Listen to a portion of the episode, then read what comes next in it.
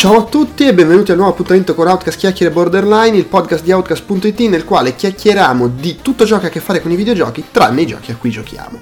Il podcast fa parte del field Outcast, la voce dei videogiocatori borderline, in cui ci sono tutti i nostri podcast sui videogiochi e che trovate su iTunes, Podbean e Stitcher e insomma potete ascoltare anche tramite il feed su Outcast.it e sul nostro canale YouTube dove potete cliccare i singoli argomenti. Negli stessi luoghi trovate anche i nostri altri podcast, vi segnalo Outcast Weekly che ultimamente è abbastanza dedicato ai videogiochi e su Outcast.it trovate tutto il resto della nostra produzione audio, video e per iscritto, comprese le cover story, in questo momento è in corso quella dedicata ai Pokémon. Vi ricordo che se volete contattarci c'è l'email podcast.outcast.it, ci trovate sui social network come Outcast Live, su Instagram, su Twitter su Facebook con pagine e gruppo e c'è il modulo dei contatti sul sito.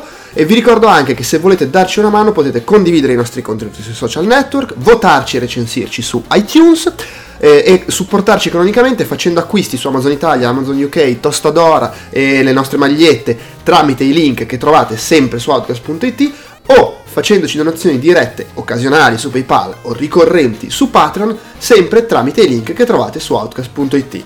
È tutto, vi lascio al podcast.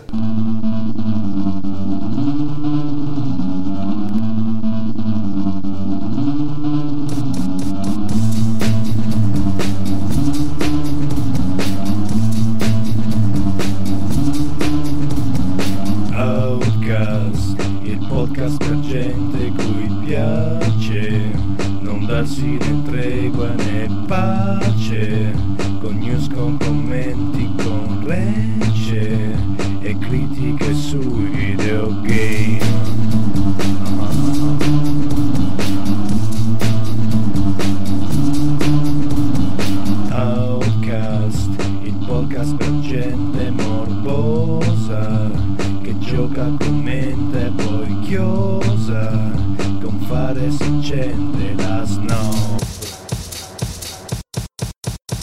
Allora, eccoci qua, eh, nuovo chiacchiere borderline, da- prima volta da, da giugno, eh, ce l'avamo un po' perso di vista, anche perché mi aveva, come dire, deviato il Talarico, mi aveva fatto credere che dovevamo fare prima magazine, ho sbagliato la programmazione, sono scarico le colpe sugli altri. E comunque io sono Andrea Maderna, con ci sono Antonio Bellotta, dopo una lunga assenza tra l'altro, Sì, ciao amici di Outcast. E c'è Andrea Peduzzi che invece è sempre fra le palle. Uè, Cioè, eh, io per Bellotta l'ho avuto tra le palle anche di recente per la cosa della Bisweek. Eh. Vero, Bravo, è vero, è vero, è vero, è vero. E, mh, invece Colaneri ha avuto una home invasion, un caso di home invasion all'ultimo momento, c'ha degli assassini che lo stanno squartando nel- nello sgabuzzino e quindi non è dei nostri, mentre dovrebbe arrivare più tardi Pocoto. Ehm, un saluto a chi ci sta appunto seguendo in diretta sul canale YouTube, quel- le due persone, eh, niente, anche perché io come al solito non è che avviso prima che, che faremo la registrazione in diretta, lo dico ve- 20 secondi prima di cominciare, quindi va così. Abbiamo un po' di cose di cui chiacchierare, come al solito scaletta dinamica che cambierà in corsa, quest- quasi tutti argomenti di attualità, devo dire, non è vero, vedo che in scaletta ci sono articoli di luglio, ma fa lo stesso. Eh, cominciamo che non registriamo da giugno.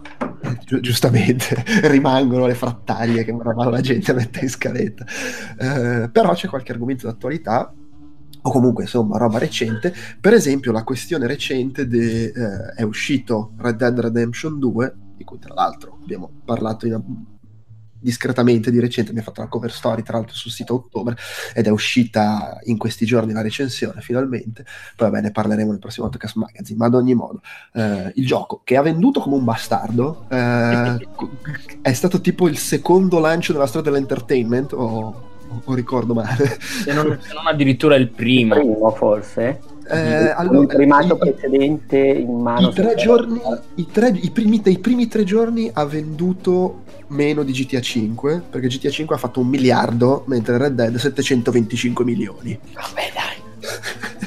Eh, è stato il gioco con più pre-order su- nella storia su PlayStation Network e, e che su PlayStation Network ha avuto il migliore- i migliori i primi tre giorni di sempre Eh, per cui insomma è andato bene e vabbè poi appunto si diceva uno dei migliori lanci di prodotti di entertainment della storia anche se secondo me è sempre un po' eh, difficile come confronto perché eh, cioè costa di più un videogioco che, che andare a vedere un film al cinema Eh, se i numeri cominciano a salire, sì, diventa... ah, non so infatti quanto entri in gioco il guadagno netto, costa di più, tempi di lavorazione più lunghi. eh, No, ma poi c'è proprio per la persona che lo compra costa di più. Cioè, Sì. Otto Eh, persone che comprano il gioco devono però, spendere molti più soldi. eh, valutino quasi sempre i milioni di copie. Eh no, però si parlava di, di- di- di- dollari su, su queste, su queste cifre qua. C'è, Anche per- Eh, Però sai che anche ha vinto, ha avuto un maggiore, una maggiore diffusione di copie che costano 70 euro a copia contro un biglietto del cinema che costa 5 euro. E no, ma questo sto dicendo, il discorso è che si dice sempre, eh, ha venduto più soldi, ha fatto più copie, però paragonando cose che hanno prezzi completamente diversi e metodi di consumo, tra virgolette, completamente diversi. Quindi la verità è che è difficile fare un paragone. Poi è chiaro, quando fai un miliardo di dollari in tre giorni, sei lì in cima nell'Olimpo, ci mancherebbe. Sì, sì, sì, sì. Però hai fatto un miliardo di dollari costando 70 dollari a copia. Cioè, c'è anche questo. È, è che è vero che però un gioco in media ti impegna più di due- delle due ore di un film, ecco. Quindi. Infatti sì, eh, cioè, difficile, cioè, il, il discorso è, è un prodotto di entertainment che sta là in cima nelle cose di maggior successo della storia. Poi stare a fare proprio la classifichina, secondo me, diventa un po' sterile perché appunto è difficile fare confronti effettivi, perché costa diverso l'utente, costa diversa come produzione, ne vendi di meno ma valgono di più, ne vendi di più, ma cioè, e perché poi si sa il videogioco deve vendere tutto all'inizio e sono pochi i videogiochi che vendono tanto sulla distanza, anche se sicuramente quelli di Rockstar fanno parte del club, mentre tendenzialmente gli cassi del cinema per i grossi film conta veramente solo eh, l'avvio. Eh, sono più i film di seconda fascia che magari fanno tanti soldi sulla distanza con un video, eccetera. Però vabbè, insomma, è un discorso veramente abnorme che non so quanto abbia senso fare, soprattutto considerando che in realtà il cuore di questo argomento era un altro ed era quello eh, già uscito altre volte, ricorda i tempi di L.A. Noir, eh, del crunch in, Sì, sì, sì, in esatto. Rockstar Games, con Dan Hauser, che è sempre una persona simpaticissima, eh, che, che parlava di, eh, del team che ha lavorato 100 ore a settimana svariate volte quest'anno per arrivare al lancio eh, e dicendo che è stato l- lo sviluppo più difficile in assoluto della loro già comunque devastante carriera, eh, che dice che e vabbè, poi in questo articolo che, che poi linkiamo nella scaletta di Game Sutra inter- ci sono interventi anche di altri, per esempio c'è Andrew Veldon di, di, di Bungie che dice che per il lancio di, di, di Destiny 36 ore di fila nel weekend di lavoro, eh, settimane da 80 ore di lavoro, e non è ripreso per 5 anni, che figa, non mi sono ripreso per 5 anni, è un po', un po', un po brutta come cosa. Sì. Eh, eh, Il problema è che eh, leggendo almeno un po' le dichiarazioni, cioè Hauser, ovviamente essendo quel simpaticone che è, l'ha detto in maniera, cioè, come se fosse una cosa bella, cioè nel senso vantandosene, dice no, ma noi per consigliarvi questa cosa abbiamo preso le 200 persone che lavorano sul gioco e le abbiamo schiattate in corpo per, eh, con, con settimane da 80 ore per gli ultimi sei mesi. Cioè, questa non è... un- figata. eh, appunto, cioè, ma stai zitto, ma non lo dire, cioè, nel senso, a parte questo, ma poi non te ne vantare, oltretutto, eh. No, no, ma io sono perfettamente d'accordo per dire, prendi Amazon che si dice che sfrutti di qua e di là, consegnano, fanno un ottimo lavoro di sfruttamento, nel senso che consegnano la roba puntuale quasi sempre, bene, però non si vantano di quanto sfruttano i dipendenti. Sì, appunto, in Almeno- genere queste cose escono perché c'è il tipo il- quello che fa la soffiata, il, il pentito, roba del genere. non, non è il capo dell'azienda che lo dice alle interviste. Invece no, in questo caso è no, guarda, allora, per consegnarvi questo prodotto di intrattenimento perfetto abbiamo sfruttato i, nostri dipende- i nostri dipendenti come dei limoni, li abbiamo strizzati, E- come se fosse una cosa buona per il gioco. Chissà se ci sono utenti che trovano questo un asset positivo del gioco. Ma al- al- allora, c'è da dire una cosa, però. Adesso io non- ovviamente noi non conosciamo da fuori le dinamiche di Rockstar, le dinamiche di, di, di, di Bungie o di chi che sia. E c'è caso e caso, nel senso, eh, il- io immagino, voglio sperare che Rockstar le cose non siano gestite come, che ne so, quelli che hanno fatto Owlboy, che si sono ritrovati a lavorare per dieci anni, non sapevano minimamente come programmare, come fare le cose, e quindi poi succede che lavori come un pazzo e non capisci più niente. Si suppone che in Rockstar siano organizzati. E alla fine credo che chiunque faccia un lavoro creativo, vale per il cinema, vale per la musica, per le grosse produzioni, succede che ci sono dei momenti della produzione in cui per qualsiasi motivo ti ritrovi a dover lavorare in quella maniera, perché specie poi nei videogiochi dove si moltiplicano le cose che possono andare storte rispetto a come hai programmato. Il discorso è che devi programmare, cioè de- devi eh, gestire le cose in modo che siano assorbibili questi momenti, eh, oltre che previsti. E, cioè, il, il, problema è che è anche difficile da giudicare fuori perché non sappiamo come funziona, cioè poi escono il, il, whistleblower, come dicevamo prima, ci sono quelli che dicono sì, ma non ci pagano gli straordinari, sì, eh. ma programmano la lavorazione partendo dall'inizio con l'idea che si faranno sei mesi di crunch e, e, e sei obbligato e, e appunto no, non pagato, la, la, la, gestione diciamo del... mobbing no beh la gestione proprio straordinaria così questo è un discorso nel senso mh, mm, io posso capire che il crunch può succedere nel senso soprattutto in un mercato così imprevedibile per certi aspetti soprattutto in fase di sviluppo dove ci sono competenze che si incrociano e per quanto tu possa pianificare insomma, puoi avere cazzi. Quindi io posso sì. Poi al di là delle... cioè c'è sempre banalmente il fatto che, eh, cioè, stiamo parlando di videogiochi, quando sviluppi un videogioco può sempre succedere che è una cosa che tu pianifichi sulla carta, poi però non funziona. Non funziona, può avere 50.000 diramazioni in 50.000 direzioni diverse che devi far quadrare e che ti allungano i tempi, che è lo stesso motivo per cui i progetti su Kickstarter poi fanno a puttane beh, può anche esserci banalmente un'occasione, cioè qualcuno che ti piazza nel piatto più soldi per gestire il lavoro direttamente in corso d'opera. Mm, possono esserci mille cose, cioè quello che voglio dire è che poi si tratta di gestirle con onestà. Nel senso, se tu poi fai fare gli straordinari al team e non li paghi, a questo punto però sei ingiustificabile. Sì, sì, poi ripeto, dipende anche da come gestisci le cose, cioè se è parte del programma o se è succede che ci tocca fare il crunch, eccetera. Poi di nuovo difficile giudicare fuori. E c'è anche il fatto, non credo, non credo sia, non credo, no, scusa, non credo sia troppo il caso di Rockstar, onestamente, però una cosa che può credo succedere... Che fosse, che fosse quello il caso di Team Bondi.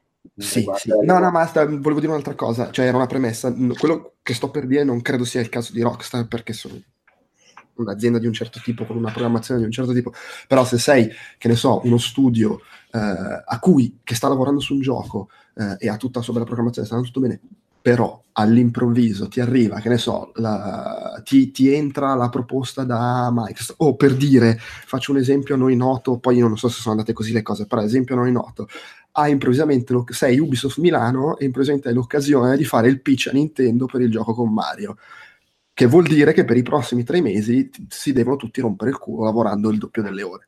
Che fai? Rinunci? No, lo fai. È l'occasione della vita, ci provi e succhi. Però queste sono dinamiche sane, cioè nel senso hai una super occasione eh, e tutti consapevolmente decidono ok, ci rompiamo il culo più di quanto dovremmo perché possiamo centrare una roba per noi fondamentale. Di nuovo, se invece diventa il modo normale di lavorare dell'azienda è un po' diverso. Ecco alla fine credo sia tutto qua, cioè da un lato è inevitabile che in questo tipo di, di, di, di settore eh, ci si ritrovi a fare il crunch, dall'altro è tante volte magari evitabile.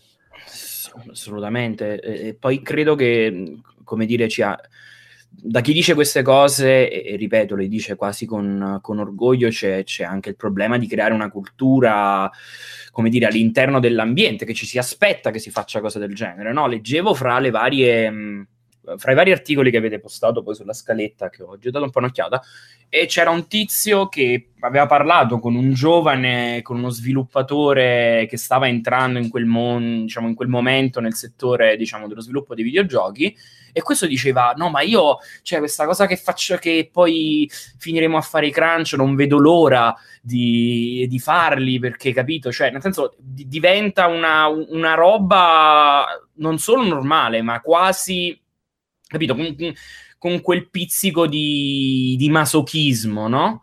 E che però poi finisce per distruggere persone, famiglie, vite vere, non, non virtuali. Quindi Boh, sì. Non... Ah, è, è, complicato anche a livello umano, nel senso, eh. eh, mh, tu dici, porti questo esempio, se a un certo punto all'interno di un team è una persona particolarmente efficiente e zelante che va oltre i suoi compiti, ma molto oltre, e che quindi prende bene il crunch, a quel punto crea uno standard eh. in cui chi non lo fa passa per testa di minchia, ma queste sono anche dinamiche da piccoli uffici. Eh. Assolutamente, assolutamente. Però vengono moltiplicate, cioè l'ideale sarebbe che anche chi, diciamo così, non so, gente che non sta bene, che sta male, che va al lavoro comunque con la gamba rotta, cioè, ma sono mille i casi possibili di persone che appunto per eccesso di zelo, eh, attaccamento al lavoro, eh, perché calpestano magari anche la loro stessa possibilità di essere assenti. Poi è chiaro che c'è, c'è, sempre caso e caso, però secondo me se setti anche uno standard troppo alto all'interno di un ufficio, di uno studio, poi dopo va tutto a cascata. Mm-hmm. Sì, ti ritrovi con quelle casi veramente sono veramente mille, cioè è difficile tirare fuori una casistica proprio no, perché... La cosa buffa comunque è che cioè, il primo Red Dead Redemption era quello che aveva creato il caso delle mogli di Rockstar che si erano lamentate perché avevano chiesto oh, fateci tornare a casa i mariti. Le famiglie cadono a pezzi. E nel seguito un gioco maschio, un gioco di western e devono tornare dalle donne a casa. Sì, è fantastico cioè, come concetto, però voglio dire, il, il, seguito del gioco su cui è successa sta cosa, il capo dell'azienda mette le mani avanti e dice l'abbiamo fatto di nuovo, però è una figata. e l'abbiamo fatto volentieri. Sì, ha provato a, a, giocare d'anticipo stavolta. Sì, è anche un po' quello appunto che mi sembra abbia fatto scoppiare poi il bubbone online, il fatto che comunque, cioè ok, queste cose succedono, però almeno non, non, non cercare di, di, di vendercela così eh, Ma eh, in realtà è vero che Rockstar è sicuramente un team, eh, cioè per quelle che sono le sue dimensioni sarà molto strutturato, però anche proprio per quelle che sono le dimensioni potrebbe addirittura essere una cosa che presta al fianco, in realtà eh, una maggiore, non dico disorganizzazione del progetto principale, ma molecolarizzazione diciamo, delle tasse di lavoro che poi alla fine vanno a mano. Cioè, è anche proprio tutta una questione di, di, gestione del flusso di lavoro che può essere, non lo so. Sì, è che probabilmente ci sono dei limiti a quanto puoi programmare, perché cosa fai? Tieni, eh, assumi 200 persone in più per far impazzire quelle che hai, che però sono 200 persone che fino a quel momento non hanno lavorato sul gioco e quindi devi sbattere lì alla cieca. Cioè, No, no, beh, è quello, però appunto, secondo me è vero che sono più strutturati, devono esserlo per forza, però paradossalmente le loro variabili impazzite, se esplodono, possono essere davvero, davvero rilevanti. Eh no, no, certo, sì, sì, eh, in, indubbiamente. Poi, di nuovo, bisogna comunque, secondo me, chi eh, fa il producer, chi programma, chi gestisce deve anche essere in grado di gestire, cioè un conto è tenere conto che possono succedere queste cose, un conto è trattarle come una norma, anche perché poi parliamoci chiaro, se tu sei una persona che gestisce dovresti sapere tu per primo che se fai lavorare costantemente la gente 100 ore a settimana, poi la gente lavora di merda dopo un po', perché c'è anche quello. Eh, il, il, fisico, la testa. pure lavorare bene, vedi? Come? Invece qui l'hanno pure fatte lavorare bene. Così pa- pensa, pensa, pensa magari, invece poteva venire ancora meglio. Beh, magari i risultati poi li ottengono lo stesso, però insomma, manco è giusto che ti vanti che stai distruggendo 200 persone. Questo, no, questo. no, quello no, sì, no, ma poi nel senso, la gente che lavora senza starci con la testa col fisico poi magari crea ulteriori problemi, che creano ulteriori problemi, cioè diventa un, sì, sì, sì, ma poi appunto Rockstar non è Ubisoft Milano che va incontro all'occasione della vita. Rockstar non ha bisogno di dimostrare niente, quindi a questo punto le converrebbe lavorare con un certo metodo e senza, diciamo così, ostentare un certo tipo di comportamenti. Vabbè, comunque direi che non è che ci abbiamo molto altro da aggiungere, andremo avanti a ripetere queste stesse cose. Io prose- prose- proseguirei. Tu, uh, correggimi se sbaglio Antonio, sei un giocatore di Final Fantasy? Abbastanza. Abbastanza, perché c'è questa notizia, questa è proprio dei, dei giorni scorsi, eh, vedo dell'8 novembre, eh, in maniera tra l'altro anche abbastanza surreale, cioè Square ha fatto il suo solito streaming in cui annuncia le novità e in questo caso novi- la novità era Hajime Tabata se ne va. L'abbiamo okay. esaurito. Eh, aspetta, Gimeta, le novità dello streaming erano se ne va Hajime Tabata e non facciamo più il DLC. Grazie. Eh, lo special program sì, di, di, Square Enix fantastico è proprio un ottimo ottime notizie da dare ai fan. Che, che, ne so volevi dire abbiamo accoltellato Topolino non lo so che altra cosa è abbastanza buffo. Eh, tra l'altro, allora, se n'è andato Tabata che uh, lui lavorava eh, in, um, in, Square sui Final Fantasy da, da, da fine anni 90. credo. Esatto, sì, quindi dal periodo dei, degli spin-off di Final Fantasy VII. Live, secondo me, era un PSP che poteva essere primi 2000. Sì, anche se in realtà sto guardando sua, il suo curriculum su, su Wikipedia, intendiamoci. E Final Fantasy XV è il primo della serie principale su cui ha lavorato. Fino a lì aveva sempre fatto appunto gli, gli spin-off. E, e eh, Third Birthday, insomma, robe di, di, di contorno. Eh, però era dentro a, a Luminous Studio, che è lo, questo studio fondato da Square Enix, che però è, è, è tipo... Non, non, mi è chiarissimo come sono, non, non, è parte di Square Enix, però non è, neanche, non è neanche completamente indipendente, sta lì e dice Square l'hanno, l'hanno, fondato per creare una nuova IP e dice questa cosa non cambia, anche se se n'è andato Tabata, noi continuiamo a voler fare una nuova IP, tranquilli, non, non sta andando tutto a puttane. eh, vedo, e lo dico da persona che appunto non, soprattutto di recente segue poco Final Fantasy, che la gente tende un po' a dire, ah, se ne va quello bravo. Eh, beh, perché lui in realtà era diventato una figura quasi messianica nello sviluppo travagliato di Final Fantasy XV, perché ricordiamo, cioè breve excursus, Final Fantasy XV era nato come sa- altro side project di uh, Final Fantasy XIII, si doveva chiamare Final Fantasy vs 13 e doveva essere una specie, non uno spin-off, una specie di, boh, non si è mai capito bene. E stava il in mano... Il che, il che, tra l'altro testimonia che lui avrebbe comunque continuato a dover lavorare sugli spin-off. sì, ma non so... Ma era, era, legato forse al progetto quello Fabula Nova Cristallis che doveva partire Esattamente. tutti, che doveva fondersi diciamo attorno eh, al 13 se non sbaglio. Poi però in realtà esatto, tra l'altro sì. doveva uscire per PlayStation 3 se non sbaglio. Sì, sì, sì, sì, era tutto, stiamo parlando di oramai sei anni fa, è roba del 2012, 2011, forse anche prima. Il problema è che però Final Fantasy Versus 13 è in mano a quell'altro geni- geniaccio di Tetsuya Nomura, che sarebbe l'uomo delle zip, no? Perché se ci fate caso i suoi personaggi che disegna hanno sempre zip addosso sui giubbotti, l'ho chiamato l'uomo zip.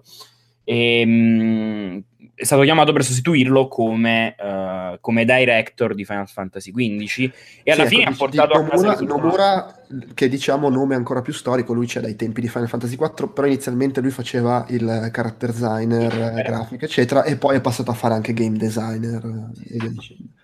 E, però appunto gli avevano dato in mano sta roba. Poi tra l'altro Tetsuya Nomura è il, è il principale di, di, Kingdom Hearts quindi insomma è il, un po' è proprio director sicuramente dell'ultimo non so dei precedenti. Sì, sì, sì. Lui, lui, all'inizio appunto faceva la parte più grafica. Poi se non sbaglio in zona Final Fantasy VII ha iniziato a lavorare anche più sul, sul game design e, e, e, da lì in poi vabbè appunto ha avuto Kingdom Hearts eccetera. Però effetti, effettivamente dei vari nomi grossi di Square Enix è forse l'unico che rimane di quelli un po' più storici sì, alla fine sì, però insomma, a quanto pare, poi sai, rumor che leggevo online, pare che la sua gestione comunque, poi di fatto lo è stato, la sua gestione di Final Fantasy XV sia stata abbastanza fallimentare, cioè è un, è, è un tizio che si comporta, a quanto ho capito, ripeto, eh, poi dottor Nomura, io non voglio offendere nessuno, eh, ci mancherebbe, però insomma, pare che pare che insomma la, la, gestione dei suoi progetti non sia particolarmente oculata, forse perché viene comunque da un ambito molto diverso, è un po' alla Kojima, però senza essere Kojima, che insomma è così. E quindi gli hanno di fatto tolto Final Fantasy XV quando non riusciva a portare a casa il risultato, l'hanno messo in mano al buon, eh, diciamo, Tabata e lui ha portato a casa il risultato con un, con, un, diciamo, con un, prodotto tutto sommato gradevole. Secondo me, tornando, ricollegandoci al discorso di prima, perché in realtà la dichiarazione di Tabata è stata del tipo io lascio per ragioni personali e perché probabilmente per finire Final Fantasy XV i DLC l'avranno esaurito pure per gli standard giapponesi e lui ha detto vabbè io non voglio sapere più niente molto, l'ha detto che, che, era stato lui originariamente a sollevare eh, problemi riguardo alla gestione di Final Fantasy Versus 13 cioè diciamo che le prime osservazioni negative che poi avevano innescato il tantam eh, erano proprio partite dallo stesso Tabata. Mm-hmm, sì.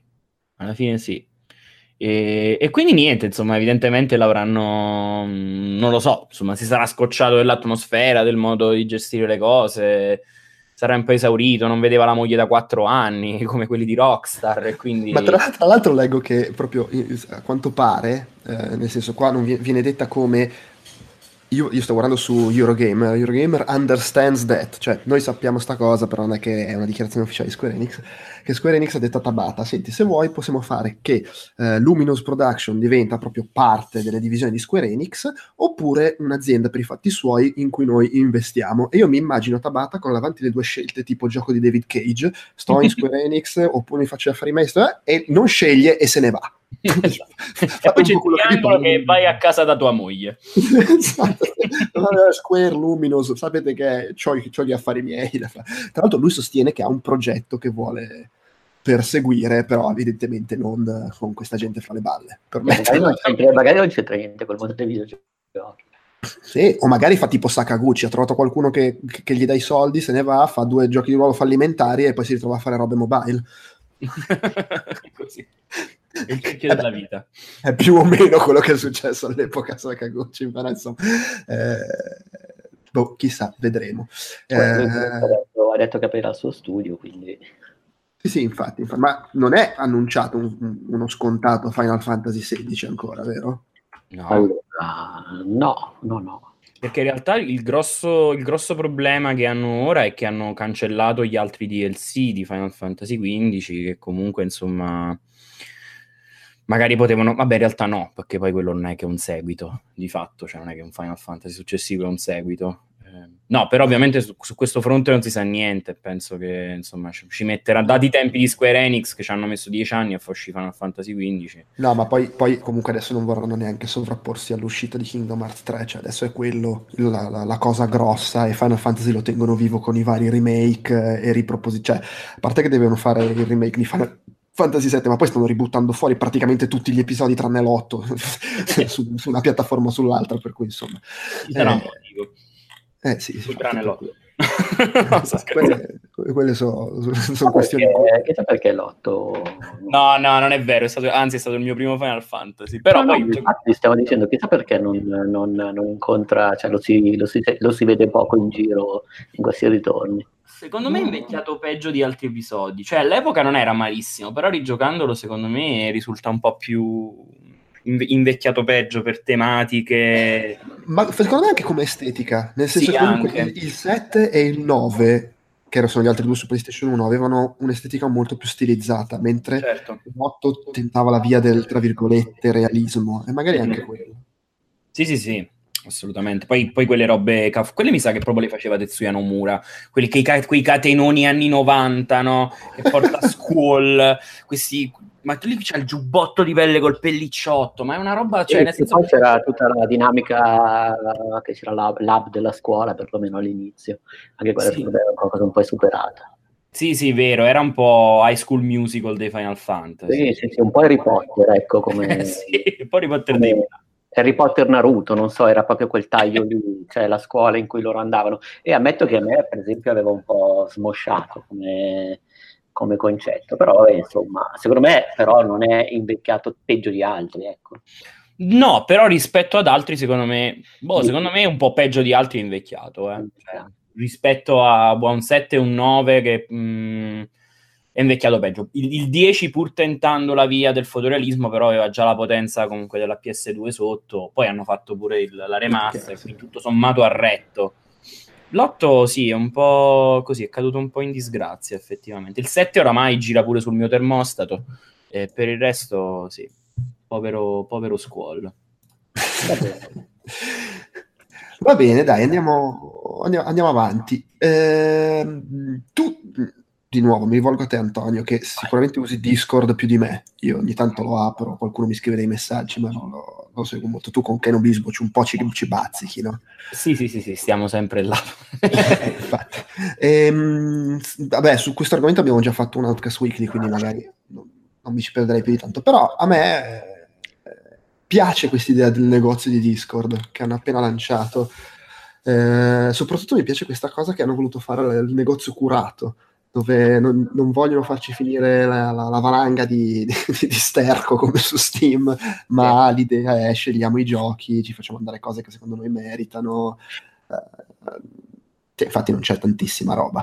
No, è no. vero. E, e, poi hanno messo anche, cioè, la, secondo me la cosa più interessante è che Discord ha già di suo, proprio come, vabbè, per chi non sapesse che Discord è una specie di IRC del, del, del due, degli anni 2010. È un programma di chat molto, molto evoluto, con molte opzioni. Un programma, sì, sì, un programma di chat anche vocale che viene utilizzato dai giocatori, community, anzi uno strumento proprio mi sa che ero con te alla, mm, alla, GDC a vedere quel talk di quel tizio che ha detto no io il, il marketing del gioco l'ho fatto solo su Discord sì eh. ecco sì un'altra cosa che, eh. che, che, ha reso Discord molto importante soprattutto per gli sviluppatori indipendenti è che lo sfruttano molto anche come mezzo di marketing per coinvolgere le community fare contest anche prima del lancio del gioco creare una community prima che il gioco esca e non so se era in quella che ho visto con te o nell'altra però lui ricordo che diceva eh, aveva detto in maniera sibillina, eh, parlando di Steam, arriverà un altro negozio in cui io credo molto.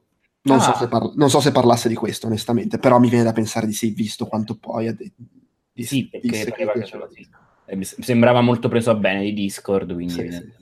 Beh, in effetti se c'è questa integrazione così forte anche per i publisher che lo sfruttano anche come mezzo promozionale, il fatto poi di avere il gioco già integrato dentro è comodo. In più c'è, hanno subito fin dal lancio il servizio eh, stile Game Pass dentro, che paghi l'abbonamento ah, eh, e, e hai i giochi, oltretutto hai il Nitro che è il tipo il Discord Plus che ti dà varie opzioni, però puoi anche fare solo quello, solo quello per le opzioni in Discord o per avere anche i giochi dentro. Altra, eh, altra, cosa carina che mh, mm, ho notato che però già avevano aggiornato prima dello store, però penso in previsione della, dire, del, dell'apertura dello store, uh, hanno messo questa pagina che si chiama Activity, che sostanzialmente prende, cioè capisce a cosa stai giocando, no? Anche giochi che non sono su Discord, quindi magari che ne so, ho giocato a Doom ultimamente perché volevo ammazzare i demoni, quindi lì praticamente nell'activity page di Discord mi dà delle news su Doom. Ho giocato a No Man's Sky, mi dà i development update di No Man's Sky e che magari normalmente non è che mi andrei a cliccare 30 pagine su Steam, che Steam vogliamo bene, ma c'è ancora un'interfaccia che è programmata da, da Gabe Newell negli anni 90. Invece qui è tutto bello, carino, sistemato, preciso, con, con le tab. Insomma, si stanno, stanno, muovendo bene, secondo me, su questa cosa. Sullo store non so sui prezzi, in realtà non mi sembrano granché. Cioè, la, la, la potenza di Steam è anche e soprattutto nel prezzo che insomma ti fanno i saldi, tu butti dentro, insomma sì, i prezzi sono, sono, abbastanza quelli standard, penso che faranno anche poi saldi eccetera, c'è da dire che magari loro puntano molto anche sul fatto che ti abboni al servizio e c'hai dentro sì, i giochi. Eh, va anche detto che al momento sono quasi solo giochi indie, eh, c'è dentro Call of Tulu che è non è neanche un AAA, è una via di mezzo, ma ha tolto, tolto, quello, le cose un po' più grosse, c'è un metro, ma è comunque la riedizione di quello vecchio, ci sono le riedizioni dei primi due Darksiders, ma per, cioè sono veramente quasi solo giochi indie, tra l'altro alcuni usciti prima su Discord, sì, eh, sì. avevano le esclusive di lancio. Ma tra l'altro vedo, vedo ora perché mo, ora mi era venuto lo schiribizzo. In realtà per 9,99 ti danno, cioè 9,99 al mese gli danno una bella quantità di giochi. Cioè, è vero, sono quasi tutti indie, però è roba figa. Cioè, vedo Dandara, Tutte Tail che volevo giocare, Torment sì, sì, Punisher, sì, cioè, è figo, cioè non è che hanno messo una, una monnezzina, cioè... No, no, infatti poi appunto è tutto integrato come dicevi e tra l'altro eh, quello che dicevi prima che ti guarda quello che giochi perché comunque quello che fa, come, come su Steam tu puoi dirgli oh ho questi giochi installati sul computer anche se non sono su Steam e usi Steam come launcher per... Eh, che, eh, Discord va ad analizzare il tuo, il tuo disco, la tua libreria e Teo- dico teoricamente perché magari può sempre capitare che con qualche gioco non funzioni, ma teoricamente tu qualsiasi cosa abbia installata, che sia su, eh, su Steam, sul negozio di GOG, su quello di Electronic Arts, quello di Ubisoft, la puoi trovare dentro l'interfaccia di Discord e lanciarla da lì. Quindi hai una libreria unica, che è pure comoda come cosa. Sì, sì, anzi, mo l'ho appena fatto, li prendi in automatico. Infatti, infatti, io adesso ho cliccato su Library e mi vede Bioshock sì. Infinite che ho installato su Steam. Vero, sì, sì, infatti l'ho appena fatto anch'io e mi dà tutti i giochi di Steam che ho giocato recentemente. Eh, vedi, vedi, vedi. Con e senza overlay, tra l'altro, perché poi ricordiamo che, insomma, essendo Discord una roba di chat, viene utilizzato, non so, tantissimo da chi gioca Overwatch, sta roba qua, e ora hanno messo anche l'overlay, cioè se fai partire Overwatch e sto in conversazione con altre persone che stanno con me nella stessa stanza, ho anche l'overlay che mi dice chi sta parlando, posso mutarmi, queste cose qua. Hanno fatto, stanno facendo un bel lavoro, eh. Sì, sì, no, infatti è, è, è, ottimo anche questo.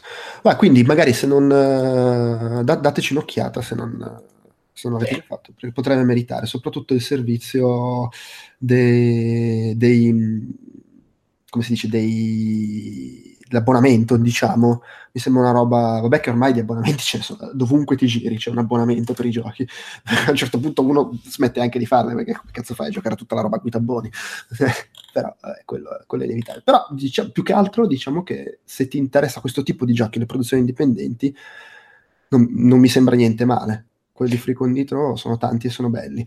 Hollow Knight però non è dentro, eh? attenzione, Hollow Knight non, de- non è dentro Nitro. Non è dentro Nitro, eh? non sono riusciti a trovarla. Vabbè, ma Hollow Knight mo è diventato famoso, se la tira. Eh, però ci sono i due Darksiders, uno magari non ci ha giocato. Eh, guarda qua, c'è in, in, preparazione al terzo Darksiders, che comunque esce fra meno di un mese, se non sbaglio. Eh, ah, me l'ero scordato, c'è tanta di quella roba che me l'ero scordato. Molto figo, bello.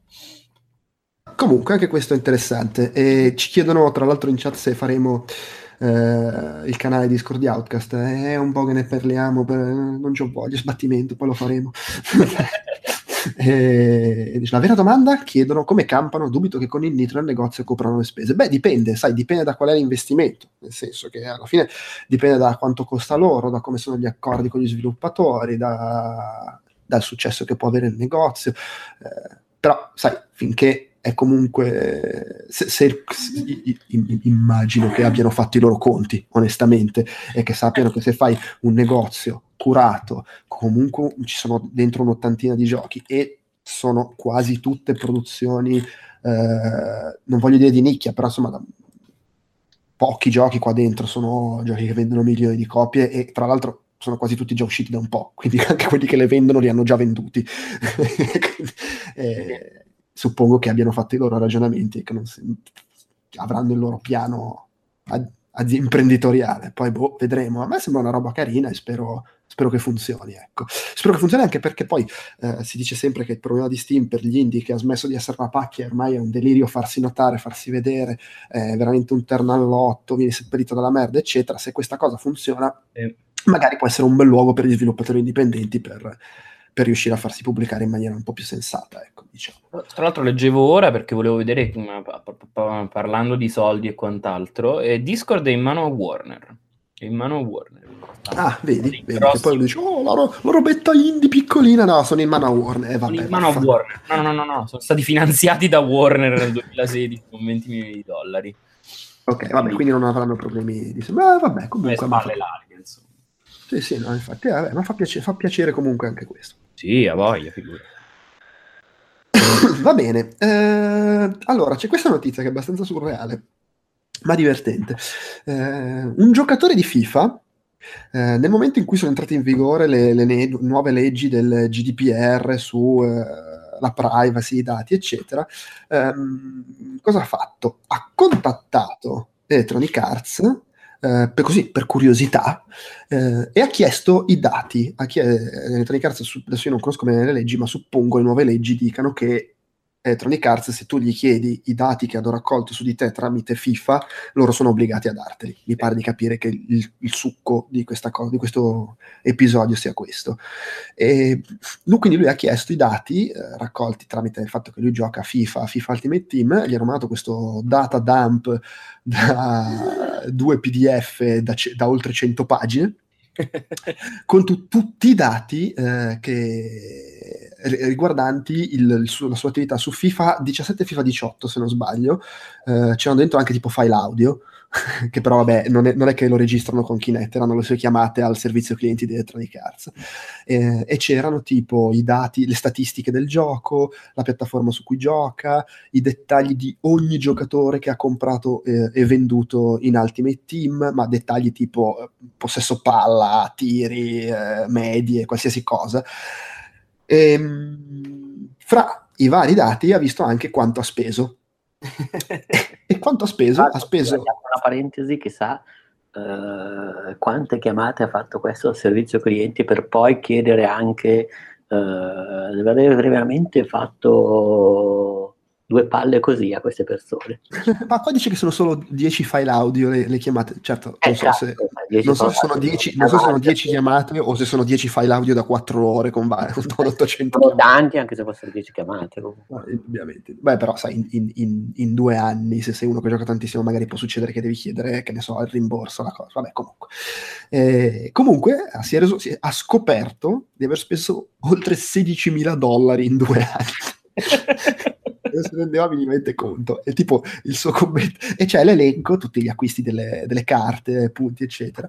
È bello perché il suo commento è tipo: Allora, innanzitutto, per fortuna non stiamo, stiamo- noi stiamo bene di soldi quindi non è un problema che ho speso 16.000 dollari. Detto questo, ripensandoci, in effetti purtroppo ha senso.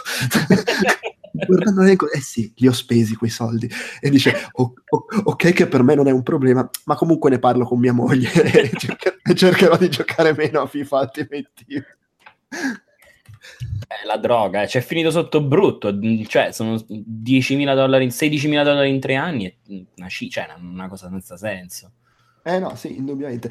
Però è, mm, è- è comunque è significativo, nel senso che eh, lui, vabbè, cioè il discorso è, s- mi sembra un dato abbastanza significativo di quanto è devastante questa cosa.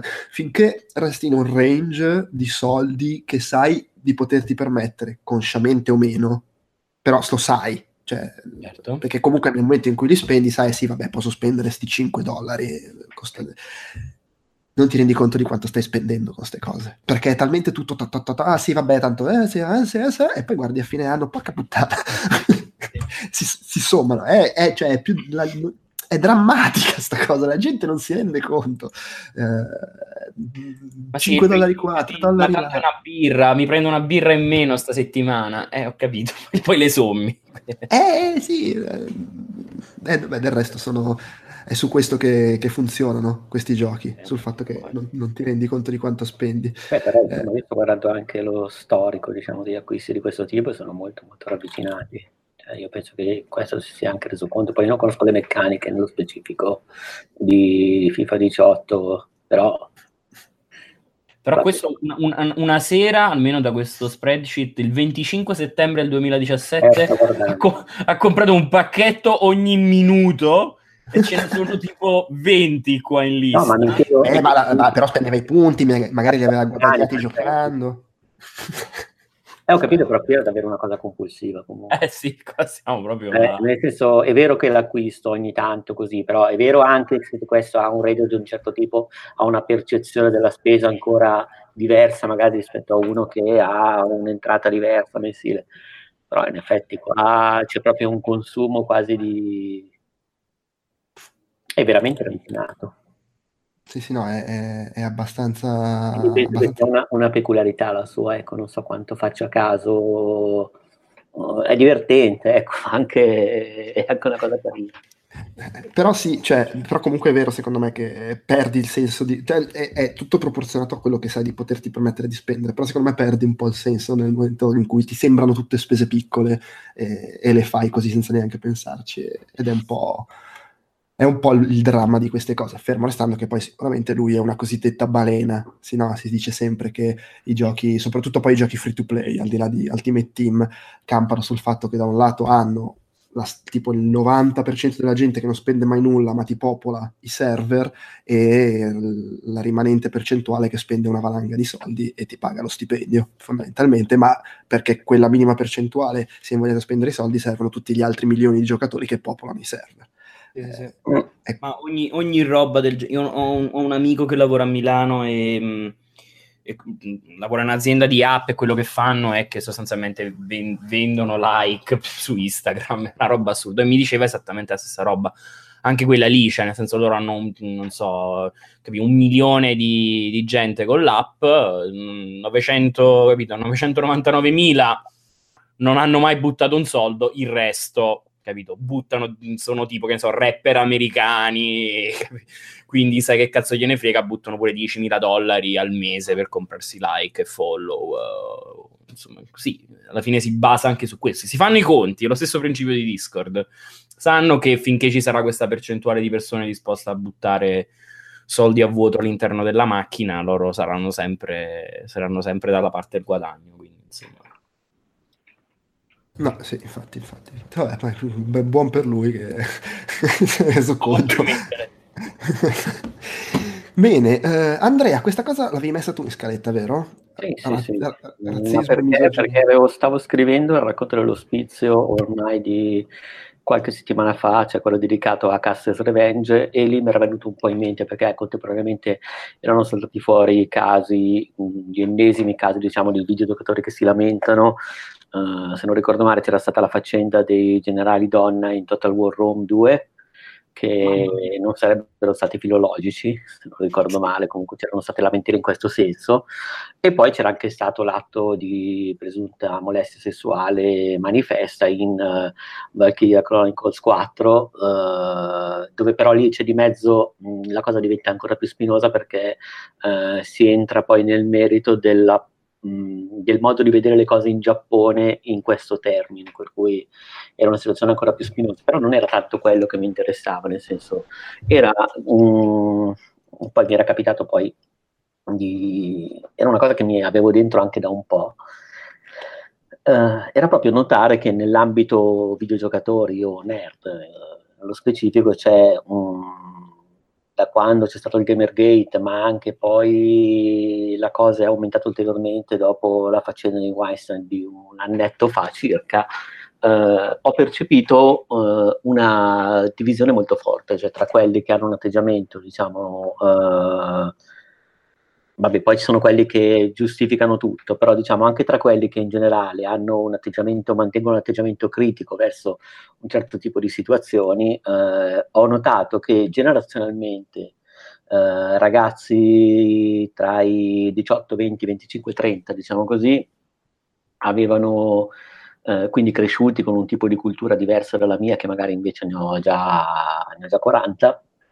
Mm, quindi con una formazione di cultura popolare differente, eh, erano più intransigenti verso cose che magari invece quelli della mia generazione, che eh, sono cresciuti i, con un certo immaginario che è leggermente diverso da quello di chi è venuto dieci anni dopo, eh, sono invece un pochino più lassi. Ecco, questo si ricollega anche al modo in cui viene percepita, non so, in cui vengono percepiti i Simpson da quelli che riguardano adesso, insomma, anche un po' lo spirito dei tempi.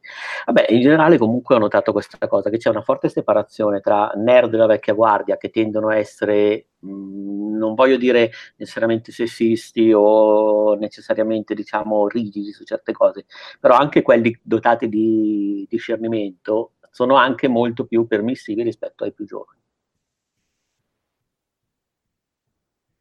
Eh, vabbè, che ci dobbiamo fare? Eh, no, no, eh, una cosa nata dal, dall'osservazione, poi dal fatto che in generale anche chi pratica una certa scena come quella dei videogiochi, che all'inizio era una nicchia, poi si è aperta, cioè, c'è anche proprio quella questione lì, nel senso che chi era più, eh, come si può dire, più più giovane negli anni 80 e che ha vissuto i videogiochi come nicchia ha una percezione diversa di queste cose anche rispetto da chi ha iniziato a giocare negli anni 90 quando magari i videogiochi erano meno nicchia, cioè comunque una riflessione eh, di quel tipo, diciamo così.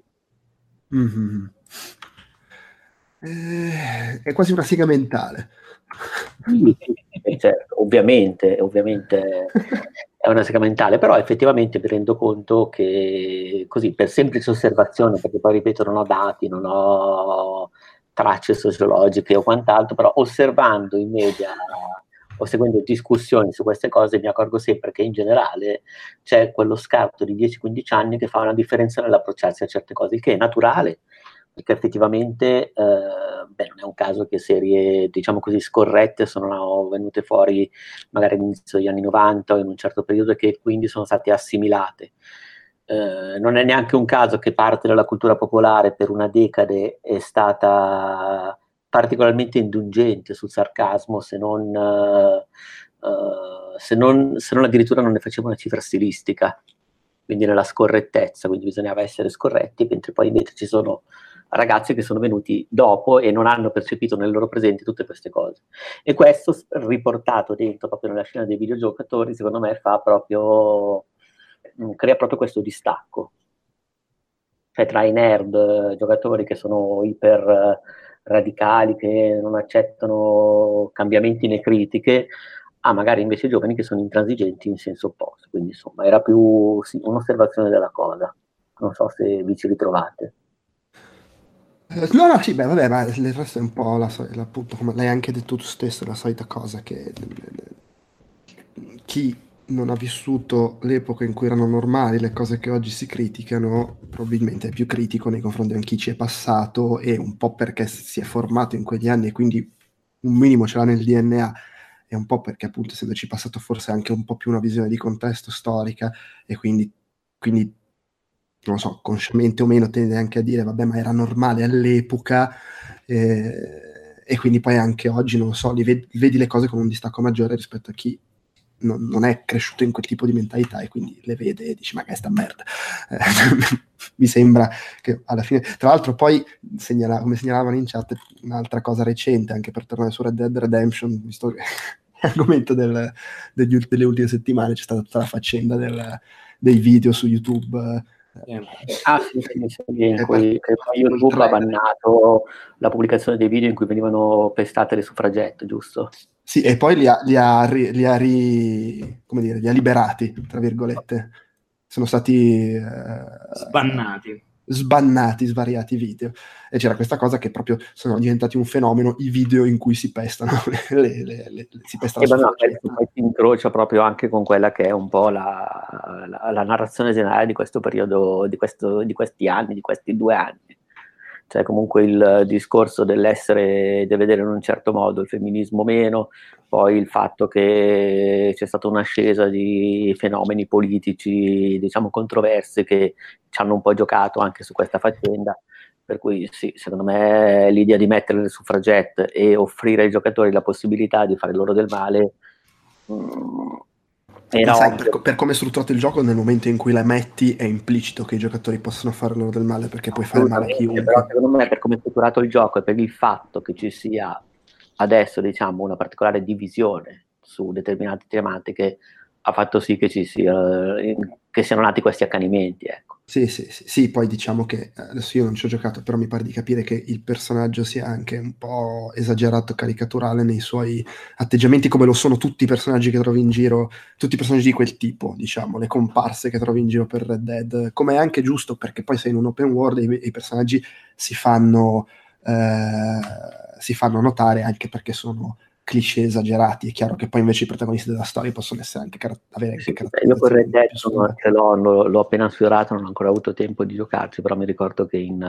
GTA 5 eh, riuscivano a fare anche della satira interessante giocando con questi stereotipi. Sì, quello, che mi, quello che mi dicevano è che comunque le, le, diciamo il, più, più, che il personaggio in sé, che magari è caricaturale, è il modo in cui gli risponde il protagonista, che presumibilmente eh, ti dice anche un po' come quello che è il pensiero espresso da, da, Rockstar o da chi ha scritto il gioco, se vuoi, più che il personaggetto caricaturale, le, le, opinioni che esprime, non mi ricordo adesso come si chiama il personaggio protagonista quando ci parla, magari danno un po' più l'idea del tenore, del pensiero, eccetera. Poi c'era questa cosa che era uscita, che boh, trovo buffa, che era, usci- era, diventata notizia, appunto, cosa di cui si parlava, il fatto che ci sono quelli del Klux Klan nel gioco e se li pesti, li ammazzi, eccetera, non ti cambia... Non, non, non ti cambia l'onore. Poi però mi hanno detto sì, ma non ti cambia con nessuno. Anche, anche se ammazzi il bambino che chiede l'elemosina per strada, non ti cambia. quindi... diciamo una notizia, una notizia del tipo Lucky Strike uh, is toasted. E allora, io ripeto, parlo per, di seconda mano, quindi magari posso stare dicendo cazzate, ma da quello che ho capito, il cambio dell'onore probabilmente è forse più legato alle missioni, mentre il semplice andare in giro a fare bordello non, non, lo influenza, mi viene da pensare a questo punto. E quindi in realtà è una notizia che non ti cambi con quelli del Klux Klan, se non ti cambia con nessun altro. sì, sì, sì, sì. Beh, addirittura c'erano stati anche discussioni, dibattiti, si diceva dovrebbe salire, roba del genere, poi invece non c'era non ho capito, dovrebbe salire cosa? Non ho capito. Perché invece no, dovrebbe solo non scendere, dovrebbe addirittura salire, cioè c'erano state anche eh, delle discussioni, però vediamo, sto guardando proprio la guida al sistema dell'onore perché non ho ancora avuto modo di darci un'occhiata. Però in realtà io, curiosamente, qua sta diventando un po' vaga la cosa perché eh, curiosando in giro invece quello che leggo è che il sistema di onore sale e scende a seconda di come tratti la gente, cioè se, se aiuti la gente in difficoltà ti sale, se ammazzi gente a caso ti scende, quindi in teoria dovrebbe esserci una differenza fra ammazzare uno del Ku Klux Klan eh, e ammazzare il bambino che chiede l'elemosina, o quantomeno dovrebbe calare, o, cioè, o ti cala con entrambi o se devi fare una distinzione suppongo ti cali ammazzando il bambino che chiede l'elemosina. Però io, cioè, veramente non vorrei proseguire troppo su questa cosa, visto che in due non ci abbiamo giocato e tu, Andrea, ci hai giocato poco. Quindi, insomma. Sì, sì, no, io guarda, ho fatto veramente giusto l'introduzione, poi non, ci ho più, non ho più avuto modo di mettersi mano. Comunque su questa cosa, razzismo e misoginia, andate poi a curiosare nella scaletta quando pubblichiamo il podcast perché linko l'articolo, che c'è un lungo articolo, secondo me anche abbastanza interessante. Tra l'altro è più o meno collegato, misoginia, eccetera, quest'altro argomento sugli, sugli streamer. Sì che era una roba che era abbastanza uscita eh, ad agosto, sul fatto che, oddio aspetta, cos'è Ninja, no? Come si chiama? Ninja, Ninja. Ninja, che è uno degli streamer più super famosi seguiti al mondo, che diceva che lui non fa stream con donne perché eh, poi la gente mormora, per dirla così, e quando hai il seguito che ha lui, la gente che mormora diventa una cazzo di mareggiata di, di, di voci, cioè lo sappiamo come funziona su internet, quando la gente commenta, poi si va da, dai, dai, commenti posati ai commenti educati, gli insulti, le minacce di morte, ti chiama a casa, ti do lo stronzo, ti, ti, ti, arrivano i ratti morti nel, nella casa delle lettere e così via. Dice, io preferisco evitare che si crei tutto il bubbone che si crea se vado in video con una donna, specie considerando che io ho una vita privata privata con la mia compagna, insomma, o sposato, sposato, con la moglie che anzi è incinta. Mm. Questa cosa è stata accolta con un po' di polemiche eh, perché insomma, eh, cazzo di ragionamento è così, eh, limiti la presenza online delle donne, pa, pa, pa. altri streamer hanno detto ma io di stream con le donne ne faccio, però è anche vero che io non ho 9 milioni di spettatori, quindi magari non so com'è averceli. Eh, ed è, è, a pensarci in effetti è una roba abbastanza delicata, nel senso che da un lato è un peccato, perché è un peccato, cioè uno dice pers- il capo degli streamer dovrebbe essere, sarebbe bello che fosse quello che invece dice no vaffanculo io li faccio gli hai, hai diciamo una, una, leva di forza tale che ti può permettere sì. di correre un rischio tra virgolette però, però, però, all, allo stesso tempo non sta scritto da nessuna parte che lui sia obbligato a prendersi questa responsabilità e tutto il portato negativo che viene fuori, cioè chi lo, perché lui dovrebbe avere questa responsabilità, perché lui dovrebbe sucarsi tutto il backlash eh, privato che ne deriva eh, per portare avanti una causa, cioè, può decidere di farlo, eh, per carità, però effettivamente io non mi sento dire sarebbe suo dovere farlo, solo perché ha, ha avuto la fortuna di diventare così importante. No, no, però io te la metto diversamente, e se lui volesse farlo e diciamo si sente legato. Mm ma probabilmente è così, cioè secondo me a lui non è che, non è che vuole, non, secondo me a lui, almeno da come ne parla, non gliene frega niente di farlo come combatto per una giusta causa, però lo farebbe, cioè sì, c'è questa streamer, perché no, facciamolo, facciamo lo stream assieme, e non lo fa per evitare questa cosa. Mm-hmm. Eh, ed, è, ed, è, un peccato in un limite, però lo capisco anche. Cioè, comunque, sei, quando sei in una posizione pubblica così grande, eh, cioè, non è diverso da, che ne so, Chris Evans che non va da Starbucks perché non vuole i paparazzi fra i coglioni. è un ma, po' quella cosa lì. Ma tra l'altro poi negli ultimi, negli ultimi mesi si erano accumulati una serie di... Cioè, c'era stato un caso un po' più forte che era di un altro streamer, sempre fra proprio quelli là uber famosi, penso sicuramente nella top 10 mondiale, che addirittura diciamo, è stato doxato, quindi nel senso vuol dire, avevano capito chi era, sapevano chi era, sapevano dove abitava, e in più occasioni gli hanno sparato nelle finestre di casa e gli hanno sparato, quello è il dottor Disrespectful, che non è proprio una persona, insomma, chiamandosi così non può essere proprio una...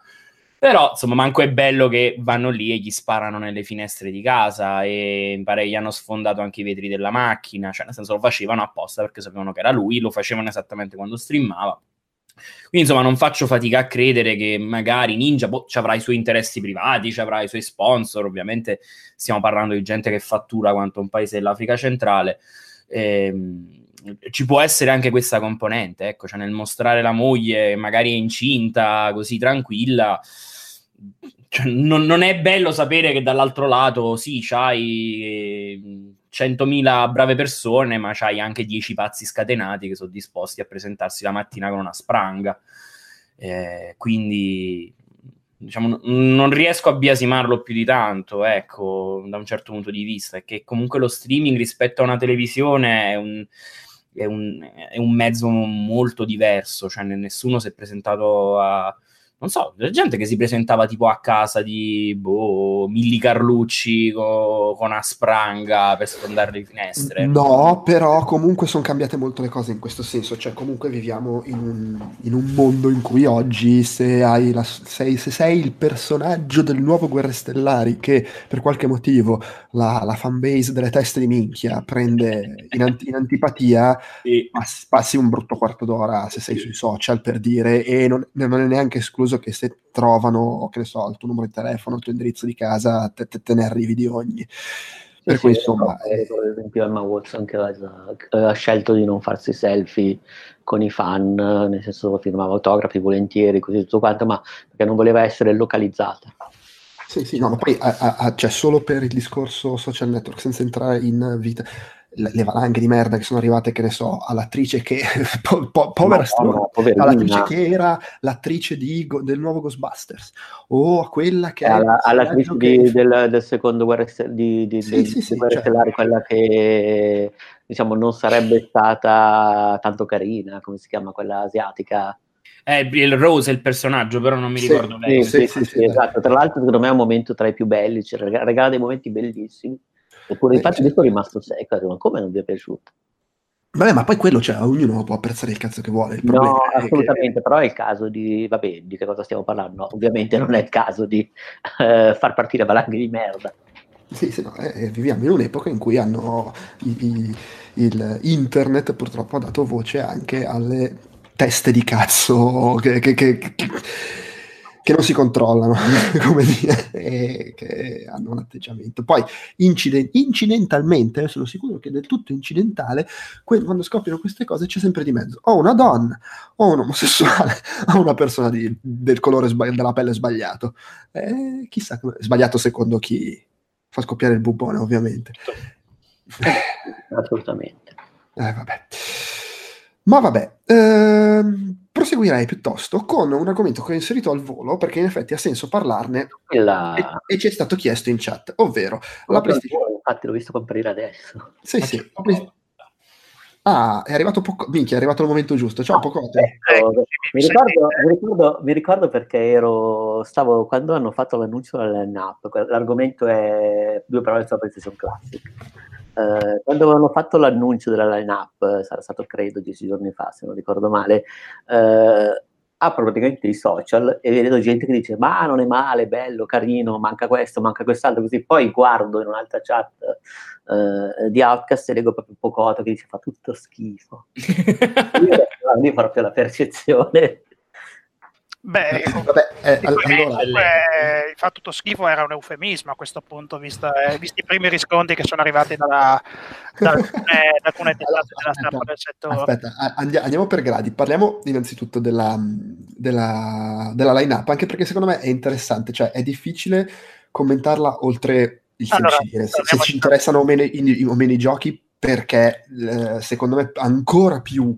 che con uh, le console 8-16 bit eh, è forse molto problematico pubblicare determinati giochi. Vent'anni dopo per le questioni di diritti e ne parlavamo tra l'altro sullo Slack redazionale sì, che è assurdo che non Però ci sia Wipeout consider- c'è un paradosso. La versione americana di Wipeout mm-hmm. è voce che non ha le tracce su licenza tranne alcune che sono di licenza Sony Music Entertainment, quindi è doppiamente valore dalla cosa in questo eh, caso. Però, cioè, secondo me è veramente, è veramente, veramente strano che non ci sia Wipeout che è di Sony e secondo me è per quello, è perché è una problematica di diritti. Eh, Guarda, in, linea, in linea generale la line-up della PlayStation Mini varia fra lo sconfortante e il Tra, tra, l'altro, scusa, anche Gran Turismo non c'è. E c'è secondo un me problema di di diritti dei, dei, dei, dei, relativi proprietari, sì, dei relativi, mh, sì, insomma, delle auto, delle case automobilistiche. È impossibile. Sì, se, cioè, se, ci pensi è surreale eh, che eh, siano i giochi Sony ad avere questi problemi. io capisco se fosse, che ne so, il gioco Konami o il gioco fatto con la licenza del film, ma cazzo Sony che non, non può mettere i, allora, suoi capisaldi è folle. Parliamo di cose serie, voglio dire eh, non c'è Castlevania Symphony of the Night e questa è una pagina molto triste. Nella line-up hanno preso una Square Enix con un contentino tralasciando fuori cose tipo Final Fantasy Tactics, che è il messia del genere, e che è un gioco soprattutto rarissimo, Vagrant Story, che è ancora oggi una bellissima, un bellissimo Japan RPG con un combat system geniale e una direzione artistica al bacio, e hanno inserito dentro Final Fantasy VII che posso trovare in 14.000 salse su 15.000 piattaforme. Beh, però dai, siamo seri, nel senso io davo per scontato che ci sarebbe stato Final Fantasy Ma VII. ci voleva. Sì, assolutamente, però a questo punto io avrei dato per scontato anche Castlevania. No, Castlevania, Castlevania ti dico, eh, perché altrimenti... Sai, sai cosa? Final Fantasy VII venne pubblicato assieme a Sony, cioè era proprio un, quasi un gioco Sony, Castlevania no. E quindi, Attenzione, beh, poi Castlevania vorrei ricordare a suo tempo che il PlayStation Magazine, che era il corrierino di Sony e che era il corrierino prezzolato, lo stroncò con un 7, dicendo che aveva una grafica, cito, da Mega Drive. Il problema è che qualsiasi argomentazione dai, cioè, qualsiasi argomentazione dai, c'è un gioco nella line-up che ti smentisce, perché uno può dire, vabbè, però Castlevania effettivamente è un gioco di culto, stramatissimo, eccetera, però magari all'epoca non fu un gran successo perché il 2D era all'epoca del 3D. Ho capito, c'è Super Puzzle Fighter 2 Turbo, capolavoro, però insomma... Perché, scusa, il port insciancato di Mr. Driller? no, infatti ci sono delle robe surreali. No, la conversione di Rainbow Six, ma quella è allucinante. Quello è veramente folle. Quello, ma cosa l'hai fatto? Perché Rainbow Six adesso va di moda e hai chiesto il contentino a Ubisoft? Ma dovrei essere. Sai che secondo me è quello? Secondo me è perché Rainbow Six negli ultimi due anni è diventato un fenomeno piuttosto grosso e volevano mettere questa. Ma chi me lo fa fare a giocare la versione del 15-18 brutta? No, eh, sì, ma tra l'altro, scusa, per chi magari ci ascolta, non avesse cazzo ne so, diciamo anche, li, li dico velocemente, c'è Toshin, ricordiamo il gioco che cos'è che ha preso 105 eh, su 105%, ciao. Borders 2 che in effetti era un gioco molto amato all'epoca, ricordo. Distraction Derby a me piaceva, però boh. eh, beh, sai cosa? Distraction Derby male è Destruction Derby è, ebbe grandissimo successo in America, per cui secondo me conta. No, poi era stato anche uno dei primi della line-up, sbaglio. Sì, proprio, sì, sì, sì, uno dei primi dieci sicuramente. Sì, sì, Beh, io mi divertivo un sacco con l'arena. Era dentro, era dentro nella demo che davano anche... Così sì, non era male. Anche... No, io l'ho trovato molto indecente, ma trovavo indecente anche il secondo, che graficamente era clamoroso, ma da giocare era un piscio disumano. no, a me non dispiaceva. Vabbè, comunque, poi Final Fantasy VII, Grand Theft Auto, il primo, che secondo me ci può stare anche perché comunque fu, fu un grosso successo, fu, anche se non hai livelli. No, guarda, gio- allora, magari da giocare quei save states è un minimo, minimo più accessibile. Ma chi, ma chi, è abituato agli ultimi Grand Theft Auto e pensa di provare delle emozioni mettendosi col primo, di riscoprire le, la, la genesi, forse è meglio che passi ad altro. No, ma poi tra l'altro il primo era tosto perché faceva una cosa che io amavo e che si è persa con quelli 3D, però che ovviamente lo rende più tosto. Ah, fatto che lì sei... perfetto in fila, cioè perdevi... Eh. Se, no, nel senso lì se, se tu fallivi una missione il gioco andava avanti e ti succavi le conseguenze non è che te la faceva rifare e quindi ovviamente alla quarta missione fallita eh, ciao sperava No, no, no, ma poi, poi, poi, solo pensiero di rimettermi a giocare a quella roba lì con lo zoom variabile che aveva in base alla velocità, brrr, o con il sistema di controllo tank, no, no, no, grazie. Cioè, proprio... eh, uh, uh, penso che avrei molti problemi con molti giochi della... della non puoi dire con tutti Qualcosa... Poi c'è Intelligent Cube, che è Kurushi. Che, pia- che, io non ci ho giocato a suo tempo, ma piace, è considerato uno sì, no, è, è, è, beh, è, un po' il Kirby Dreams, Dream Course di, di questo, cioè quella roba surreale. No, non, non, non l'ho messo in discussione. Eh, c'era anche De- Devil's Dice, che era abbastanza amato, ma anche, eh, in Europa era più amato Cool World, tanto per dirne una. Eh, è vero. Eh, poi, vabbè, Jumping Flash è secondo eh, me. Jumping gio- Flash, allora, no, il 2 è una, è una, bella curiosità, però, secondo Perché, me. Allora, sì, sì, no, è figo, è figo ancora Jumping Flash, l'ho rigiocato. Eh, figo, figo ancora, secondo me, sono parole grosse perché di un. È particolare, insomma. Eh. Potevi mettere il 2 che aveva anche l'1. Eh, eh, anche, sì, il 2 era meglio, anche se non erro. Però, però comunque il platform in prima persona è molto breve, molto facile, lo ricordo così. Aveva una bella idea nel senso perché era aveva delle collisioni con i salti che eh, in 3D che erano molto precise e non era una cosa così scontata per l'epoca. Mm-hmm. Quindi, quindi, boh, cioè, ti dico, può, può essere una, una cosettina, senza infame e senza lode per quanto mi riguarda al giorno d'oggi. Vabbè, Metal Gear Solid è un'altra banalità, però insomma... Sì, fine. ok, va bene. Mr. Allora, Thriller è, è, effettivamente surreale. È, bru- è, è anche brutto. È anche brutto. Oddworld, Oddworld ci sta comunque. Un, Ma anche quello è stato, è stato, rifatto recentemente. Lo so, però ci metti l'originale, quella gente nei, nei, nel, nel, nel, figatello del ricordo. Sì, ma allora Art of Darkness, che è più raro. Eh vabbè, però chi, cioè, è, più, è, più, raro anche perché l'abbiamo comprato in tre. e, e, dico l'abbiamo comprato in tre perché io l'ho comprato su PC, però. Eh, è una rarità quello. Vabbè, dai. Vabbè, Rayman, eh, Ray. Resident Evil Director's Cut, tra l'altro. Eh, boh, cioè, il Rebirth avanti di luce, dai.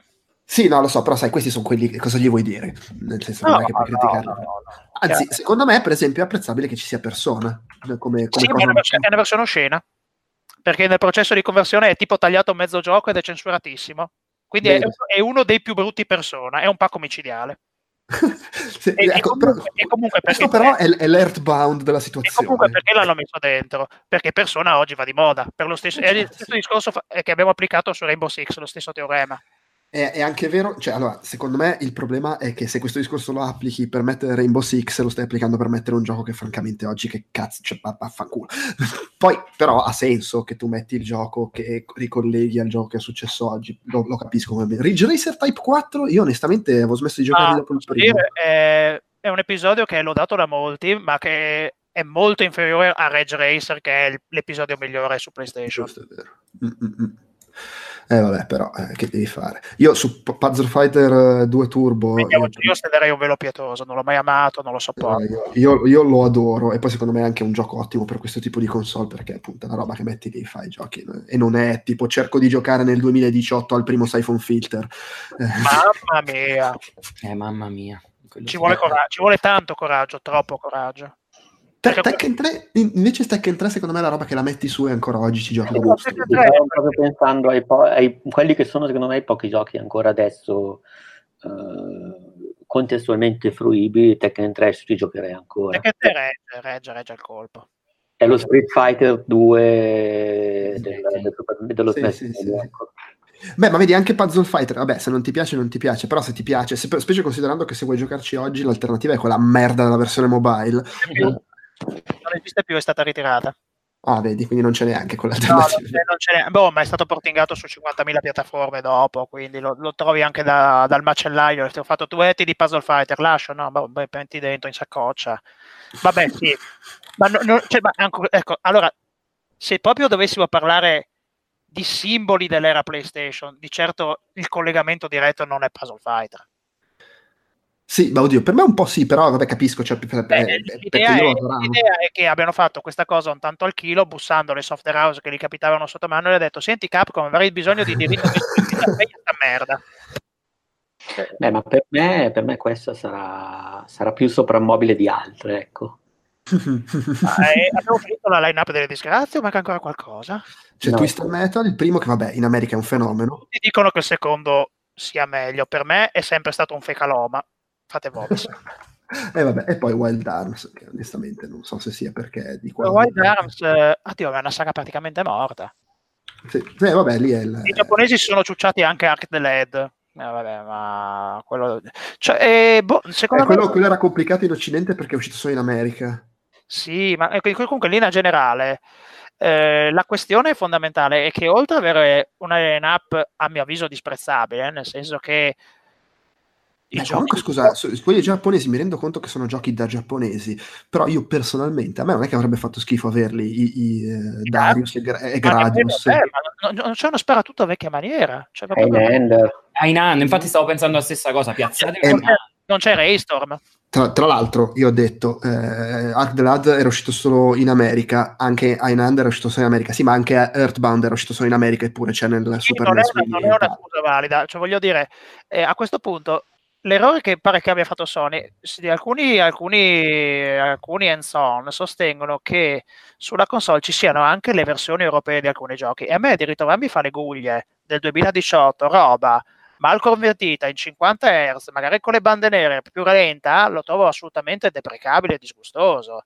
Cioè, e oltretutto è stato dimostrato, perché la gente è andata a spucciare nei credits, che Sony non si è nemmeno sbattuta per scrivere un cazzo di emulatore, ma ha preso eh, le PSX Rearmed, se non ricordo male. Sì, sarebbe la conversione per ARM di PSX. Sì, un emulatore open source. Ma stiamo sì. scherzando? Sì, sì, il progetto, open source che il processore su cui è basato quella carretta non fa nemmeno girare bene tant'è che pare che i giochi girano lenti rispetto alle controparte reali o in alcuni casi lo diceva Eurogamer, con input lag percettibile nei giochi che vanno a 30 frame al secondo, marcatissimo in quelli che vanno a 60. Cioè, ma ragazzi, no, è fuori discussione. Questa qua è un'operazione senza arte né parte che Sony ha fatto sulla spinta di Nintendo, tanto per dire perché non la fai anche tu Sony? Ma a quel punto, se non sai cosa fare, ed era evidente che non sapessero cosa fare quando hanno cominciato prima a svelare cinque titoli della line-up, poi ci hanno messo mesi a svelare gli altri perché il pacco era dietro l'angolo, non la fare. È inutile fare queste console se sono delle disgrazie.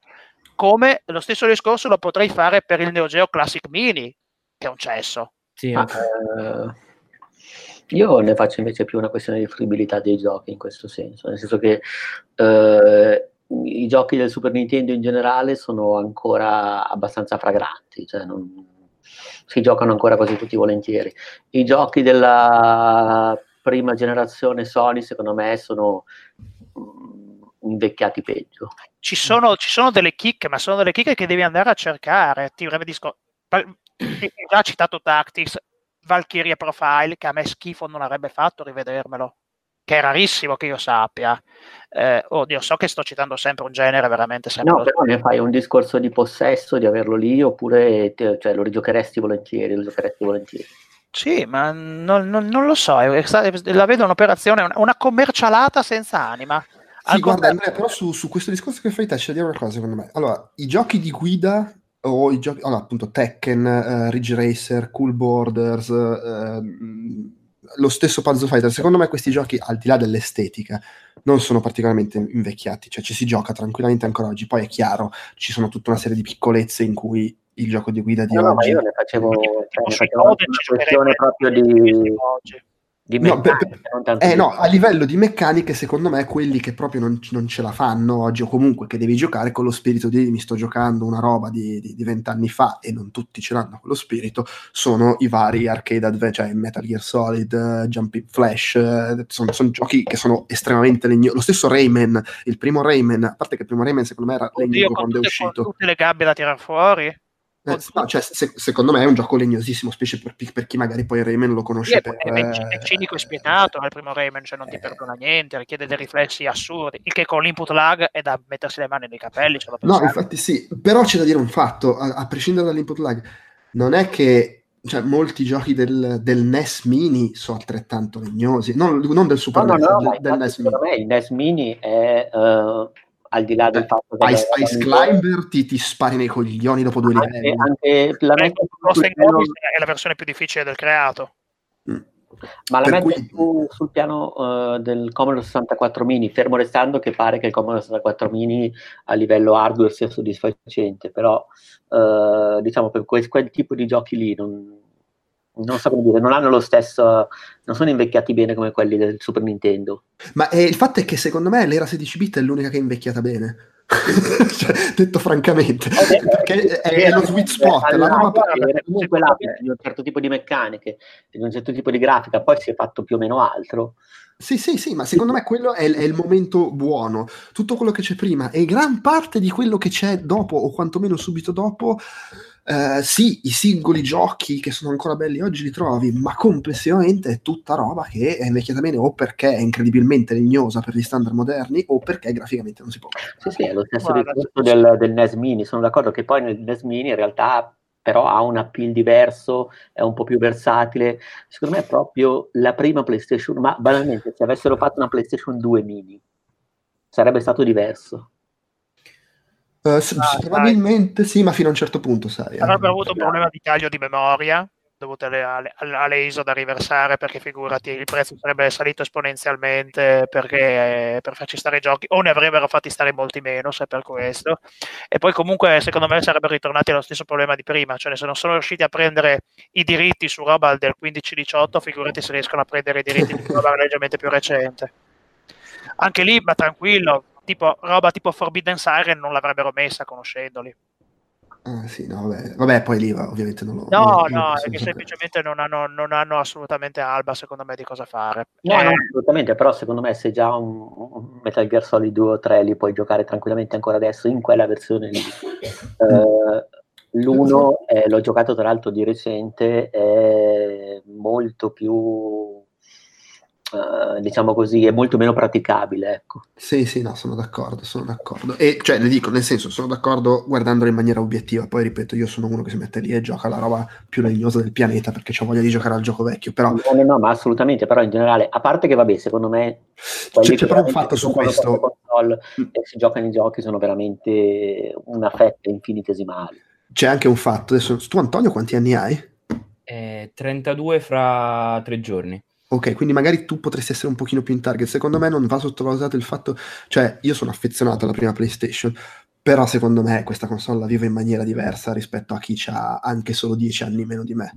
Figuriamoci a chi ne ha 20 meno di me. Eh sì, basta vedere anche come stanno vivendo, per esempio, le persone, i remake che annunciano adesso, che hanno 10 anni meno di me. Cioè, semplicemente la, il momento nostalgia siamo usciti un po' dal target del momento nostalgia, ci stanno entrando i 25-30 anni. Ecco. Eh sì, perché ad esempio anche appunto Crash e Spyro, ah, a prescindere dal fatto che siano merda o meno, perché lo so che tu Pocotto vuoi, vuoi inserirti dicendo la merda, la merda. No, la merda. no, nel senso che era, eh, però cioè, è comunque inevitabile che abbiamo un affetto diverso. Allora indigeribile allora e, ancora più indigeribile oggi con lustrini. Ma è lo stesso discorso delle persone, dei, dei, pischelletti dell'era PlayStation che hanno giocato il loro primo gioco di ruolo con Final Fantasy VIII e sono convinti che Final Fantasy VIII sia il non plus ultra. No, Final Fantasy VIII era la merda ed è ora di dirlo. L'abbiamo detto prima, l'abbiamo detto prima però. Ecco. Però, è, però è quello, cioè, a me, a me, Crash, a me Crash Bandicoot piaceva, eh.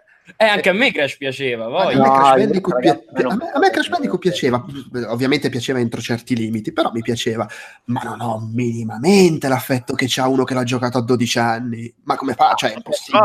No, anche, come, anche come l'annuncio di Devil. L'abbiamo giocato, l'abbiamo giocato consapevoli che il level design spesso faceva acqua da tutte le parti, che era frustrante al cazzo. Eh, che, che quella, quella, prospettiva per, per, per non fare il, il, il il, il, bidimensionale era fatta in maniera furba perché ti sembrasse uno showcase grafico, ma aveva delle ripercussioni sulla precisione del sistema di controllo. Tutte quante lungaggini che poi ritrovartele oggi fra le guglie non vuoi proprio. No, è chiaro, però allo stesso modo io ho affetto per dei giochi a 8 e 16 bit che però se li guardo con occhio un attimo clinico mi rendo conto che sono indifendibili. Eh, alla fine Quindi, non so, entra nel merito, dimmene uno così. Uh, beh, diversi platform per Amiga. Eh, ma allora ma lì te la cerchi, voglio dire, secondo me era già indifendibile allora, se mi dite Super Frog, in albero, voglio dire. No, vabbè, vabbè, quello è l'esempio forse più esagerato, però ci sono... Disposo l'Heroes, non lo so. Eh... Due. Tu fai, tu fai Roof and Tumble, cos'è, come si chiama?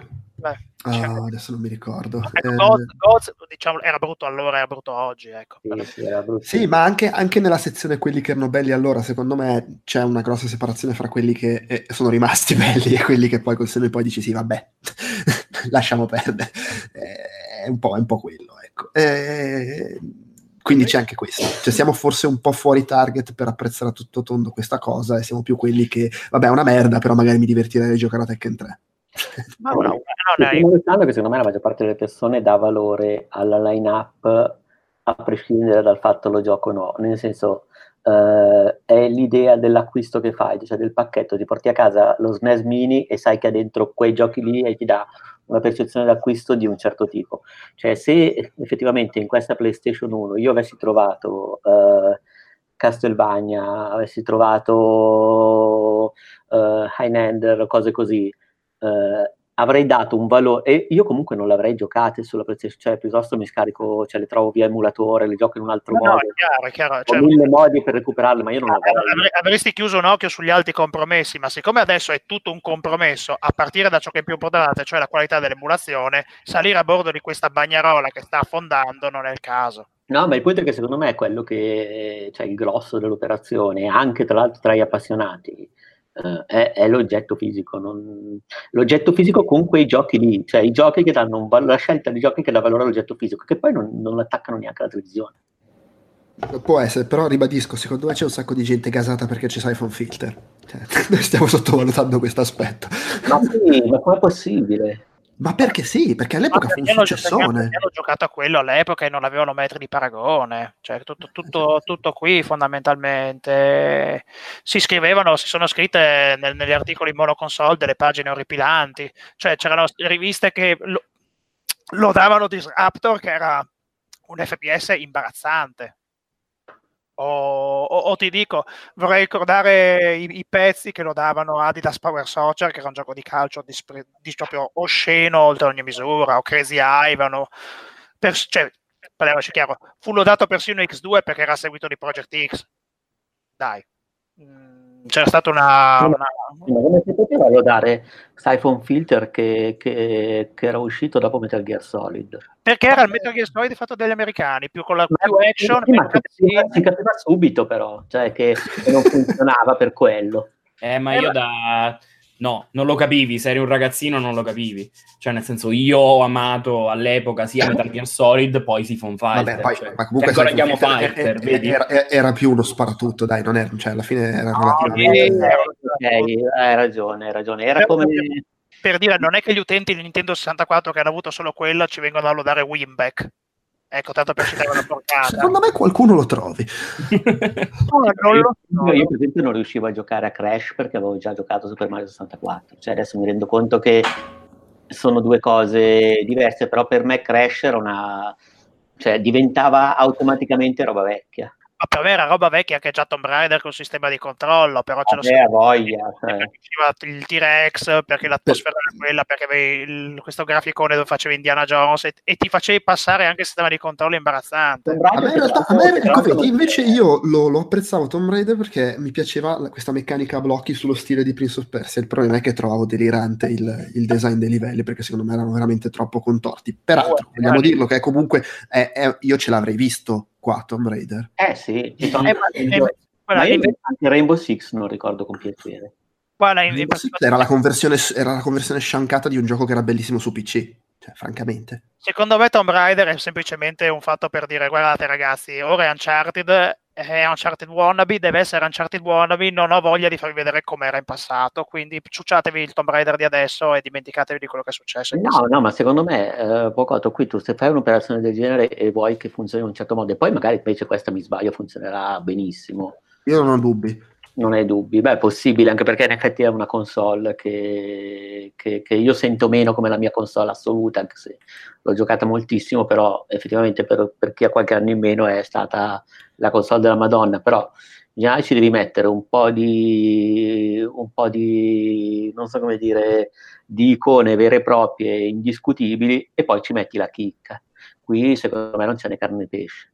E purtroppo che il problema è che venderà a prescindere, perché mm. al, al, netto delle lamentele più che, più che sacrosante sulla qualità dell'emulazione, su tutti i problemi, la gente se lo farà. Vabbè, poi il problema, io non avrei visto un saldo comunque, quindi. No, no, ma mm, assolutamente. Ah sì, fermo restando che poi per l'appunto facendo la scelta di metterci dentro il joypad originale, cioè il primissimo joypad e non il DualShock, si sono tagliati le palle e hanno segato tutti eh, ma perché hanno fatto? Ma che senso ha quella?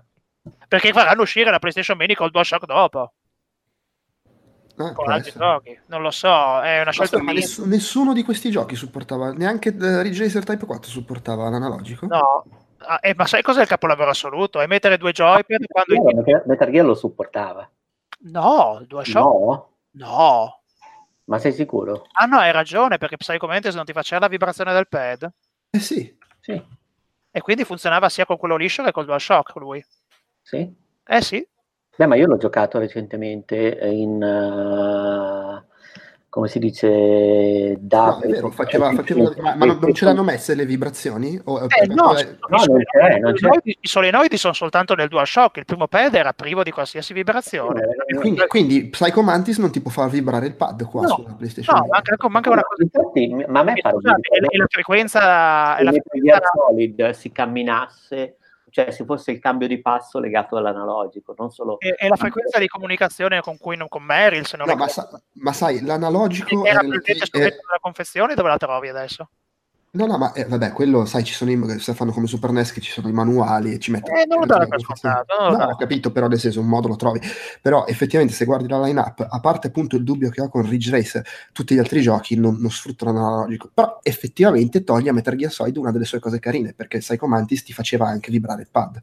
Ma quello mi sa forse solo nei remake, raga, o mi sto no, no, no, no, no, no, se, avevi il DualShock collegato te lo faceva vibrare. Io ricordo, io ricordo che leggeva la memory card quello sì. e se, ti, se, vedi dei giochi Konami ti diceva ah vedo che ti piacciono tanto i giochi Konami. Sì, poi ti spegneva la televisione. Tra l'altro io avevo, avevo il Mivar e sembrava vero cioè, perché ti appariva un'icona che era comunque simile. Io ho un, ho un, ricordo della vibrazione ma magari un ricordo fallato no ma va no no no c'è, c'è, c'è, c'è guardando su Wikipedia è una, delle, è una delle cose che avevano tolto nella conversione PC perché ovviamente non c'era il pad con la vibrazione Ok, quindi mi ricordavo bene questa no, cosa. Io ricordo di, essere, di averlo usato, cioè di, di, di, aver sfruttato molto di più il, il DualShock uh, con, uh, con, PlayStation, cioè, ma proprio...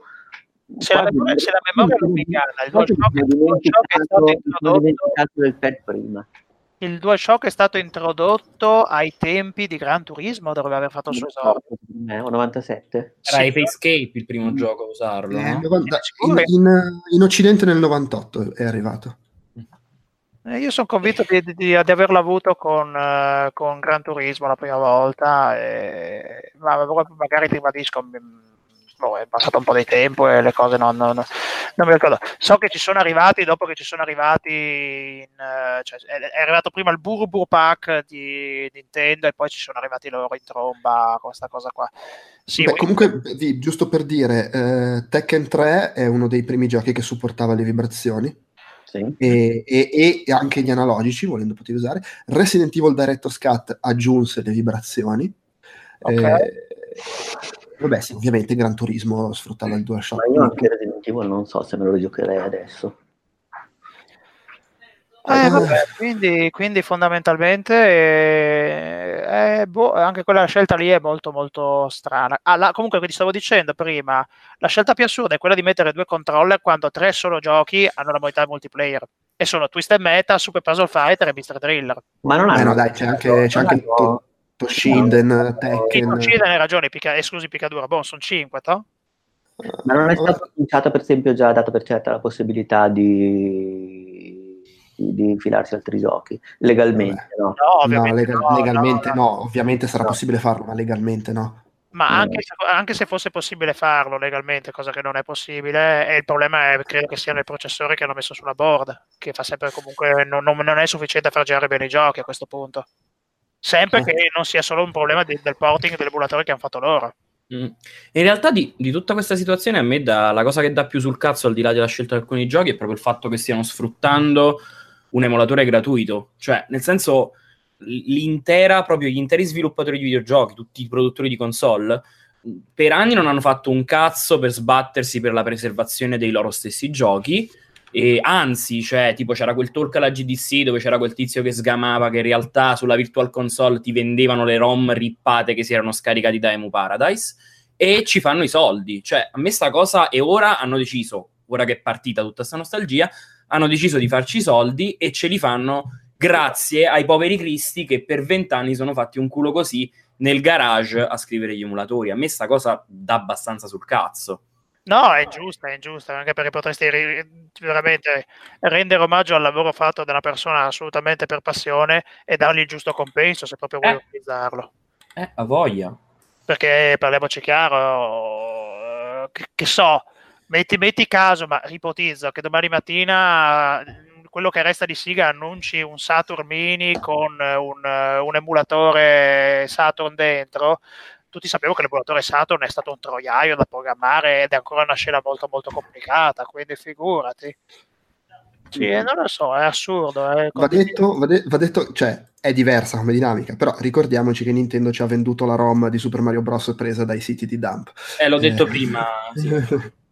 Sì, sì, uh, sì, chiaro, è chiaro.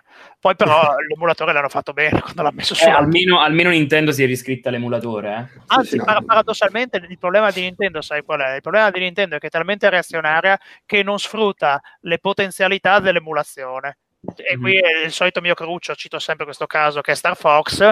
Eh, Star Fox su un qualsiasi emulatore per PC puoi overclockare il chip FX via software e farlo girare a un frame rate, non dico decente, ma comunque più che accettabile. Nintendo questa cosa non la vuole fare. È assurda.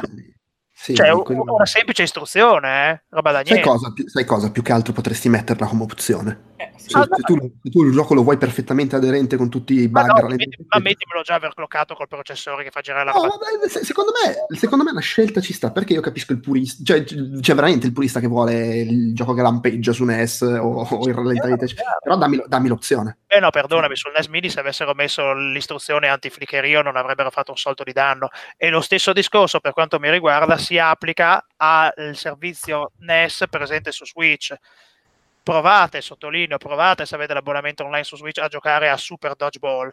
Avete gli occhi che, bruciano dopo un secondo perché io di sprite che scompaiono.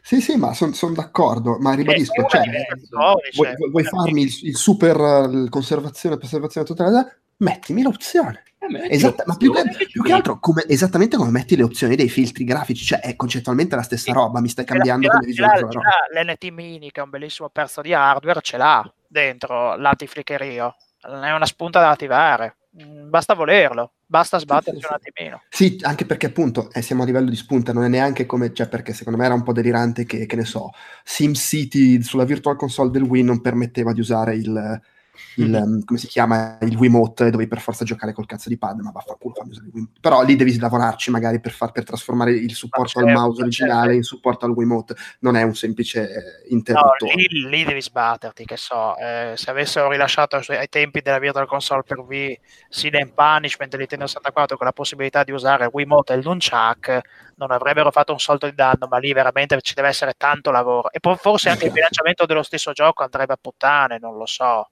Ah, quello non... No, è un problema relativo.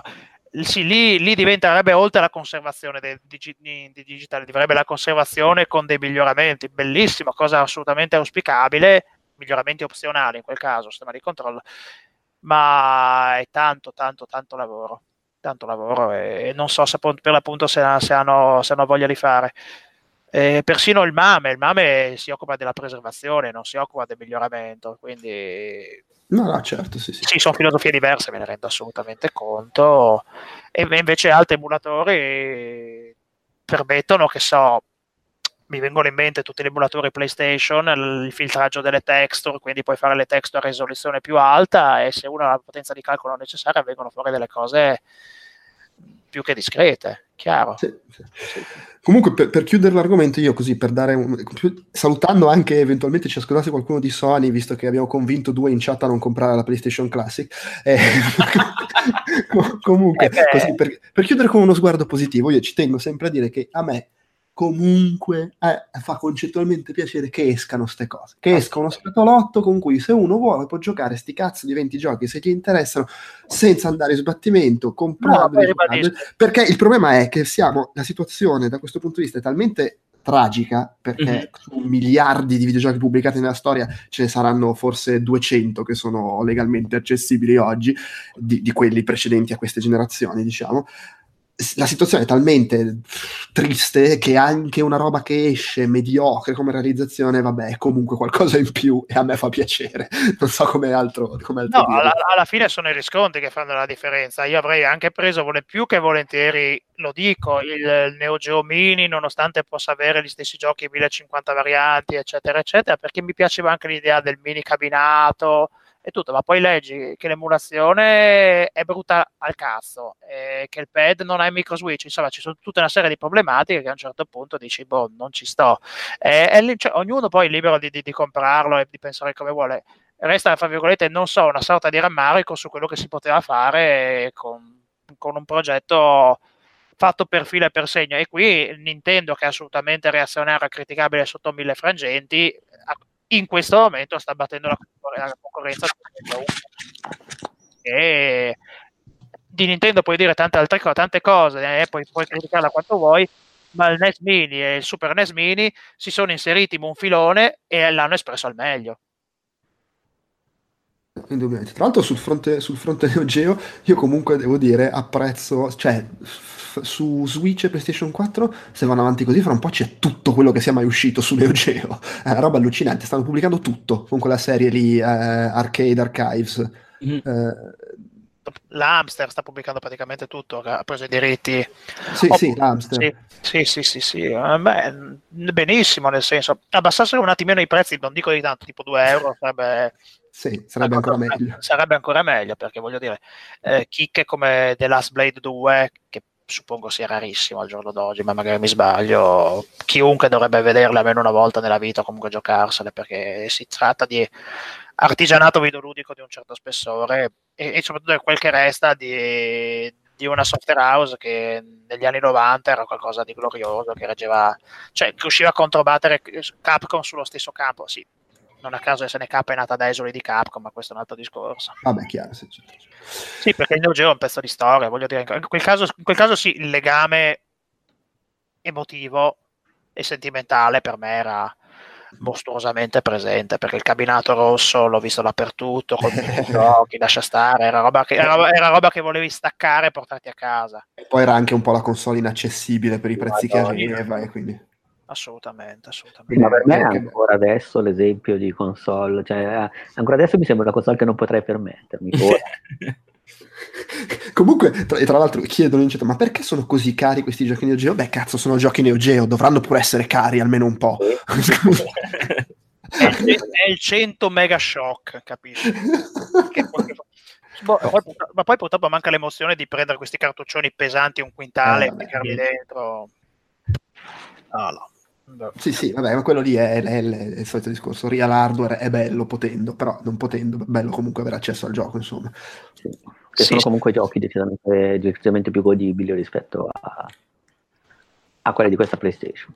No, infatti sì, sì. Va bene, dai, proseguiamo, che ci sono un paio di argomenti che secondo me esauriamo in fretta, ma che trovo simpatico menzionare. Tipo c'è questa cosa, c'è Emily Morganti che fa la PR per diversi giochi tendenzialmente di avventure grafiche, avventure punteca, tipo i giochi di Wadgetai o quelli di Incon Studios, infatti io ci ho spesso a che fare, e che parla del... Eh, c'è questo articolo su Gamasutra che poi troverete linkato, in cui parla di questo fenomeno de, de, de, dei tizi che chiedono agli sviluppatori le, le i, i, giochi, le chiavi per scaricarli, ma in realtà poi se le rivendono gli scammer proprio uh, totali che dice io come, come politica personale i, i, giochi cerco di mandarli a chiunque mi richieda, però poi succedono cose tipo che uh, ci, ci, sono un paio di esempi um, spiega, con cui spiega come mai è diventato difficile capire se chi ti sta chiedendo una chiave è onesto, che uh, un giornalista che conosceva gli ha chiesto il gioco e quasi nello stesso periodo gli è arrivata un'email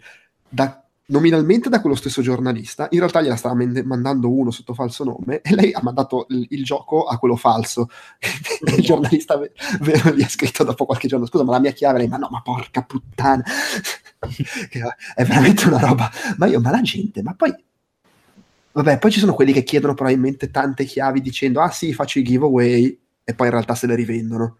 Eh, c'è, c'è anche quello che deve essere un po' non so, una pratica fastidiosa. Ma perché la gente deve veramente. Io non lo so, ma sta gente che vive per fottere il prossimo, ma che palle! Sì, ma poi ormai ragazzi i giochi li tirano dietro, cioè, ma soprattutto quelli piccoli, ma perché devi fare ste robe?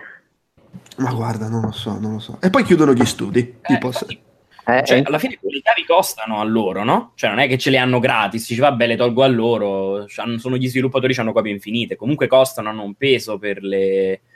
Uh, specialmente per uno studio piccolo, magari, quindi giustamente ti fanno sto scherzo e poi a bilancio ti rientra, no?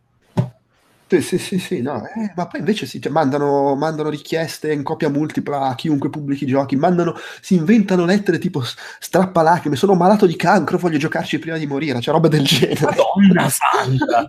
sì, sì, allucinato. Ho perso il lavoro, devo pagare le bollette, non posso permettermi il gioco, ti prego dammine una copia gratuita che la mia vita sarà completa, cioè cose del genere.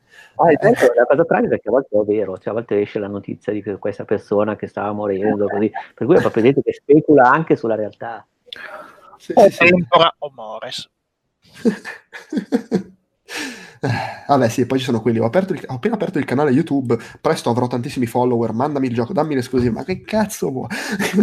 Però, eh. vabbè. Eh, no, invece ha chiuso Telltale eh, a, a, settembre.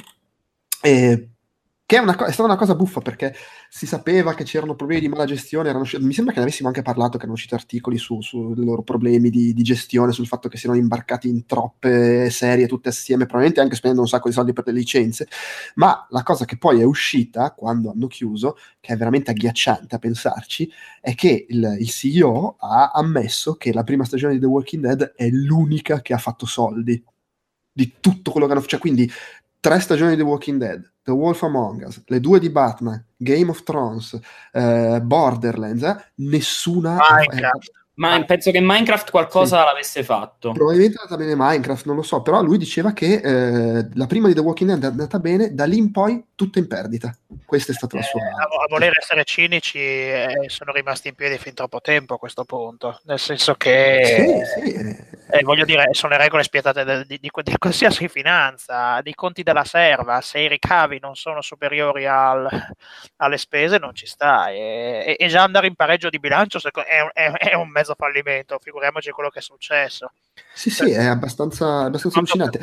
Per quanto riguarda la situazione, io dico, dico personalmente la mia eh, con il massimo rispetto, nel senso che loro come sviluppatore non mi sono mai piaciuti, nel senso che loro i loro giochi non mi rappresentano, cioè non rappresentano ah, già chiamarli giochi è per me una forzatura, i loro non giochi non mi hanno mai rappresentato, ma eh, ammetto che avessero creato una, una, una, nicchia a questo punto di mercato nel quale la gente ci si è tuffata e immagino che piacessero. Il problema perché non mi piacciono? Perché eh, la, lì era poca interazione sopperita da una scrittura e voi che ne avete giocati tanti sapete benissimo che quando la scrittura faceva acqua e le situazioni non erano al massimo della vita, il gioco stesso era una, sì, sì. Beh, del resto se il gioco è incentrato sulla narrazione, la narrazione non funziona. Eh, poi il, il, problema è anche che, nel senso, eh, i giochi per esempio di Quantic Dream, che a una visione superficiale sono un po' la stessa roba, anche se poi prendono strade.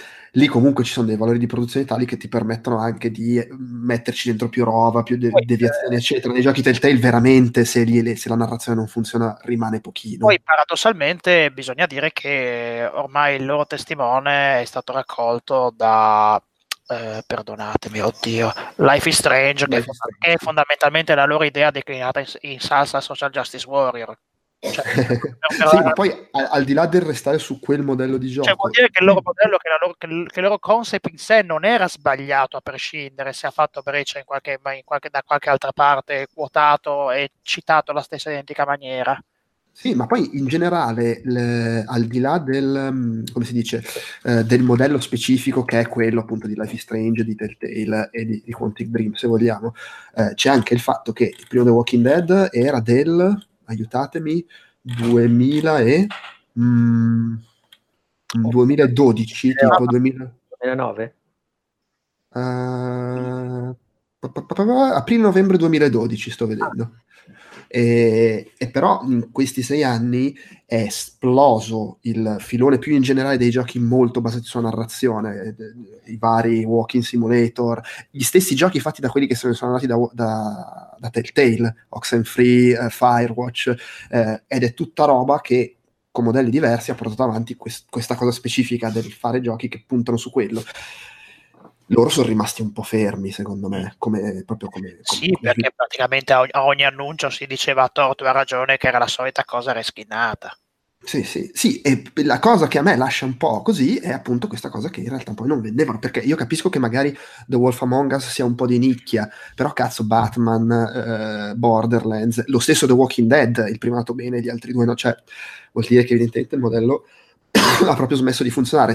Da un lato a me un po' spiace perché comunque nell'ultimo anno si vedeva questa ammissione di colpa con la ristrutturazione, col fatto che stavano fatto il motore grafico uh, rinnovato, che avevano deciso di fare meno serie, cioè si, ci stavano provando, beh evidentemente è stato troppo poco e, e, e troppo tardi.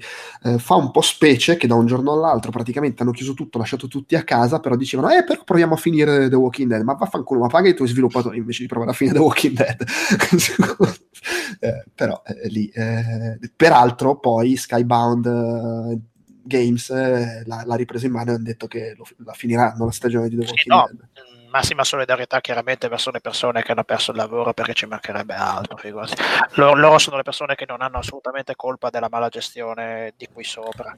Sì, quantomeno Skybound per finire la, la, la, stagione ha ripreso la gente che ci stava lavorando perché se l'avessero affidata ad altri sarebbe stato veramente una roba sì. per quindi c'era questa soluzione ponte per loro e si spera che vengano collocati in altri studi di sviluppo e che riescano, o sai mai, non lo so, magari la chiusura di The Walking Dead fa il botto e loro riescono, Skybound decide di mettersi a fare altre cose sulla falsa riga, improbabile visti gli esiti precedenti, ma non lo so. No, però sai c'è anche questo fatto, perché in effetti secondo me non è da sottovalutare, comunque loro hanno una libreria di giochi non indifferente che a questo punto secondo me uno, un publisher può anche comprarsi e, e senza dover sostenere i costi di sviluppo ma immagino solo rinnovare i diritti sulle licenze o metterli in vendita e a quel punto magari può anche diventare interessante più in generale non è, secondo me non è neanche escluso che quel modello e magari quelle stesse licenze però affrontato con un piano, come dire, economico più sensato, possa anche funzionare. Cioè, magari miri più basso, spendi meno, fai meno cose contemporaneamente. Cioè,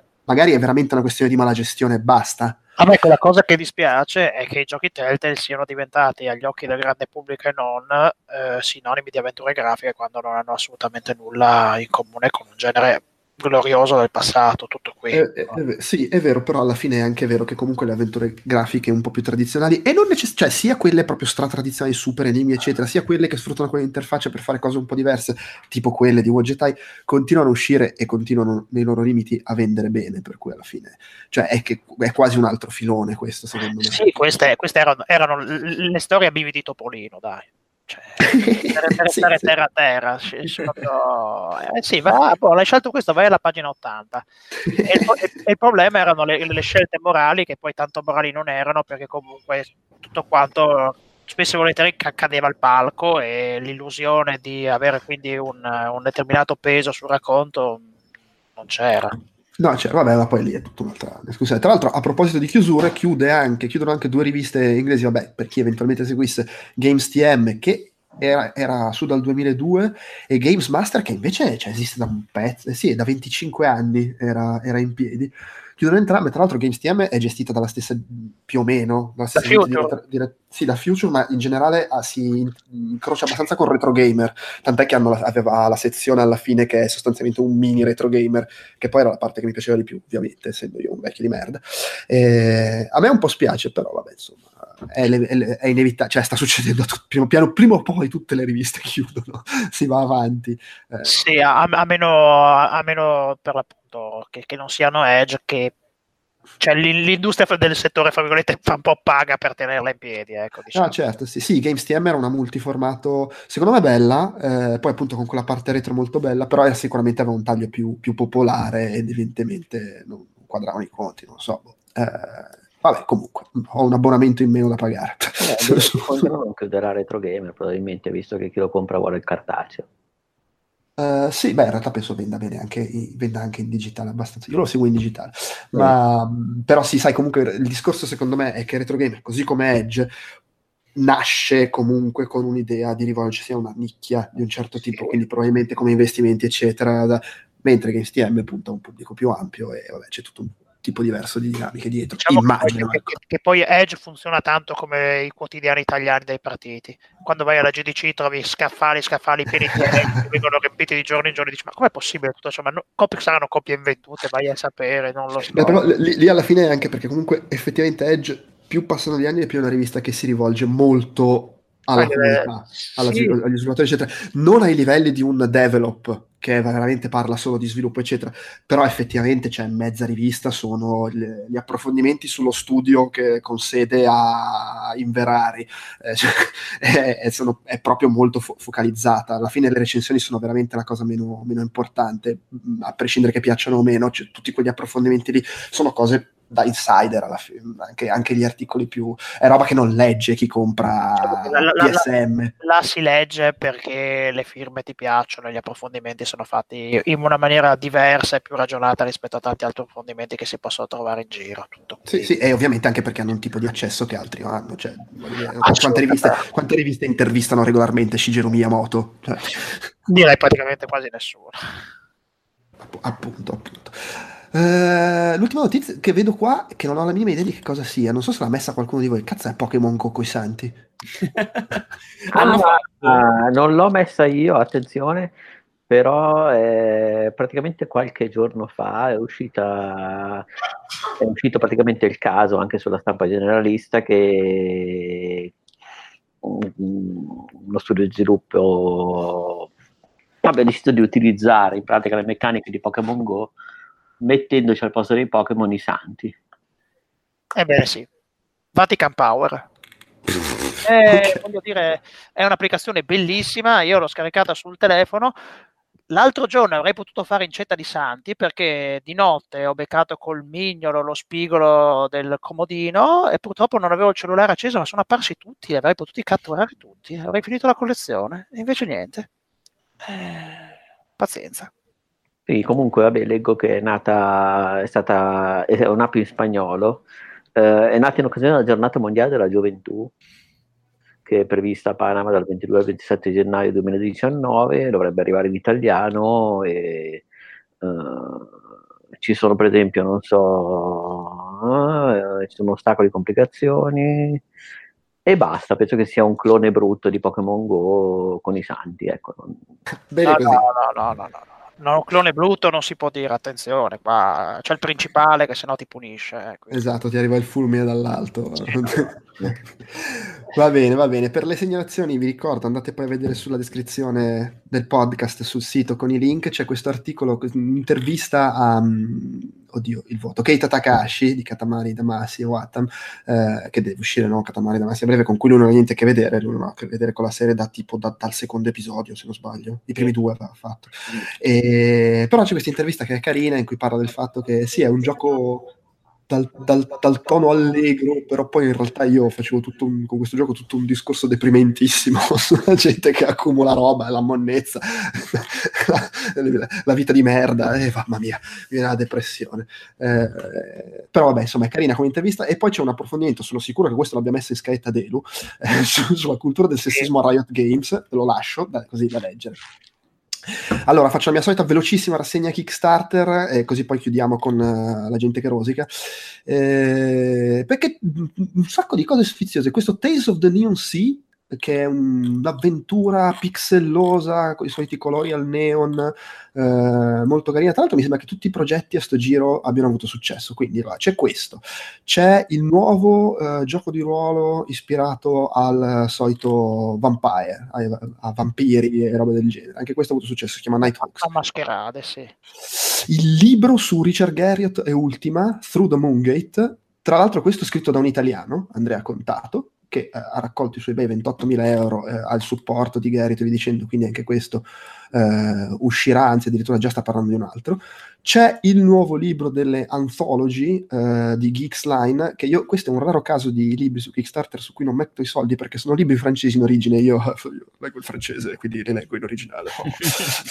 no, anche perché tra l'altro quello PlayStation era molto più piccola, la versione inglese, erano tre volumi, quella francese e uno solo quella inglese, così ve lo dico. Però c'è questo, la GameCube Anthology, è sicuramente bellissima, vedo che sono due volumi e anche questa è andata. Ovviamente questi sono progetti chiusi, però io ve li segnalo anche perché eh, è tutta roba che poi uscirà e quindi magari uno si può informare. In realtà quello di Tomb Raider mi pare che non l'hanno fatto.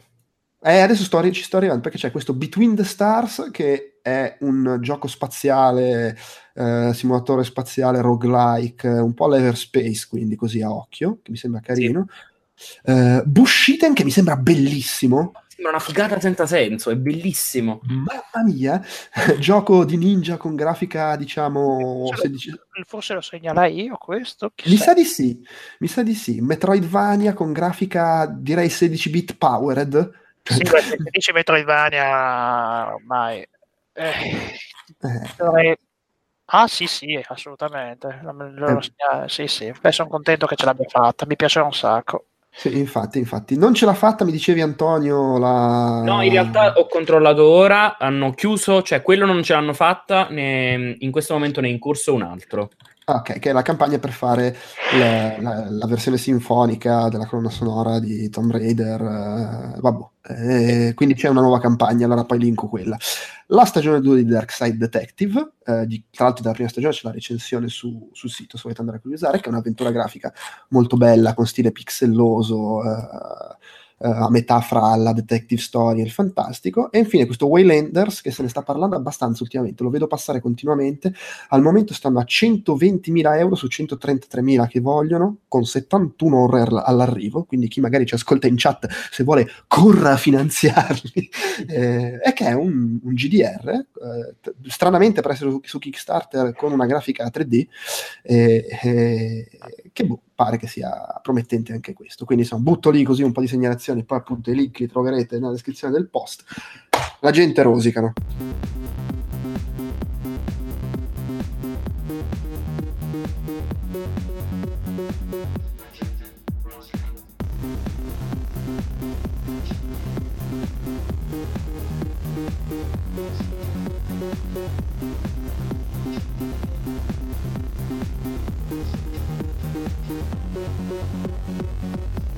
Ah, vabbè, dai. Il primo, secondo me, è un argomento sul quale dovremmo soffermarci. Dovremmo, non dovremmo neanche trattarlo, soffermiamoci il meno possibile. Voglio dire. Ma allora, a me, più che lui in sé, cioè Carlo ah, Calenda, ma, ma lui, lui, lui, lui, è un politico di, di, quindicesima risma che semplicemente per avere un minimo di notorietà si è buttato sul bersaglio facile. Tutto. Però al di là di lui, cioè Carlo Calenda che ha fatto questo tweet sarà forte, ma io considero i giochi elettronici una delle cause dell'incapacità di leggere, giocare sviluppare il ragionamento in casa mia non entrano, che è un tweet secondo me tremendo perché oltretutto, cioè, allora...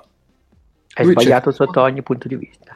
Lui cerca di nascondersi dietro il fatto che, che, che, dice, sì, ma io sto parlando di quello che faccio in casa mia, non è che sto parlando in assoluto. E il cazzo, perché sei un politico e se fai un tweet non stai parlando dei fatti tuoi, ma stai facendo campagna elettorale, e non ci provare nemmeno a dire che non lo sai. E, e quindi, cioè, questa è la base.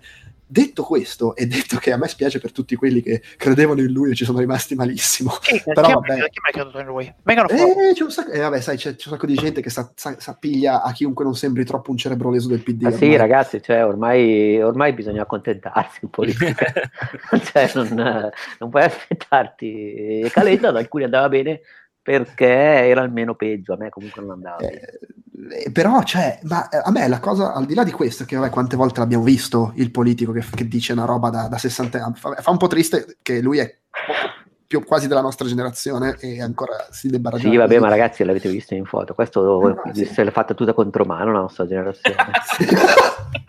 no, il problema, cioè problema, alla fine sono sempre, sono sempre cose passeggere che dopo il caso di sto tweet sono ricom- è ricominciata la, la nuova pantomima degli articoli che fioccano da tutte le parti su sto tema. O, e... o, o, la gente che ha flammato con lui su Twitter. Secondo me dovremmo cominciare semplicemente a dare meno attenzione a questi diavolo di social network. Voglio dire, hai scritto la tua boiata, boh, isolatelo, festa finita. Eh, lo so, il problema è che sono Ma tra l'altro la- io mi chiedo se non fosse in realtà tutto est- estremamente ben pianificato, nel senso ma che sì, lui è partito con... Eh, no, ma aspetta, perché lui è partito con questo tweet e con questo tweet ha, ha contattato tutta una fetta di gente a cui il tweet va bene, perché dice, ah, il videogioco. Eh?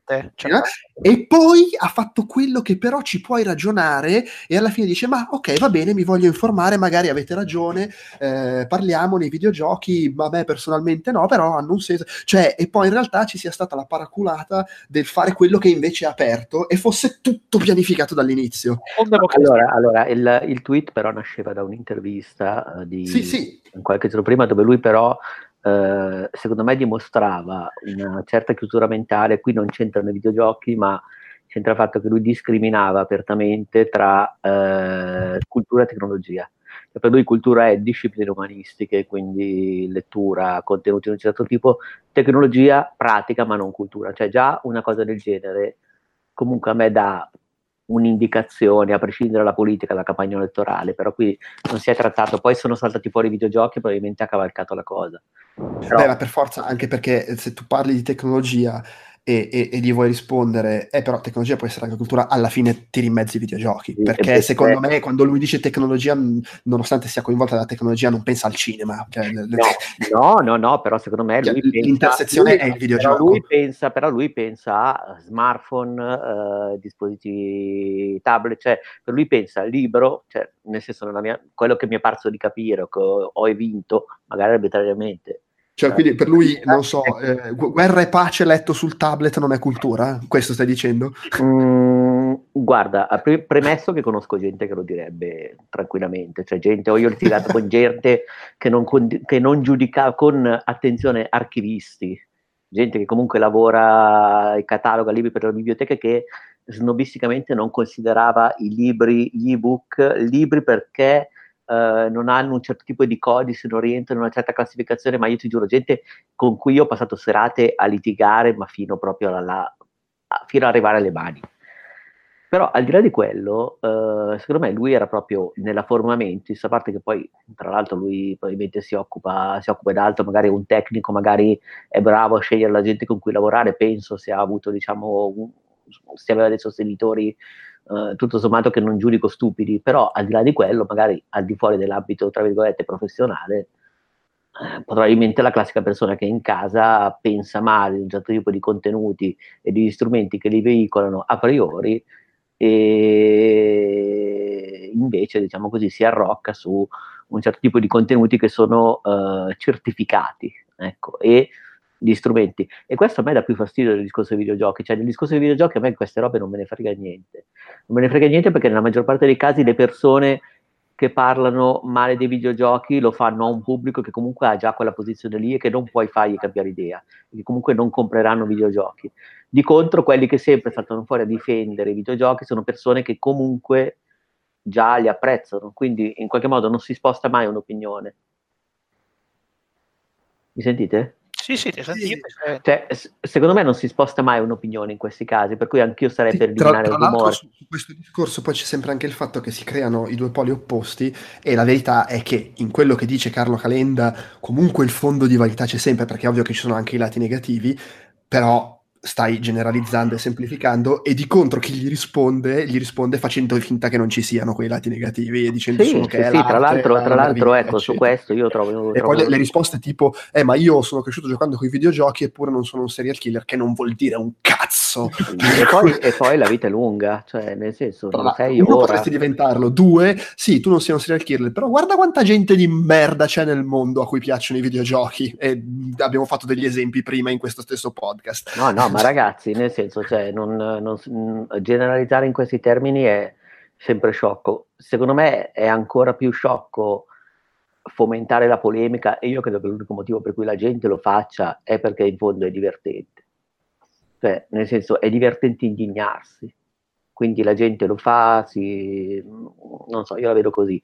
Perché a livello sì, di dialogo, sai, secondo sai, me. Sai, sai cosa è un po' deprimente, secondo me, ripeto, per chi magari in calenda ci crede, è che comunque questa è una persona che, ripeto, o, o vabbè, è un, o, o, è Trump, che non, non, sa che cazzo fa e spara tweet a caso, eccetera. però questa è una persona che comunque con i videogiochi ci ha lavorato in un certo, una certa misura, con i ruoli che ha occupato istituzionalmente, sa benissimo, perché lo sa, lo sa benissimo, che genere di indotto possono portare, che, che settore strategico sono eh, e quanti margini di crescita ci possono essere in quell'ambito in Italia, magari è poco intelligente porti ost- in questa maniera ostile nei confronti di quello che invece dovrebbe essere un settore. Ma, che... ma infatti, secondo me, il discorso che si doveva fare stavolta, che secondo me non si è fatto, che piuttosto che mandargli contro risposte legate alla cosiddetta cultura del videogioco, l'arte, video, piuttosto che metterla su un piano di valore dei contenuti, sarebbe stato più interessante eh, portare diciamo, delle osservazioni a livello di mercato.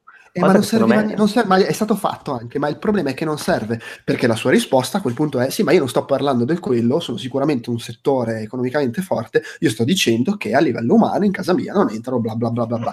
E però si ritorna al discorso iniziale, il tuo discorso personale, nel momento in cui sei un politico di, di, di, un certo peso e lo fai su Twitter, lo stai trasformando in un discorso che non è più quella cosa lì, e quindi eh, ti stai... Guarda, bene. il fatto che l'ominide abbia tanto tempo da perdere su Twitter invece di fare il go- cosiddetto governo ombra ti fa capire quanto ridicola sia la sua carriera politica. Una volta, una volta sì. i consiglieri dell'opposizione facevano il governo ombra, cioè un governo che faceva delle controproposte di modo che nel caso il vento cambiasse si sarebbero subito ritrovati con la palla nel loro campo capaci di giocarci ormai questo qui veramente eh, non ha niente. Ha, ha, giocato, ha giocato strategicamente, ha giocato al ribasso del populismo. Sì, assolutamente, ha giocato questa carta così. E ribadisco, mi spiace che si sia sentito il bisogno di di arroccarsi e difendere sì, sì, proprio sì. rispondendo alle, alle sue cioè, ma, ma, ma, lì secondo me te l'ho detto, è sempre divertimento, cioè così la community si diverte a parlarsi addosso e a darsi pacche sulle spalle o a generare piccolissime diatribe interne, di contro Calenda evidentemente sapeva di parlare. Sai, non, non, non, so quando ci si diverte, so, prendo l'esempio di un minus Abens come Mario Giordano, io non, non mi divertirei mai a flammarci su Twitter con un minus Abens di questo tipo. Ma cioè, scherzi, se domani Mario Giordano pubblica una roba dei videogiochi, ma sai quanta gente si diverte? No, ma figurati, ma, e, e non, mancherà, non, mancherà, tempo. Cioè, io Mario Giordano lo vedo a pezzi su Blob e lo trovo un cabarettista di quindicesima risma che non varrebbe neanche... No, no, tu sottovaluti, secondo me, il valore, il valore videoludico dei social network. No, la, gente, la, gente, la, gente appena, la gente non aspetta altro che escano ste robe. Mm, allora, c'è una fetta che si diverte a fare l'uscita più sagace, eh, l'altra fetta che finge di fregarsene, però qualcosa scrive, ci rientro anch'io. Eh. Eh, poi c'è la fetta che apre la discussione, ma in fondo vuole solo ribadire cose, vuole solo fare like, cioè comunque cioè, è, è, un innesco, è un processo che ha proprio dietro un, una componente ludica, cioè Ah, no, beh, sì, i, meccanismi sono i meccanismi che portano a. No, quindi voglio dire, nel senso, cioè, non, eh, la, eh, il motore di questa cosa è proprio il divertimento. Il divertimento o l'indignazione che comunque ti solletica alcuni istinti, alcuni piaceri. È una gratificazione simile a quella delle slot machine. Sì, sì, sì, sì, assolutamente. O, o anche simile, ah. non lo so, a quella non so, come quando non giri canale mentre senti uno che sta dicendo stronzate. Eh, è, è, quella cosa lì, cioè la puoi vivere in mille modi diversi, ma è sempre comunque intrattenimento, sia da chi si mette lì e ti butta dentro la risposta strutturata, signor Calenda, così, ma dico, ma sei scemo, ti metti lì a parlare con uno su Twitter, a cercare, ma, ma, ma, ma lascialo stare. Ma, cioè. ma, tra l'altro, cioè, io capisco che poi noi parliamo di questo perché i videogiochi ci teniamo, poi comunque nel podcast, podcast sui videogiochi se ne parla, la passione, però parliamoci chiaro, con tutti tutte le robe vergognose e indifendibili che dicono e fanno i politici italiani in sto periodo. Ma chi cazzo se ne fotte se Calenda non vuole far giocare i suoi figli con i videogiochi? Ma sì, ma poi poveri bambini. Ma figurati se poi questi videogiochi, questi qua a parte che appena possono il videogioco se lo comprano volentieri se già non ce infatti poi anche lui magari ti dicono papà mi odiano ma sì ma adesso io papà adesso vado in camera mi chiudo dentro e mi faccio le pipe in realtà sto giocando al videogioco. Ma sì sì sì. Chiu- chiu- chiuderei questo argomento con ho davanti uno scambio delirante su Twitter fantastico fra tale Maria Dagruma che dice ah sono un'educatrice di asilo nido e le do ragione eh, e c'è uno scambio con Alberto Belli il noto Alberto Belli che ne, ne fa presente le fa, le fa, presente, peraltro scrivendo in romanesco, oh, eh, oh, sei un'educatrice e non hai messo l'apostrofo su un'educatrice, a strozza. Spiace che il dibattito sia stato disertato da Paul Pot e Charles Manson. Mancavano solo loro l'appello. No, ma una cosa, cioè, no, scusa, però... sotto, sotto, tutti i pipponi che ho letto, le lettere aperte, le robe, pipponi signor Caleno, ma cazzo. Ma cioè, prima di tutto signor Calenda è, è, già tanto che trova il tempo di cagarti. Cioè, non... eh, ma lui invece si è messo lì, a... ma secondo me è proprio perché appunto è una cosa ma programmata. Poi, ma, ma io però, cioè, ragazzi, immaginate, ragazzi al, al, al rilievo un'educatrice ci vuole l'apostrofo, l'educatrice risponde nulla è a caso. E lì, okay. e, lì, e, lì, e lì, l'hai buttato sul vago per, per, non ammettere che hai fatto la figura di me. E comunque qui stiamo, stiamo, presumendo che sia l'essere il politico in persona che risponde quando è sicuramente il suo detto stampa. Eh. Per, per una persona a conto terzi che ha portato avanti quindi, quindi sono, i figli, sono i figli dell'addetto stampa cioè, ti, ti, ti rivolge all'addetto stampa che non gliene fotte un cazzo, anzi dice, boh, che bello, oggi non devo scrivere quattro puttanate su, su, su Facebook, ma posso flammare tutto il giorno su Twitter. Sì. vabbè, vabbè, dai, dai, proseguiamo, proseguiamo. Sì. Prose- vabbè, allora in realtà questa cosa ormai, io l'ex redattore di IGN US che è copiato da YouTube, vabbè, cazzi suoi, onestamente. È, è stato comunque sia, voglio dire, la cosa che fa sorridere è che quando è stato beccato con le mani nella marmellata, il soggetto ha detto: Ma come io mai non ho mai fatto una cosa simile, non ho mai fatto una cosa simile. Ha iniziato una difesa spadatrata e si è scoperto che non era la prima volta che faceva questo giochetto. e per preciso non è la prima volta che nella stampa del settore viene fuori uno scandalo di questo tipo e non sarà sì, per sì. nemmeno l'ultima purtroppo. Sì, che poi non per giustificare, però probabilmente è anche inevitabile nel momento in cui il settore finisce in mano a uh, gente sottopagata che, che, che, deve, che, ha tipo 10 minuti per recensire un gioco da 100 ore e, e, verrà pagata con ti ho dato il promo, poi anche dei soldi. Alla fine, ripeto, non è bello è lui è comprensibile che uno fisca per copiare a quel punto. se lui avesse detto sì, ho copiato, recito il mia colpa, tutto si sarebbe risolto così e nessuno sarebbe andato a cercare lo storico delle malefatte. Sfortuna sua vuole che si sia scavato la fossa da solo e che sia stato cercato attraverso un lavoro nuovo, vero. Eh, chiaro, sì, sì.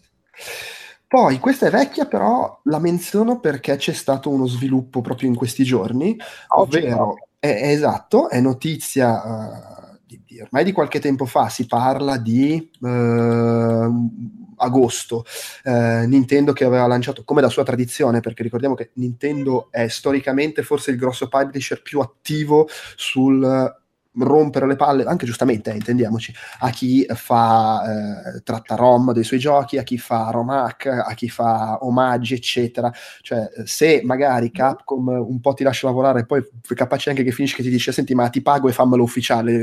Nintendo, cioè, appena ti becca, ti, ti, ti sdrena il culo e ti manda addosso gli avvocati più cattivi del pianeta. E, e appunto ad agosto avevano fatto l'ennesima azione contro i siti che ospitano ROM di videogiochi, eh, in realtà l'azione, va detto, era stata contro i siti, quelli che ci guadagnano su, cioè quelli che hanno i banner, le pubblicità, eccetera.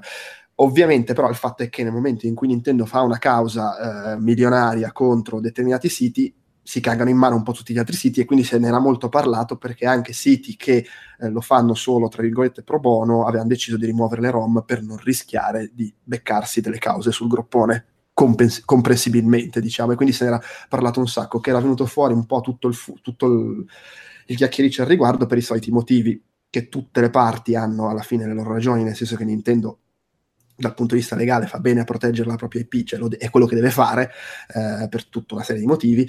Eh, allo stesso tempo c'è la gente che dice sì, però rimane sempre il solito problema, i cataloghi di, di, videogiochi che vengono ripubblicati sono striminzitissimi, gran parte della storia del videogioco è abbandonata a se stessa eh, e l'illegalità è l'unico modo per accedere ai classici. E soprattutto se uno vuole comprare le cose legalmente, vedi il servizio di Verda con soldi V, a un certo punto si dava come un servizio che per motivi di obsolescenza viene chiuso, con uno eh storico di articoli e di giochi, anche chicche emulate che vengono, che scompaiono, con il rischio di non averle più in memoria eh, oppure di averle in memoria e con il fatto che la console potrebbe rompersi e quello che hai non puoi più recuperarlo in alcun modo nonostante tu l'abbia pagato. Infatti, e quindi ci sono tutte questo tipo di problematiche, eh, fermo restando, che però bisogna anche dire una cosa, cioè è vero che chiude, eh, che ne so, come si chiama, eh, Emu Paradise, Paradise, però è anche vero che a tutt'oggi, cioè eh, tre mesi dopo, se cerchi i torrent set di ROM complete di asterisco console, ci metti veramente 5 minuti a trovarli. Cioè, Addirittura cui... i file su Emu Paradise sono ancora presenti, hanno tolto solo i link, quindi c'è mm. uno scriptino per Grease Monkey, che sarebbe quel sì, plugin sì. di scripting, che ti permette di accedere comunque al link interno. E, e, quindi puoi scaricarli comunque lo stesso, scaricando questo scriptino, tra le altre sì. cose la, la, sostanza è chi eh, non usava comunque Emo Paradise perché ha bisogno della console da attaccare alla TV perché non si vuole fare gli sbattimenti con gli emulatori non gli è cambiato un cazzo. No, chi no. usava Emu Paradise continua tranquillamente a trovarle le ROM. Ah, è, più, è, più, una battaglia di principio, nel senso a me va bene che mi fate le, le azioni legali perché dovete farle, però porca puttana, createmi dei cataloghi decenti dei vostri Guarda, classici. Loro, loro, quando fanno le azioni legali le fanno col, col, col, carro armato, sparando all'impazzata come se niente fosse. Sì, come sì, quando sì. hanno fatto l'azione legale sul remake eh, amatoriale di Metroid 2. Eh, sì, sì. Poi, di nuovo, il problema è loro l'azione legale l'hanno fatta nei confronti di chi ci guadagnava. Probabilmente se esistessero solo siti con sulle ROM senza mezzo banner non l'avrebbero nemmeno fatta. O magari sì, sì lo stesso, però. No, io, segnalo, io segnalo l'ottimo Planet Emulation che uso da anni ed è francese, al posto di, di le ROM ci sono ancora. Non potrebbero esistere perché voglio avere il traffico di dati scaricati e di, sarebbe di diversi tera e quindi figurati. No, comunque, no, no, certo. Il tipo di Metroid 2 era un progetto amatoriale, sto controllato sul sito, non c'ha manco i banner, quindi non è che ci guadagniamo. Mia, ma poi un progetto Beh, però, però lì, lì, lì, è diverso, lì è diverso, è proprio è una, lì è copyright è... Eh, sì, è eh, okay. Lì ti stanno creando un gioco del, di una serie che è un tuo marchio e secondo me c'è proprio un discorso diverso di non vogliamo sì. che altri facciano giochi di Metroid. Per sopravvivere avrebbe dovuto chiamarlo Peppino, mettere uno sprite di un pizzaiolo e... È chiaro, sì. Poi vale sempre il fatto che poi col senno di poi loro avevano anche stavano avevano in produzione il remake ufficiale di Metroid 2, però in generale c'è anche il fatto che Nintendo è molto più stretta di altri, mentre per esempio, adesso non, non, vorrei, non faccio es- esempi perché non vorrei sbagliare l'esempio, però ci sono altri publisher che finché tu il tuo gioco materiale non lo metti in vendita, Sega, non ti dicono mai niente. Sega con Sonic, anzi il tipo che poi ha fatto Sonic Mania era uno che esatto, veniva sì, da quella scena. Ah, no? Tipo forse anche Capcom, con, c'è quel Mega Man 2 e mezzo. Esatto, sì. Esatto, sì. esatto, o, come aveva fatto cos'era? Aspetta perdonami che poi l'aveva pubblicato Capcom stessa era o eh, Mega Man vs Street Fighter qualcosa di sì, simile sì, Mega Man vs Street Fighter sì. eh, per cui insomma ognuno ha le sue però Nintendo è molto eh, ed è notizia proprio appunto di questi giorni che eh, nel, nel, processo fra Nintendo e chi gestiva quel, quel sito eh, hanno chiuso come spesso quasi sempre accade su questo tipo di, di cause hanno chiuso senza andare a, in America perlomeno senza andare a processo mettendosi d'accordo con una somma da 12 milioni milioni 230 mila dollari, oh, che poi eh, negli articoli che ne parlano dicono probabilmente anche un po' simbolica, nel senso che questi non si possono permettere di pagarla, ma il punto per Nintendo, più che avere quei 12 milioni, è avere questa vittoria che dice, oh, teste di minchia, se provate a fare sta roba, noi vi succhiamo 12 milioni di dollari, che precedente è significativo, diciamo. Eh, questo fra l'altro commentare l'hating nei loro confronti, di, nei confronti di Nintendo, figurati. Sì, e, e, peraltro è una causa che perdi, perché cioè, di base è ovvio che tu la leggi la infranta, almeno per come funzionano le cose. Poi secondo luogo sei un povero stronzo contro gli avvocati di Nintendo, ma dove cazzo vuoi andare? Adesso ho detto proprio... Sì, eh, a, meno che, abbia, a meno che tu abbia ragione, perché poi ricordiamo che tutte le volte che Nintendo, Sega, anche unendo le forze hanno fatto causa a chi faceva emulatori, hanno sempre perso. Sì, sì, nella maniera più... Ma credo che ormai quella, dal punto di vista le cause dell'emulazione non si possono, non abbia più senso farle perché eh no, eh, perdi partenza. Cioè, come se domani mattina si svegliano male e decidono di fare causa alla ditta del Super NT Mini perché hanno messo, cioè hanno riprogrammato il NES eh, reverse engineering, non è che hanno copiato qualcosa, non c'è nulla, non c'è infrazione di copyright, è ricreare qualcosa utilizzando l'ingegno e il cervello, quindi... No, infatti, sì, sì. E buffa anche invece Bethesda, che sempre, sono sempre buffe le cose che fa Bethesda, hanno fatto caso a uno che vendeva uh, The Evil Within 2 su Amazon di seconda mano, però il problema era che c'era scritto che era nuovo, perché non l'aveva neanche aperto. E dice, eh, non puoi vendere tramite un rivenditore ufficiale un, un nostro gioco scrivendo che è nuovo. Vabbè. Vabbè, e, hanno, e, tra l'altro hanno vinto, credo, perché... però è perché noi non lo sappiamo se è nuovo veramente, magari l'hai scartato. Ah, mi, chiedo, mi chiedo se Bethesda abbia messo piede in una celebre catena di cui non voglio fare il nome. non lo so, va bene, ok. Va bene, poi ci sarebbe la cosa che, che abbiamo anche citato prima, il fatto di, uh, delle donne in Total War, che a me questa cosa fa veramente impazzire, ma porca puttana, ma la gente, ma come cazzo sta? ma figa! Di, lo, lo, lo, spiego brevemente, in pratica uh, in uh, Total War, cos'era? Rom 2? No, sì, Rom 2. Rom 2 eh, praticamente è possibile, eh, c'è, un, c'è, una percent- c'è, una possibilità, mi se non sbaglio, del 10%, o forse addirittura la possibilità dipende, varia. Da, eh, dipende, dipende dalla fazione. Allora, in fazioni in cui storicamente non è mai capitato che ci fossero ufficiali generali donne, non è possibile che, che, che si ritrovino nel gioco ufficiali donne. In fazioni in cui storicamente è capitato, c'è una percentuale bassa, variabile a seconda delle fazioni, che, che ti ritrovi delle donne nel diciamo, nel, nel pool da cui peschi e che quindi poi ti ritrovi ad avere una generale donna.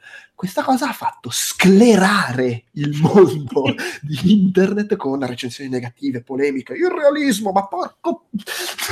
Ma il, il, realismo di cosa cazzo? Che è un videogioco. Ma figa, con tutte le robe irrealistiche che ci sono in Total War devi rompere il cazzo perché c'è il, genere, il generale donna, oltretutto introdotto con l'attenzione a fare la percentuale, magari non super realistica, ma comunque la percentuale basata su dove erano le donne, dove non erano. Ah! Vabbè, sì.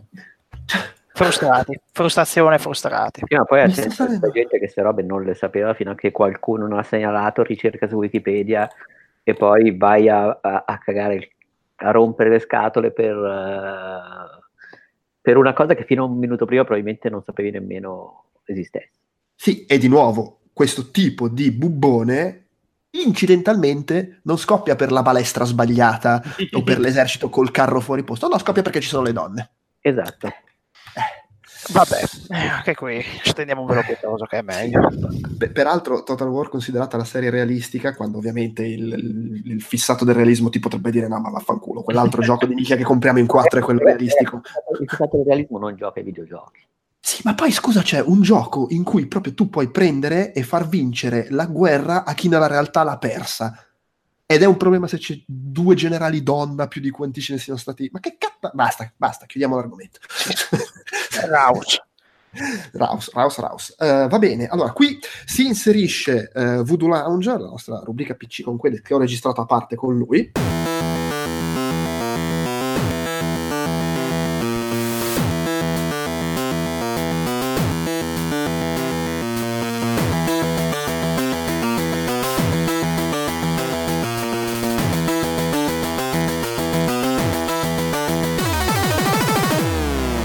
Allora, siamo qui per eh, la rubrica Voodoo Lounge, c'è con me Davide Giulivi, ciao Davide. Ciao!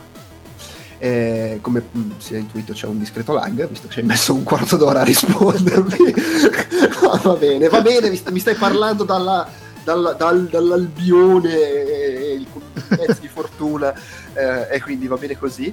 Eh, siamo solo noi due perché è un segmento registrato a parte, eh, perché volevi chiacchierare di un paio di argomenti, ci tenevi, e tra l'altro proprio stamattina ne è spuntato fuori un terzo che ti ho, che ti ho proposto così, a tradimento.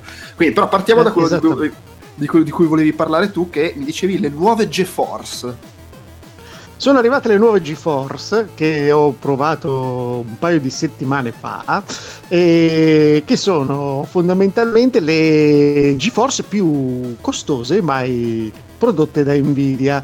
Se non si contano le Titan eh, che insomma hanno un altro tipo di mercato, mercato che lo ricordiamo è quello di 10 ricercatori che le utilizzano per l'intelligenza artificiale o per scoprire qualche molecola contro il cancro e 1000 giocatori con eh, sfondati di soldi che vogliono fare gli sboroni e le comprano comunque. Um, queste le nuove GeForce si chiamano RTX perché sono, hanno la loro caratteristica principale è la, la, possibilità di effettuare il ray tracing che è un po' il sacro graal della grafica 3D eh, e applicarla all'interno dei giochi. Eh, è la, il sistema di illuminazione che tiene conto del rimbalzo della luce dei singoli raggi di luce da più punti nella scena sulle varie superfici in base alle caratteristiche della superficie ed è quella utilizzata normalmente nella computer grafica di, di film hollywoodiani che vediamo al cinema. Qui applicata in, con un sistema a cui Nvidia ha lavorato per dieci anni eh, ai giochi, quindi al frame rate del gioco e alla, alla necessità di eh, modificarlo 60 o più volte al secondo eh, per permettere eh, di giocarci. Assieme a questo ha anche tutta una sezione dedicata all'intelligenza artificiale con dei tensor core che sono stati utilizzati da Nvidia in modo furbo perché Um, questa, la funzionalità del ray tracing a occhio, e dico a occhio perché nessuno ha avuto modo ancora di sperimentarla, ma lo spiegherò fra poco, rallenta eh, molto la, la, il frame rate dei giochi, ovvero queste nuove GeForce seguono il solco delle precedenti per quanto riguarda la, la, potenza brutta, ci sono un 30% più veloce delle, delle, progenitrici della generazione precedente, che è di ben due anni fa. Eh, ma eh, quando si attiva il ray tracing è probabile che questo 30% svanisca e anzi il frame rate scenda al di sotto della versione precedente perché è un compito impegnativo. Loro hanno inventato un sistema che si chiama Deep Learning Super Sampling che fondamentalmente prende, la, la, la, eseguisce i giochi, eh, esegue scusate, i giochi a una risoluzione inferiore, se si sceglie il 4K si gioca a 1440p effettivi oppure se si gioca a 1440 si gioca effettivamente a 1080 eh, per eh, cercare di eh, far salire le prestazioni e renderle accettabili. Ora, le schede, fondamentalmente, io l'ho provate con, eh, con, i giochi che ci sono attualmente, la, sono, sono, ovviamente estremamente veloci, quindi si parla della prima generazione che ti permette di giocare in 4K ben sopra i 60 fotogrammi, almeno per quanto riguarda il modello di punta, la 2080 Ti. Um, per, e quindi si può mettere tutto a palla, si può lanciare Black Ops e giocarlo a quasi 120 fotogrammi al secondo in 4K, che insomma, se chiedete a qualcuno che gioca a blackout e mira con il fucile da mirino eh, da, da sniper da lontanissimo ne trae estremamente vantaggio. Eh, però il comportamento è esattamente quello Intendi che Intendi Black Ops 4, voglio sperare. Sì, esattamente. Black Ops è si, il si primo può far girare a 4K è il primo Black Ops. Vabbè, ok, magari è comunque un buon risultato, però insomma... No, no, ovviamente parlavo del 4 insieme a tutta la roba che è uscita di recente, quindi Assassin's Creed eh, e, e i vari Destiny 2. La, il fatto è che eh, poi le funzionalità per cui si paga moltissimo queste schede, che costano veramente tanto, e stiamo parlando del modello base, il 2070, che costa dai 600 ai 700 euro, quindi costa praticamente come il modello di punta della, di due anni fa, il modello intermedio che ne costa 900, 800, 900 e il modello di punta che se lo cercate adesso su Amazon eh, nei, o nei negozi italiani non, si, non, lo si trova a meno di, di 1200-1300 euro. Ora 1300 euro sono una montagna di soldi se volete comprarvi l'ultima generazione di GeForce ed è fondamentalmente il doppio di quello che si pagava con la generazione precedente. Tutto questo è stato promosso da Nvidia da, alla Gamescom il buon eh, Jens Wan ha, ha detto oh, abbiamo messo della tecnologia che non avete mai provato, quindi ha senso che noi vi facciamo provare questa cosa. In più, chi ha analizzato l'hardware dice, beh, effettivamente questi qua usano un cippone gigantesco, perché attualmente non lo puoi fare più piccolo se vuoi inserire tutte queste capacità, eh, e della memoria nuova, le, le, hanno debuttato le GDDR6 che producono una quantità, un, un traffico dati impressionanti rispetto alla GDDR5, quindi ha senso che costino. Certo, il problema è che mi stai vendendo due tecnologie che io non posso provare in niente, nemmeno nei, eh, n- nessuna patch è ancora uscita eh, per applicarle. La prima importante che dovrebbe arrivare è per Battlefield 5 che dovrebbe attivare il ray tracing Certo, sono state annunciate per molti giochi, soprattutto quella riguardante l'intelligenza artificiale e il super sampling, che dovrebbe appunto eh, rendere la grafica comparabile al 4K, anche se la stai renderizzando a una risoluzione inferiore ma eh, le DLSS, ovvero questa tecnologia, la si può usare in due demo. L'infiltrator, quello famoso, visto un sacco di volte di Epic Games, con il tizio che entra in, in una fabbrica futuristica a fare disastri, e nella demo di Final Fantasy XV, nella demo benchmark in cui si può attivare. In, nei due demo, lanciandole effettivamente, si nota che eh, il frame rate sale molto, perché effettivamente stiamo renderizzando tutto a 1440, e mentre, si, mentre le immagini sono in movimento è praticamente impossibile notare la differenza rispetto a 4K vero. Quindi è probabile, ma è probabile, ma non certo, che la cosa si ripeta anche durante le partite, quindi la maggior parte della gente la attiverà nei giochi che lo supportano per avere un frame rate migliore però non abbiamo modo di provarlo in nessun gioco. Per quanto riguarda il ray tracing, c'è una demo che è la demo Reflections di Nvidia, soltanto quella lo, lo, supporta, ed è quella famosa che si è vista durante la Gamescom con Fasma che ehm, cazzia due Stormtrooper che insomma parlano un po' troppo mentre sono in attesa davanti all'ascensore. È una demo che è impressionante perché l'anno precedente era stata mostrata su una, un bestione di Nvidia pensato ovviamente soltanto per i professionisti che costava 50.000 euro e che in questo caso viene eseguito più velocemente su una singola scheda da 1400 euro. È ovviamente un risultato impressionante, però poi quando hanno fatto vedere la demo alla Games, cosa che non nessun altro potuto provare, di Battlefield 5, sì, era bella vedersi, però mm, i pochi fortunati che hanno, provuto, hanno avuto modo di metterci mano sopra dicevano ok si passava però da 140 fotogrammi a 50 quindi questo è uno scotto che insomma potrebbe avere la sua importanza una volta che hai pagato 1300 euro di schede volevi giocare con tutti i giochi nel, con ray tracing. Le due schede sono le tre schede sono belle se siete ricchi potete anche prenderle in considerazione, è un po' la fiera dell'early adopting, eh, quindi sappiate che se fate lo spesone, i primi giochi che useranno arriveranno probabilmente a fine, poco prima di Natale, se non probabilmente nei primi mesi dell'anno prossimo, e tutti hanno l'impressione che eh, abbastanza rapidamente possano uscire le, le, mm, una versione successiva di queste schede prodotte a 7 nanometri, mentre queste sono prodotte a 12 nanometri, che probabilmente offriranno prestazioni migliori e magari verranno proposte a un prezzo leggermente inferiore. Quindi, se siete disposti a pagare una bella cifra per eh, eh, godere di effetti che non abbiamo avuto, potuto ancora eh, testare sul campo, sono le schede per voi, altrimenti forse potrebbe essere il caso di aspettare e vedere che cosa succederà in futuro. Certo, giocare con eh, il layer tracing è fondamentalmente potrebbe essere la cosa più impressionante visivamente che abbiamo visto nel, col passare degli anni. E ovviamente alcuni, alcuni hanno detto è un, l'ennesimo gimmick, sì, però è il gimmick che se applicato per bene fa la differenza tra l'Iron Man eh, cinematografica e l'Iron Man dei videogiochi. Quindi insomma il passo è notevole. Per quando arriverà Red Dead Redemption 2 eh.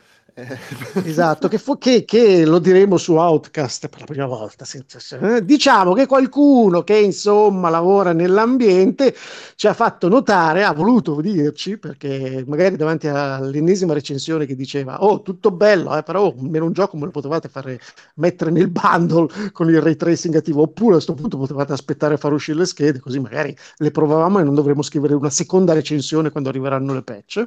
Eh, qualcuno qualcuno all'interno dell'azienda fondamentalmente ha detto, beh, diciamo che qualcuno a Rockstar ha chiamato i nostri ingegneri perché volevano applicare degli effetti nelle nostre schede, considerando che le nostre schede non ci sono nelle console. Ecco, insomma, questo farebbe pensare a molte cose.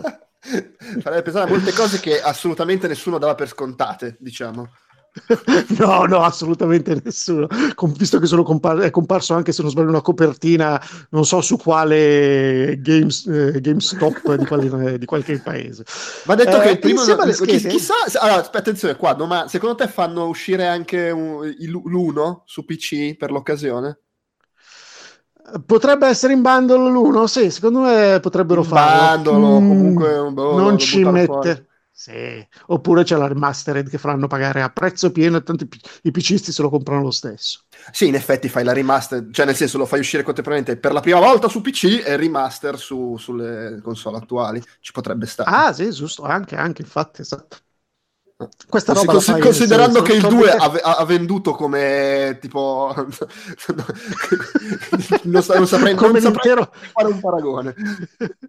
Come in intera Finlandia più o meno il prodotto interno lordo della Finlandia equivale più o meno alle vendite di Red Dead Redemption 2 di quanto ho letto.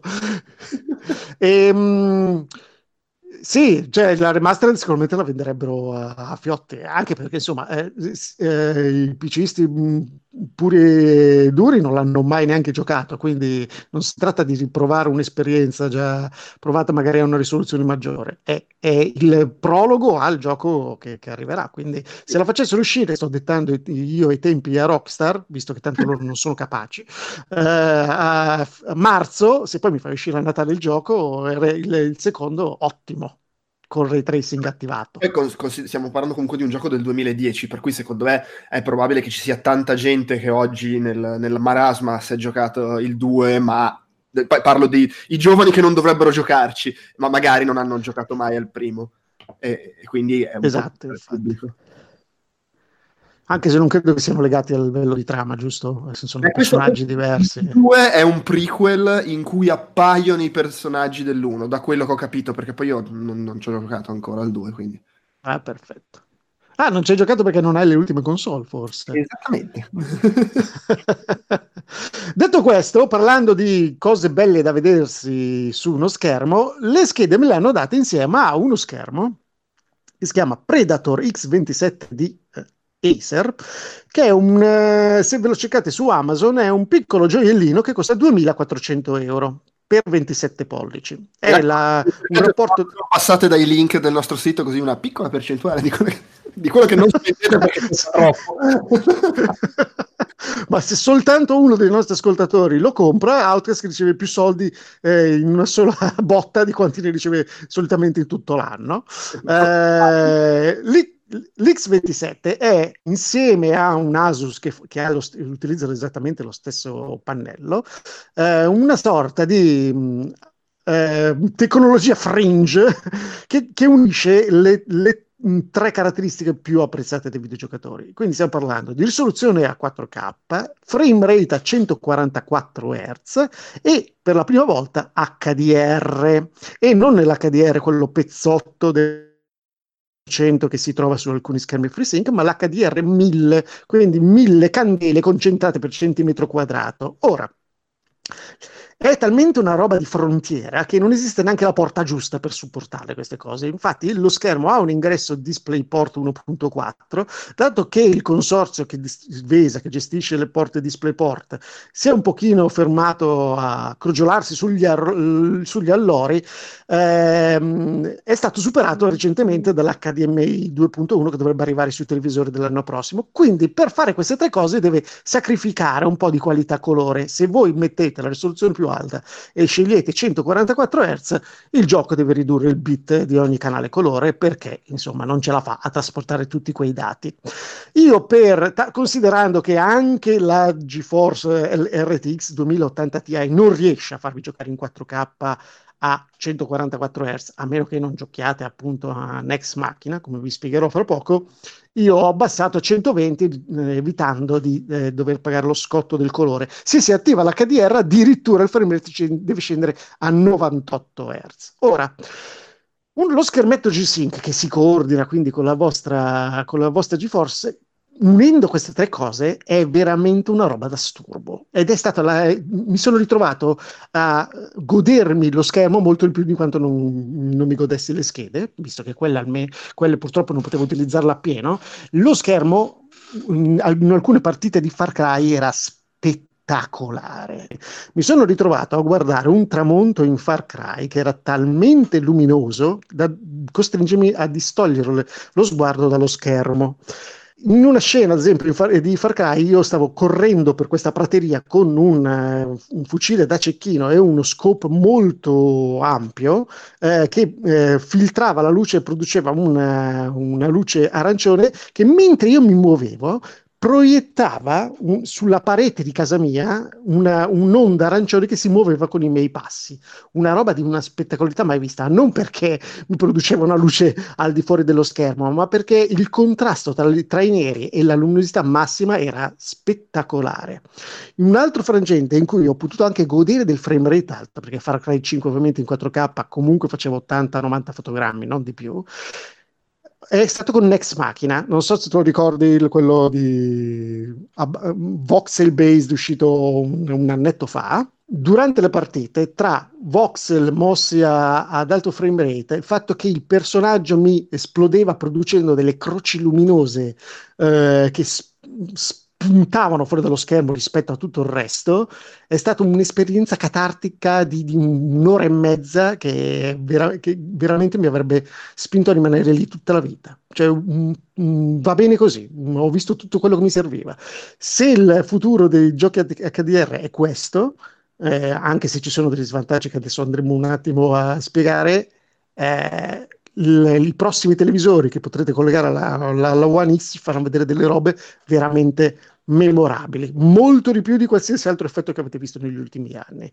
Um, c'è, c'è, un problema che è talmente un effetto valido, eh, forte, che complica in alcuni casi il gameplay, perché l'ho, util- l'ho, attivato in Black Ops, mi sono ritrovato a far fatica a mirare alcuni avversari che erano magari sulla linea dell'orizzonte con il sole o con qualche altra sorgente di luce eh, nei pressi e, e diventava difficile um, ehm, distinguerli tra, in mezzo a tutta la luminosità e produce anche dei problemi per gli artisti perché eh, ad esempio in Far Cry 5 mi sono ritrovato in una scena in cui si attraversa una galleria la galleria aveva delle feritoie, quindi eh, era scura, ma con dei raggi di luce che attraversavano certi punti della, della scena. Quei, quei, punti erano estremamente ben illuminati, ma il resto scompariva un po' nell'oscurità, esattamente come succederebbe nella vita, nelle, se voi guardaste una, un ambiente scuro con poche finestre luminose di, di dimensione ridotta.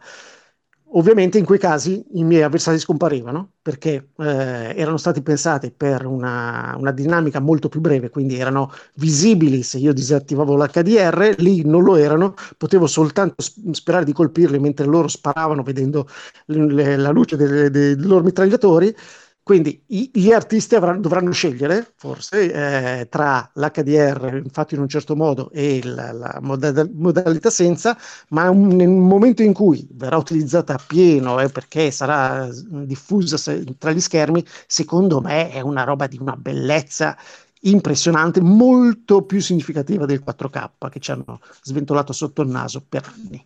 Bene. stai comunque sai, sai, perfettamente che la gente commenterà sì vabbè comunque su tutte cazzate la grafica graphic core sì, sì, beh, secondo me non l'hanno semplicemente visto. Poi fra un anno dirà, quando uscirà il prossimo, che ne so, The Last of Us e mm. Sony si, si, si, sveglia, magari supporta la cosa, diranno, wow, ma sta roba di una bellezza, è veramente impressionante e insomma è, è, quella roba rispetto a tanti effetti che magari non vengono apprezzati da chi è meno attento dal punto di vista pratico. Nell'esempio pratico, visto che sono qui in Inghilterra, dai miei nipoti, vi sto parlando da un telefono, visto che il loro headset cinese pezzotto non funziona, um, e sono arrivato, gli ho portato un upgrade a, a, alle schede video dei due loro PC, i miei nipoti ovviamente sono dei fanatici giocatori di FPS eh, e ho scoperto che giocano a Fortnite con tutti i dettagli al minimo perché si mira meglio e poi tanto non c'è tanta differenza, una roba che fa accapponare la pelle. Rispetto a questo, l'HDR con una roba che secondo me se la fate vedere agli, ai vostri amici, quelli che hanno sempre giocato soltanto su console, diranno wow, ma sta roba è troppo figa e quindi probabilmente verranno spinti all'acquisto di nuovi pannelli. No. Bene, i miei due argomenti. Abbiamo no, sviscerato i miei due argomenti, ma tu me ne hai proposto un terzo. Sì, che immagino non te ne freghi niente, però boh, mi sembrava una cosa curiosa di, di, cui parlare qua dentro. Eh, che ho visto spuntare stamattina l'ennesimo progetto di console eh, mini che riproduce un classico, eh, i classici videogiochi, so che è un PC Classic, si chiama. Ed è tipo... È un perfetto color beige. Esatto, sì, del colore, proprio quello dei PC tristi di una volta. Eh, lo, tra, tra l'altro eh, nella FAC dicono anche proprio esplicitamente eh, ma sarà possibile averlo di altri colori? Oh, mamma non fare l'eretico questo deve essere il colore sigaretta spenta. Esattamente cazzo. PCXT e non rompete i coglioni. 1984 vabbè, cioè, esattamente, esattamente. E, ehm, vabbè non è il primo caso di mini computer eh, perché è già uscito il, il Commodore 64 mini e, e deve anche uscire quello dello Spectrum che però è una roba diversa quello è un computer moderno moderno ma, di marca Spectrum. Eh, però questa è una roba particolare perché appunto l'idea è di avere dentro di fa- vedo qua dedicato ai giochi anni 80 anni 90 eh, alle prese USB supporterà joystick mouse tastiere dicono che stanno vedendo se riescono a, a inserirle loro nel pacchetto mouse e tastiera però vogliono fare una roba che costi 99 dollari quindi magari può diventare difficile e, mh, supporto giochi anni, anni 80 90 con dentro 30 giochi e la possibilità di comprarne altri. Non parlano della possibilità Com- di... Sì, sì, ci sarà suppongo un negozio, magari, magari fanno una cosa tipo sì, GOG certo. per dire, o magari proprio si attaccano a GOG, questo non lo, non lo so. Non, non, non, parlano del fatto di poter usare i giochi tuoi, anche se vabbè sappiamo benissimo che pure se non lo supportano loro, 10 minuti di tempo da, da quando viene venduto il primo, c'è, c'è il tutorial online. Però, Esattamente. Sì, ci eh, sono anche due porte USB da, di fronte, insieme appena sotto sì. un finto floppy che ovviamente ha le dimensioni di 2 cm, quindi non potrete metterci il vostro 3,5. Ha, ha le dimensioni di una chiave USB a forma di floppy.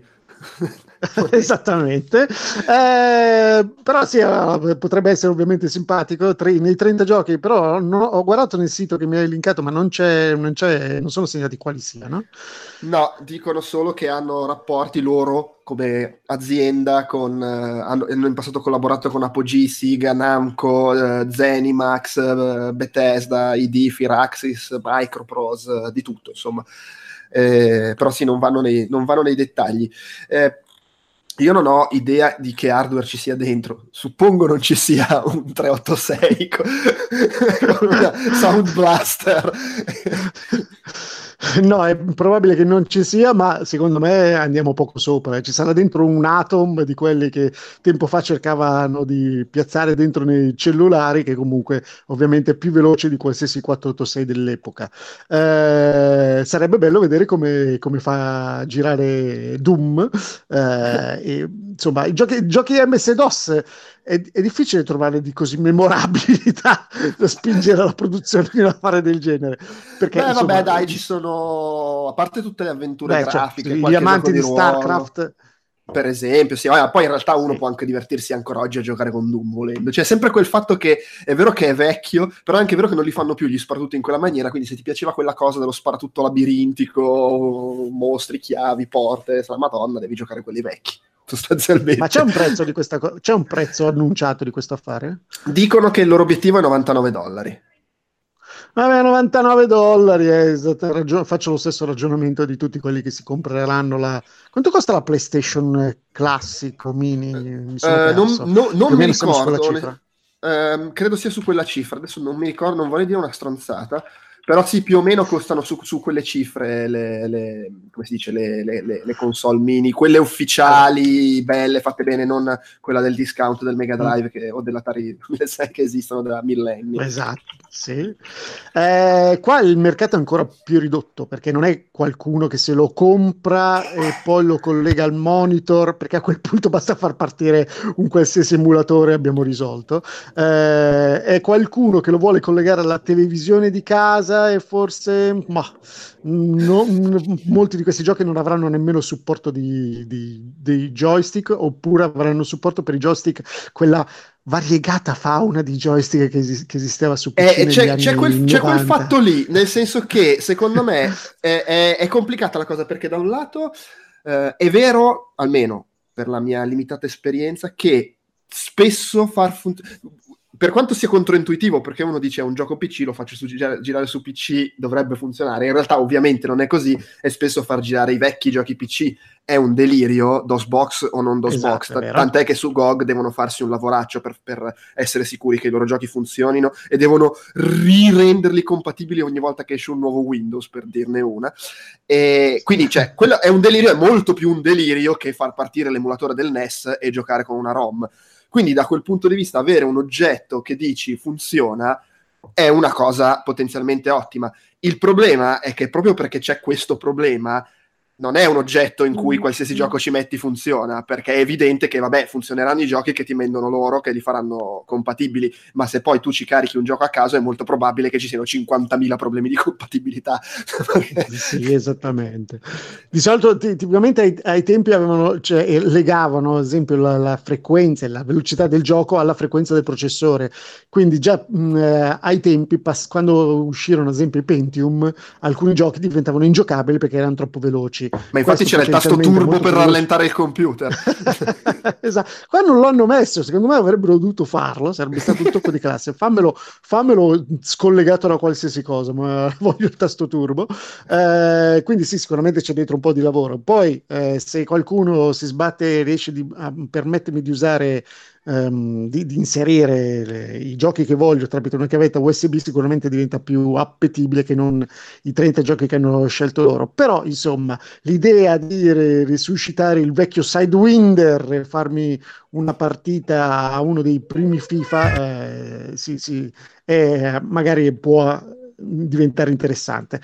Um, immagino che questa fare esca in Academy, giusto, e non mi complichi la vita con cose eh, puristiche degli anni, una VGA degli anni 90.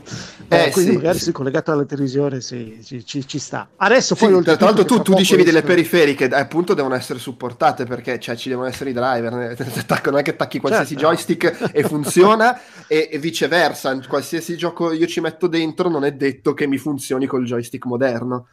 Eh, ripeto, quelli lavoro... che non mi vendono loro, quelli che mi vendono loro mi aspetto che funzionino.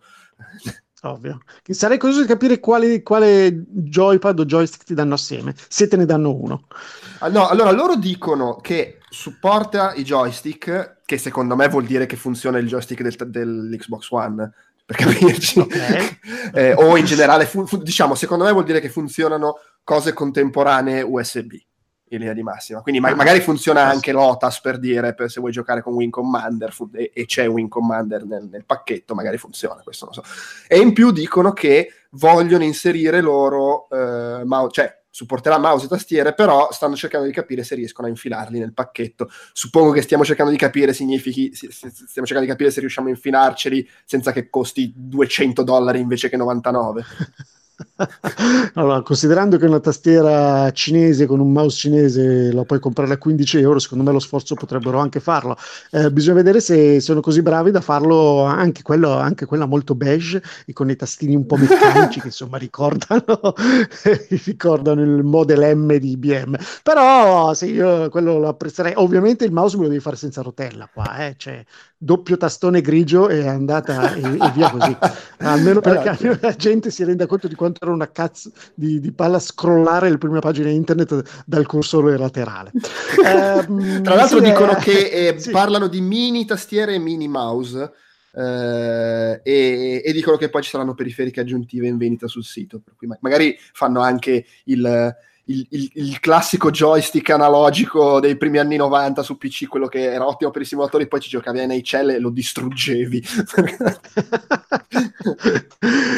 Pensa se, se, ovviamente loro avranno inserito i grandi classici, quindi giocare a StarCraft potrebbe farti risumare della memoria muscolare di, di, sulla gestione delle, dei, dei, dei Terrans ma pensa se qualcuno attiva um, la possibilità di inserire altri giochi e ti ritrovi a, um, a giocare, ad esempio, a un FX Fighters che era il, il, il picchiaduro dei, per PC che potevano, purtroppo non potevano godere di Street Fighter e Tekken e che era la versione veramente povera. Se la vedi adesso ti dici, Madonna, che, che tempi tristi che devono essere quelli se ci contavamo di una roba del genere. Però, infatti insomma... c'è, c'è sempre un equivoco su queste cose. Quando giochi ai giochi vecchi, il bello del retro gaming non è andare sui giochi vecchi che erano brutti ma ce li facevamo piacere perché avevamo solo quella piattaforma. E andare su quelli che erano effettivamente belli. Se esatto. vuoi fare il retro gaming gioca a Monkey Island non giocare a Zul esatto. Sì, c'è, c'è, il, c'è, la lente della nostalgia produce delle distorsioni che forse sarebbe meglio non andare a investigare. E Quindi, se Zul ti piaceva perché non avevi il Mega Drive e, o, o il Super NES e, e, e quindi quello, quello, era il tuo apice del platform e ti piaceva figatissima, conserva il ricordo. No, no, non andarci a rigiocare dopo aver magari anni dopo giocato a Super Mario. No, no, non farlo. non è il caso. Tanto, Tanto questa, questo, come tutte le, le, console, avrà lo stesso destino, ovvero viene lanciato un paio di volte quando ci sono gli amici per Ah, ti ricordi quando giocavamo a questa cosa? 20 minuti, poi la, la tristezza incombe e uno dice Vabbè, potrà, potremmo lanciare Rocket League. Ma, po, po, sicur- io, questa cosa secondo me è, è, è, è curiosa, barra interessante, nel senso che mi chiedo, e la verità è che risposta è difficile averne, però secondo me perché c'è tutta una fascia di pubblico che li compra i giochi vecchi su GOG, sulla Virtual Console del Wii o quando esce la riedizione e suppongo ci giochino anche perché cioè, un gioco su, su, su, Steam o su GOG non è che lo compri per tenerlo sul mobiletto che è fico. Eh, eh, secondo me in quel gruppo di persone lì c'è anche gente che compra queste console ed effettivamente ci gioca cosa che peraltro io in questi giorni ci sto giocando col NES Mini e Super NES Mini un anno e due anni dopo averli comprati. Però, Vabbè, ci, però sto, giocando. Ci, ci sto giocando. Eh, per cui in realtà secondo me è, è, più variegata di quanto si dica, si pensi la, la gente che, che, compra queste cose. C'è sicuramente chi li compra preso dall'impeto di nostalgia, poi magari ci gioca un pomeriggio e li poggia lì. Peraltro, se uno compra il NES Mini e ci gioca un pomeriggio, non fa meno di quello che fa la maggior parte della gente che compra, che ne so, Assassin's Creed. ah sì, voglio dire. è vero, in effetti è una nicchia anche quella. Là è il 60% del mercato, qua è forse lo 0,6. Comunque sì, eh, sì, è vero, hai ragione. C'è, probabilmente sono, sono una nicchia, ma i giocatori sono ormai in mezzo pianeta, quindi è facile che qualcuno giochi veramente alla roba anni 90 uscita all'inizio anni 90 e, e, riesca anche a concluderla. Oh, c'è, insomma, sono i filologi, eh, è loro il compito di ricordarci come era fatto il mondo senza, al, al di fuori del film. Senza l'HDR senza l'HDR, senza, senza il filtro che ti fa dire, oh, però in effetti ti ricordi quanto era figo Wipeout, il primo no, originale, infatti. poi lo guardi e dici, ma no, non è questo, ma non è vero, non era così, ah no, è proprio brutto, cazzo. Ma tra Va l'altro, bene. secondo me c'è anche gente che non gioca ai giochi moderni, ma si compra l'Atari 2006 mini perché, oh, figata Space Invaders e ci fa una partita ogni tanto, perché ci giocava quando gente che è meglio è, gente che è meglio non incrociare, ecco, diciamo sì, anche perché tra l'altro, ma proprio per tornare a quello che dicevo prima, proprio Space Invaders su Atari 2006 che fa cagare, ma scusa, almeno, almeno giocati a quello ah, vero ah, sì. su emulatore. Infatti. Molto bene.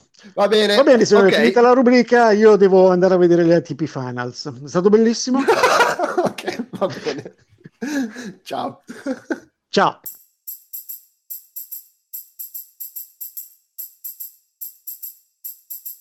La gente, la gente, la gente, ci scrivono la gente, la gente, la gente, ci scrivono la gente, la gente, la gente, ci scrivono la gente, la La gente, la gente, la gente, ci scrivono la gente, la gente, la gente, ci scrivono la gente, la gente, la gente, ci scrivono la gente, la e chiudiamo con la gente di scrivono perché c'è una nuova email di Massimo Boldi. Bellissimo, irreprensibile. ma cosa? Ma che è? Ciao! Ci scrive continuamente. Non so, Pocotto, la vedi in scaletta, vuoi leggere tu? uh, ma scusa, il nome è come, è come è stato scritto dal mittente? Sì. Allora, il mittente, voglio dire, scatta The Real Real Massimo Boldi Real I Little Onions. E il titolo è And the winner is, questa è la mail che è giunta nella, nella, nella fortezza della scienza. Il messaggio recita: Vi ascolto dai tempi di Yuppies, quando io e Jerry, Francia che l'altro, ci sfidavamo a Tekken World Cup e mi rimaneva la pelle del palmo sempre castata nella trackball. Bestia, che dolore! Negli ultimi episodi ho sentito che un vostro ascoltatore ciarlatano si spaccia per mio conto. Massimo Boldi, Max Cipollino, Carlo Verdone, Severino ci cerchia e chi più ne ha più ne metta. Ma come si permette? Mi ricordo bene del Peduzzi comparso in tifosi. Ciao Cipollino!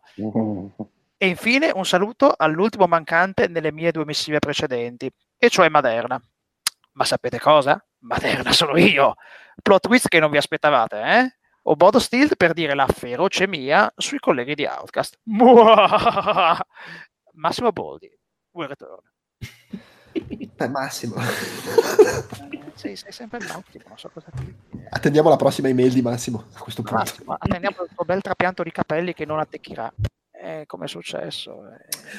Allora, però scusate, c'è una cosa importante prima di chiudere. Eh, così un flash, un news flash, no, una roba significativa, soprattutto perché eh, effettivamente me lo ricordava il Peduzzi eh, a parte in chat e ci terrei, ci terrei a dare spazio, un breve spazio a questa cosa, anche perché è stata molto richiesta sul gruppo su Facebook.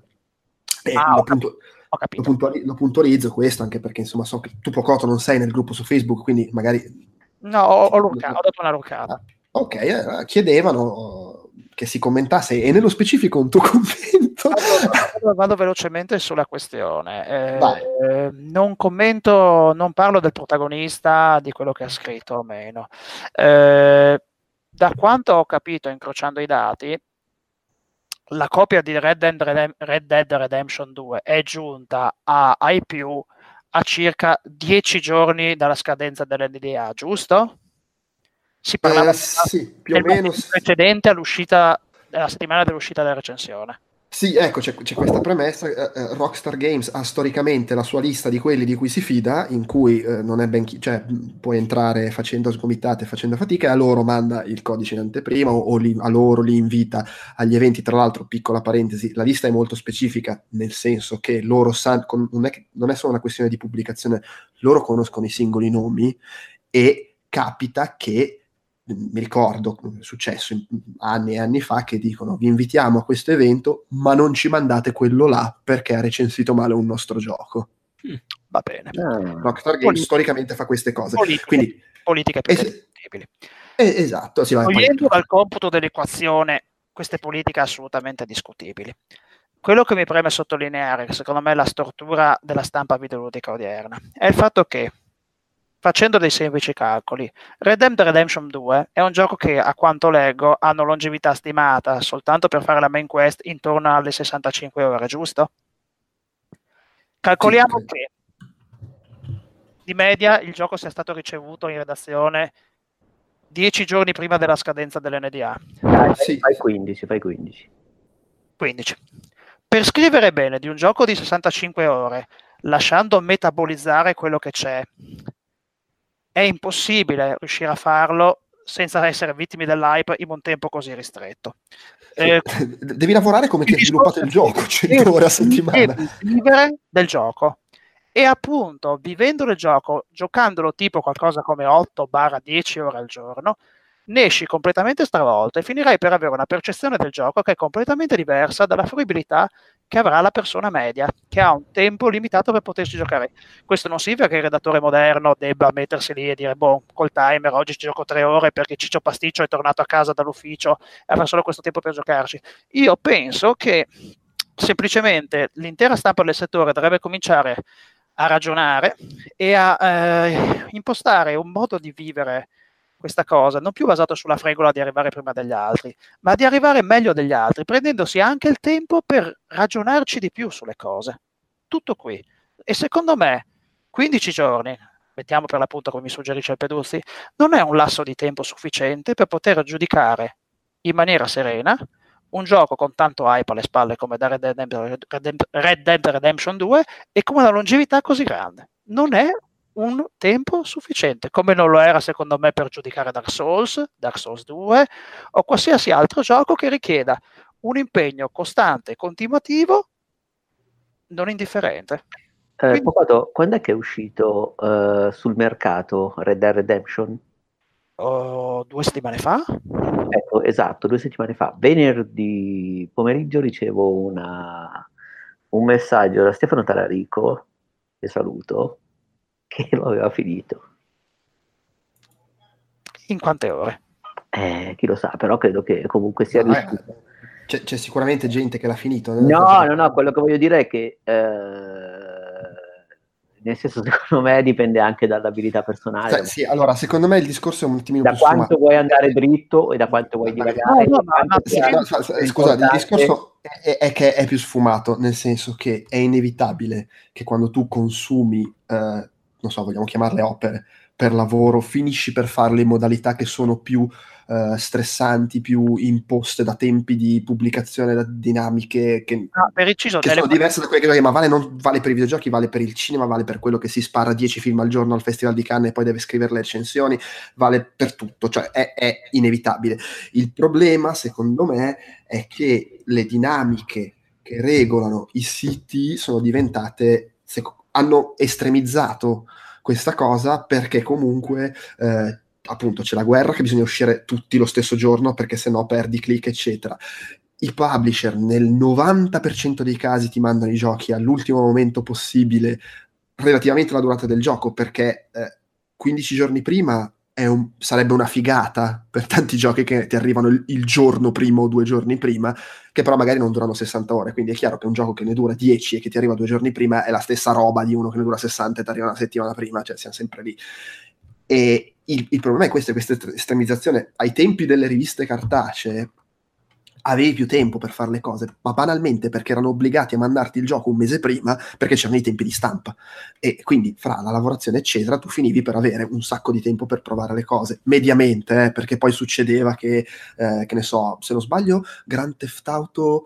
Eh, Vice City o San, no, San Andreas, mi ricordo ci fu un evento a New York 24 ore per recensirlo. San Beh, Andreas. Scusami, e le condizioni in cui fu giocato Halo 2 in casa di Microsoft alla modalità very easy. Sì, sì, o meglio, uno metteva very easy perché almeno riusciva a finire. Era imbarazzante. E poi si stiavano sì. recensioni dopo una sessione monster di 8 ore in cui avevi gli occhi pallati e non ci avevi capito un cazzo. Esatto. Però, eh, non è professionale. Ai, ai tempi, diciamo, d'oro, PlayStation 1, PlayStation 2 forse, spesso le dinamiche erano un po' diverse. Adesso le dinamiche sono queste, cioè capita, eh, capita che Nintendo mandi Mario Galaxy o che ne so, mandi il gioco anche un mese prima, però mediamente il gioco ce l'hai pochi giorni prima dell'uscita e devi farti un conto da casa. Poi magari riesci anche a giocarlo tutto e fai il meglio possibile e si subentra nelle dinamiche appunto di mi guardo 10 film e devo scriverne per domani mattina. È che sono dinamiche un po' estreme. Eh, e la serenità, però è anche vero che la serenità va comunque a puttane, cioè la verità è che veramente tu dovresti giocare, avere un mese per goderti Red Dead Redemption e rigiocarlo, lo rigioco ad hard e scrivo la recensione tre settimane dopo perché così è maturato, però non è realistico neanche pensare. No, ok, no, no, no. Capisco che non è realistico, però allo stesso modo esce purtroppo e questa cosa capita poi sempre comunque con i titoli AAA una visione del gioco che è sicuramente distorta e non è conforme alla capacità di mettersi lì, lasciare che il gioco decanti, cominciare ad analizzarne i difetti, cominciare ad analizzarli ah, in maniera più effettiva, perché il tempo non c'è, perché ribadisco, nel, nel computo dei 15 giorni dell'equazione ho tolto anche, anche il tempo necessario per scrivere un articolo in un italiano dignitoso, per correggerlo, per mettere a posto i materiali, per riuscire a consegnare il pezzo in tempo per la scadenza dell'NDA sono tutte cose che secondo me a questo punto dimostrano una certa, una certa foga bulimica della stampa del settore che ha veramente bisogno di, di, essere lì, di essere lì in fretta facendo le cose secondo me male. Beh, ma infatti non... È, non è raro che mesi dopo, settimane dopo emergano difetti, emergano problemi in articoli delicati oppure che a un certo punto però finito un anno, finiti i due giochi che ti restano, però sono solo una parte di quelli che sono stati invece uh, lodati in maniera clamorosa. Sì, nel caso specifico di Red Dead, Red Dead, Redemption 2 sapevamo tutti che sarebbe stato il gioco che avrebbero tutti quanti scritto che era il gioco fine di mondo, che era bellissimo che c'è, che non c'erano difetti è assurdo, questo, questo clima durerà per tutto, cioè il fatto che nessuno nel mondo riesca a trovargli un difetto è per me una cosa assolutamente inconcepibile, ti dimostra come veramente sia drogata e viziata questa stampa del settore, che, che nel senso non, non, abbia veramente più il coraggio non di recitare la voce fuori dal coro, perché se uno che è piaciuto veramente il gioco ha tutto il diritto di scriverlo, ma siccome veramente non c'è qualcuno che abbia voglia di ragionarci su e esporre un punto di vista diverso. Cioè, per dirne una, eh, ai, tempi ai, tempi dell'uscita delle recensioni di The Legend of Zelda Breath of the Wild, eh, Jim Sterling fece quella famosa recensione che è stata criticata da tutti è stata criticata da tutti perché? Perché lui utilizzava dei fatti, de- delle critiche assolutamente personali distorte per smontare il gioco, ma almeno era uno che è un deficiente che magari l'ha fatto per click, ha avuto il coraggio di dire la sua e di recitare la voce fuori dal coro. Eh, in questo caso c- c'è un, un'uniformità di giudizi che ha del triste, che ha de- dell'improbabile, cioè, mi risulta impossibile pensare che non ci possano essere dei problemi relativi a Mongiorno. Ma io in realtà ho sentito un paio di, diciamo così, mini critiche, se non una critica, però una, diciamo, non era scritta in taglio giornalistico, ma era una prima impressione. Però, ad esempio, ho letto delle recensioni che in qualche modo minimizzavano alcune cose che altri hanno, però sì, in effetti il, il coro è 10-10-10. Sì, sì, sì, sì, sì. E questo cosa porta? Secondo me porta a tutta quanta una serie di ripercussioni. Per cui... che con Breath on the Wild uh, era tutto meritato. tu della stampa del settore tendi a non, tu della stampa del settore tendi a non fidarti più perché sai benissimo che le recensioni escono col voto che deve uscire, perché a questo punto hai questa impressione dall'esterno, giusto o sbagliata che sia, ce l'hai, e quindi fondamentalmente vivi l'hype, come dice, boh, vabbè, eh, deve uscire questo giocone, prenderà 10, chi se ne frega, vedrò scritto i soliti superlativi assoluti. Cioè, eh, poi questa storia del, del, vivere, di campare sempre di superlativi assoluti, la trovo così, un, un entusiasmo così adolescenziale barra infantile.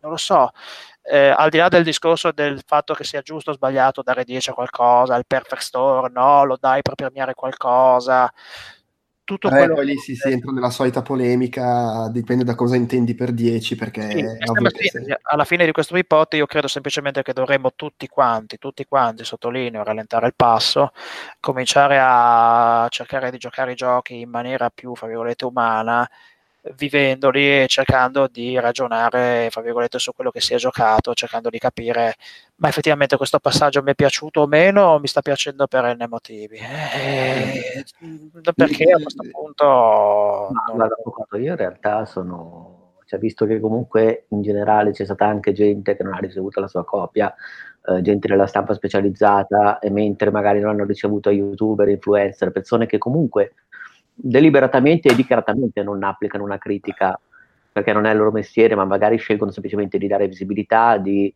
mostrare delle sezioni. Cioè, ci sono anche casi effettivamente di persone che puoi trovarli deprecabili o meno, ma che non si vendono come giornalisti o critici. Ma il marchettaro fa la marchetta. No, ma quello che voglio dire è che se a un certo punto, e probabilmente sarà così, perché io mi chiedo esattamente mh, mm, quanto sposti nelle vendite i giudizi nell'altra testata piuttosto che uno youtuber. Se per dieci anni manderanno le promo solo a youtuber o a persone che non ne sto, guarda, non sono neanche qua a dire mai della categoria youtuber. Eh. Sto dicendo, se mandassero le copie solo a gente che fa solo promozione e a quel punto la stampa si levasse dalle balle tutto il carrozzone, per me sarebbe meglio. Ma il, il, su questo aspetto qua, secondo me è interessante perché tutta la polemica che era venuta fuori era sul fatto non è giusto, diciamo, che eh, Rockstar, Bethesda, chiunque sia, decida il gioco A e il gioco a questi e non a questi altri perché è un, un campo di battaglia diseguale. La mia risposta, cioè io capisco il sentimento, però la mia risposta è uno, Te l'ha mica detto il dottore di metterti a competere in un campo che è, è, è, malato alla radice e che si basa su queste meccaniche, perché il problema è che è rotto il settore. Nel momento in cui il settore campa solo di investimenti pubblicitari, che peraltro arrivano da quelli che ti danno i giochi, ma comunque anche senza mettere in mezzo quel, quell'altro, come dire, quell'altro vaso di Pandora, ma nel momento in cui non sono i lettori a darti da mangiare direttamente, ma lo fanno tramite le inserzioni e quindi tu campi solo ed esclusivamente del fatto di esserci a prendere tutti i click possibili al, al momento del lancio, eccetera, ti stai mettendo mettendo, e tu al momento del lancio ci può essere solo se il gioco te lo danno, ti stai mettendo in una competizione che è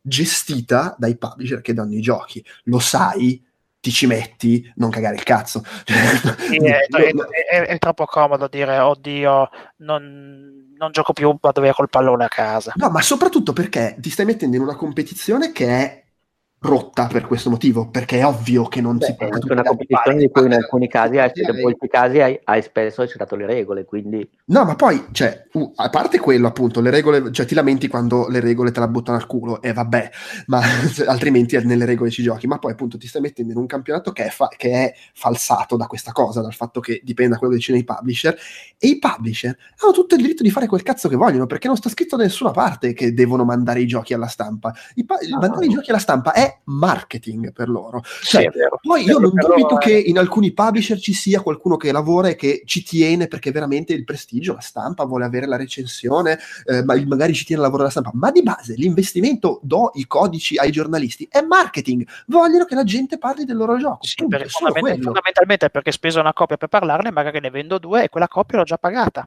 E il marketing lo fai con uno, chi ti dà un rientro, quindi gente che viene letta da abbastanza persone, due, gente di cui ti fidi, che non vuol dire necessariamente gente che sai che parlerà bene del tuo gioco, ma gente che tu ritieni corretta. Anche volendo, eh, cioè, e quindi che, cioè, è normale, i publisher fanno il cazzo che vogliono con i loro giochi. La, l'intero, la, l'intero, sistema strutturato sulla pubblicità ti rende ricattabile, eh, sì, assolutamente. O comunque, anche se non ti rende ricattabile, perché magari il publisher accetta anche un giudizio in controtendenza, ma magari continua a mandarti il gioco perché rispetta la tua opinione, perché appunto non facciamo di ogni erba un fascio. Cioè, secondo me il, il sito, il portale di critica di videogiochi completamente corretto in un mondo in cui i soldi arrivano da Marte, cioè non dalla pubblicità, uh, dovrebbe dire, dovrebbe comprarsi la sua copia.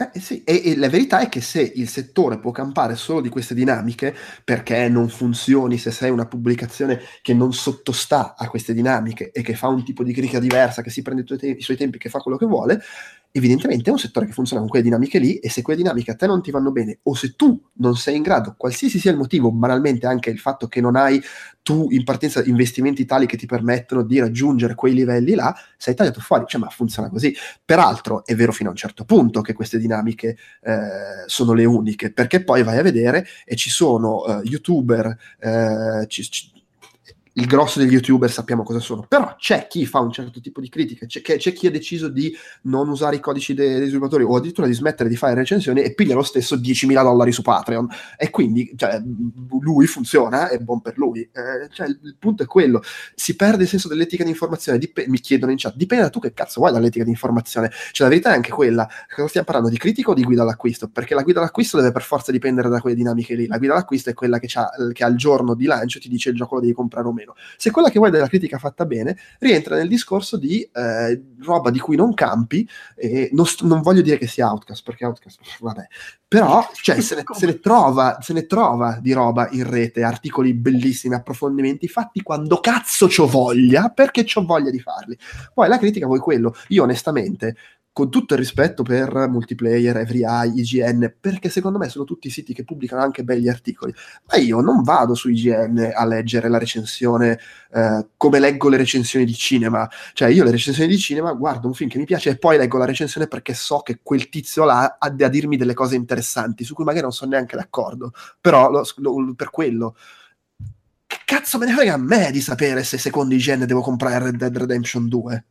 Se sono uno a cui interessa, sono uno a cui non frega un cazzo della critica. E, Beh, quindi... e poi, nel, nel, sempre hai preso l'esempio del cinema, cioè lì sussistono, eh, come sai, sistemi di comunicazione diversi, nel senso ci sono testate che eh, a prescindere dalla qualità della recensione, magari comunque puntano sul day one, sull'anticipo, e ci sono testate di approfondimento che comunque funzionano, che vai a leggere dopo aver visto il film, non prima.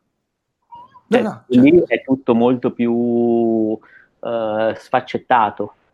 Mm, sì, sì, no, indubbiamente. E alla gente interessa meno perché, perché il cinema in generale uh, probabilmente punta meno sul day one o comunque la gente il film lo va a vedere o meno a prescindere perché rappresenta un investimento economico diverso, perché corri un rischio diverso, quindi comunque diciamo non hai questa fregola di spendo meno 70 euro il tot giorno che comunque... Eh, certo, sì incidono, quindi magari anche se un film pensi che sarà una cagata, te lo vai a vedere perché ti piace l'attore, ti piace il genere, corri un rischio, mh, mm, hai voglia di farti una serata fuori, cioè ha una leggerezza diversa, ti porta via due ore.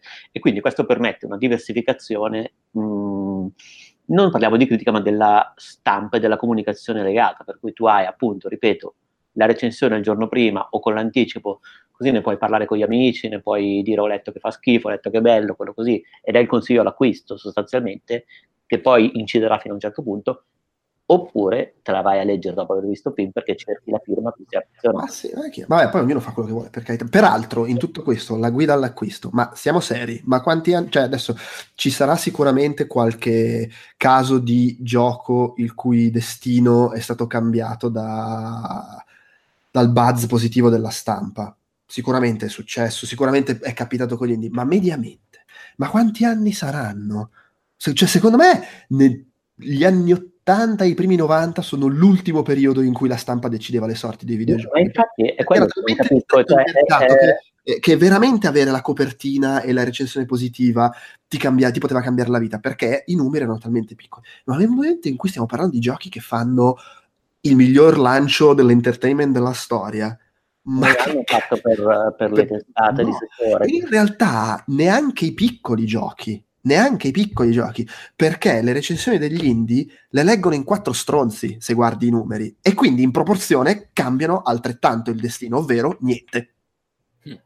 No, no, assolutamente, sono istradati in dinamiche di comunicazione, di scelta completamente uh, diverso scollegate da questo tipo di cose, ma è una cosa che mi chiedo anch'io, nel senso il PR deve ancora fare tot copertine per farle vedere a chi, cioè nel senso... Mm... Ma eh, diventa di nuovo, eh, secondo me è in parte si vede ancora il prestigio della stampa, lo vedi in alcune cose, eh, il fatto che ci ten- nonostante le riviste cartacee le comprino tre stronzi in più di quelli che leggono le recensioni indie, eh, comunque avere la copertina sulla rivista cartacea è ancora molto importante eh, a livello di copertura PR, publisher, eccetera. Ma per il prestigio. E c'è il discorso del Metacritic. Loro comunque tengono alla media per mille motivi, anche quelli sbagliati, come sappiamo. Però cioè, da quel punto di vista è importante. Oltre al fatto che comunque avere il buzz sul gioco penso lo ritengono importante e quindi comunque sapere che internet è invaso dalle recensioni il giorno dell'uscita rite- è una cosa significativa. Eh, però, cioè, secondo me non ci crede veramente nessuno, ma nessuno, ma nessuno. Forse lo sviluppatore indie al suo primo gioco che, che, le tenta tutte perché spera di riuscire a sfondare, allora spera che le, le, le recensioni cambino qualcosa, ma non cambiano un cazzo. Ma un cazzo. no, no, guarda, e, e, secondo me veramente prima si scolla questa cosa, cioè prima...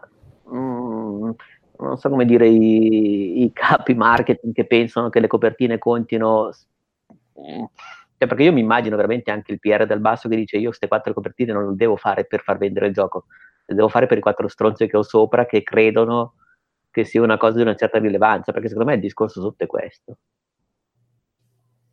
Sì, sì, può essere. Avere il report con tot copertine. Sì, per cui il punto, secondo me, è proprio far passare ancora un po' di tempo, cioè far passare ancora un cambio generazionale, cioè dare, cioè passare dalla percezione dell'importanza di questo carta copertina al fatto che la percezione è non sposti niente. E a un certo punto veramente forse se ci sarà modo di monetizzarci sopra, ci, ci sarà o si amplierà, perché io non sono neanche uno di quelli che dice non c'è una buona critica videoludica, cioè io veramente leggo articoli interessanti dappertutto, sì, cioè, sì. ne escono più di quanti io ne possa leggere, perché io non capisco la gente di che cosa esattamente si lamenti. Cioè, Ma la gente si lamenta sempre, cioè, parliamo anche del fatto che ci si, a un... si lamenta che guida. Se lo apro. Sì, sì, no, ma cioè, ci, ci, ci, si lamenta della guida d'acquisto del fatto che non si fa la critica, che non leggere. E, e poi tutti rompono il cazzo ogni volta che c'è un articolo che non è una recensione e che si permette di dire una roba con cui non sei d'accordo o che a te non interessa. Ma vaffanculo, leggi un altro sito, ma che cazzo? No, ma, figurati, ma sai i video che vorrei vedere, cioè le cose che veramente accumulo, salvo e che poi non consumo e che sono interessanti. Cioè in realtà io credo di essere una persona comunque che è interessata, ma magari non coglierò tutte le sfumature di tutto, però un certo approfondimento, comunque io sono in target con quelle robe lì e ne escono più di quanti me ne servono. Per cui se tu nemmeno sei in target, ma che cazzo vuoi?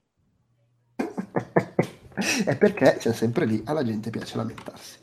Cioè, insomma, non lo so, il punto di questa affezione è, in ogni caso, cioè, quando si smetterà di dipendere da, da queste cose qua, ammesso che ci siano forme di monetizzazione concrete, ammesso che la gente ci faccia campare, ammesso un sacco di cose, così in questo mondo perfetto, secondo me sarebbe pure meglio.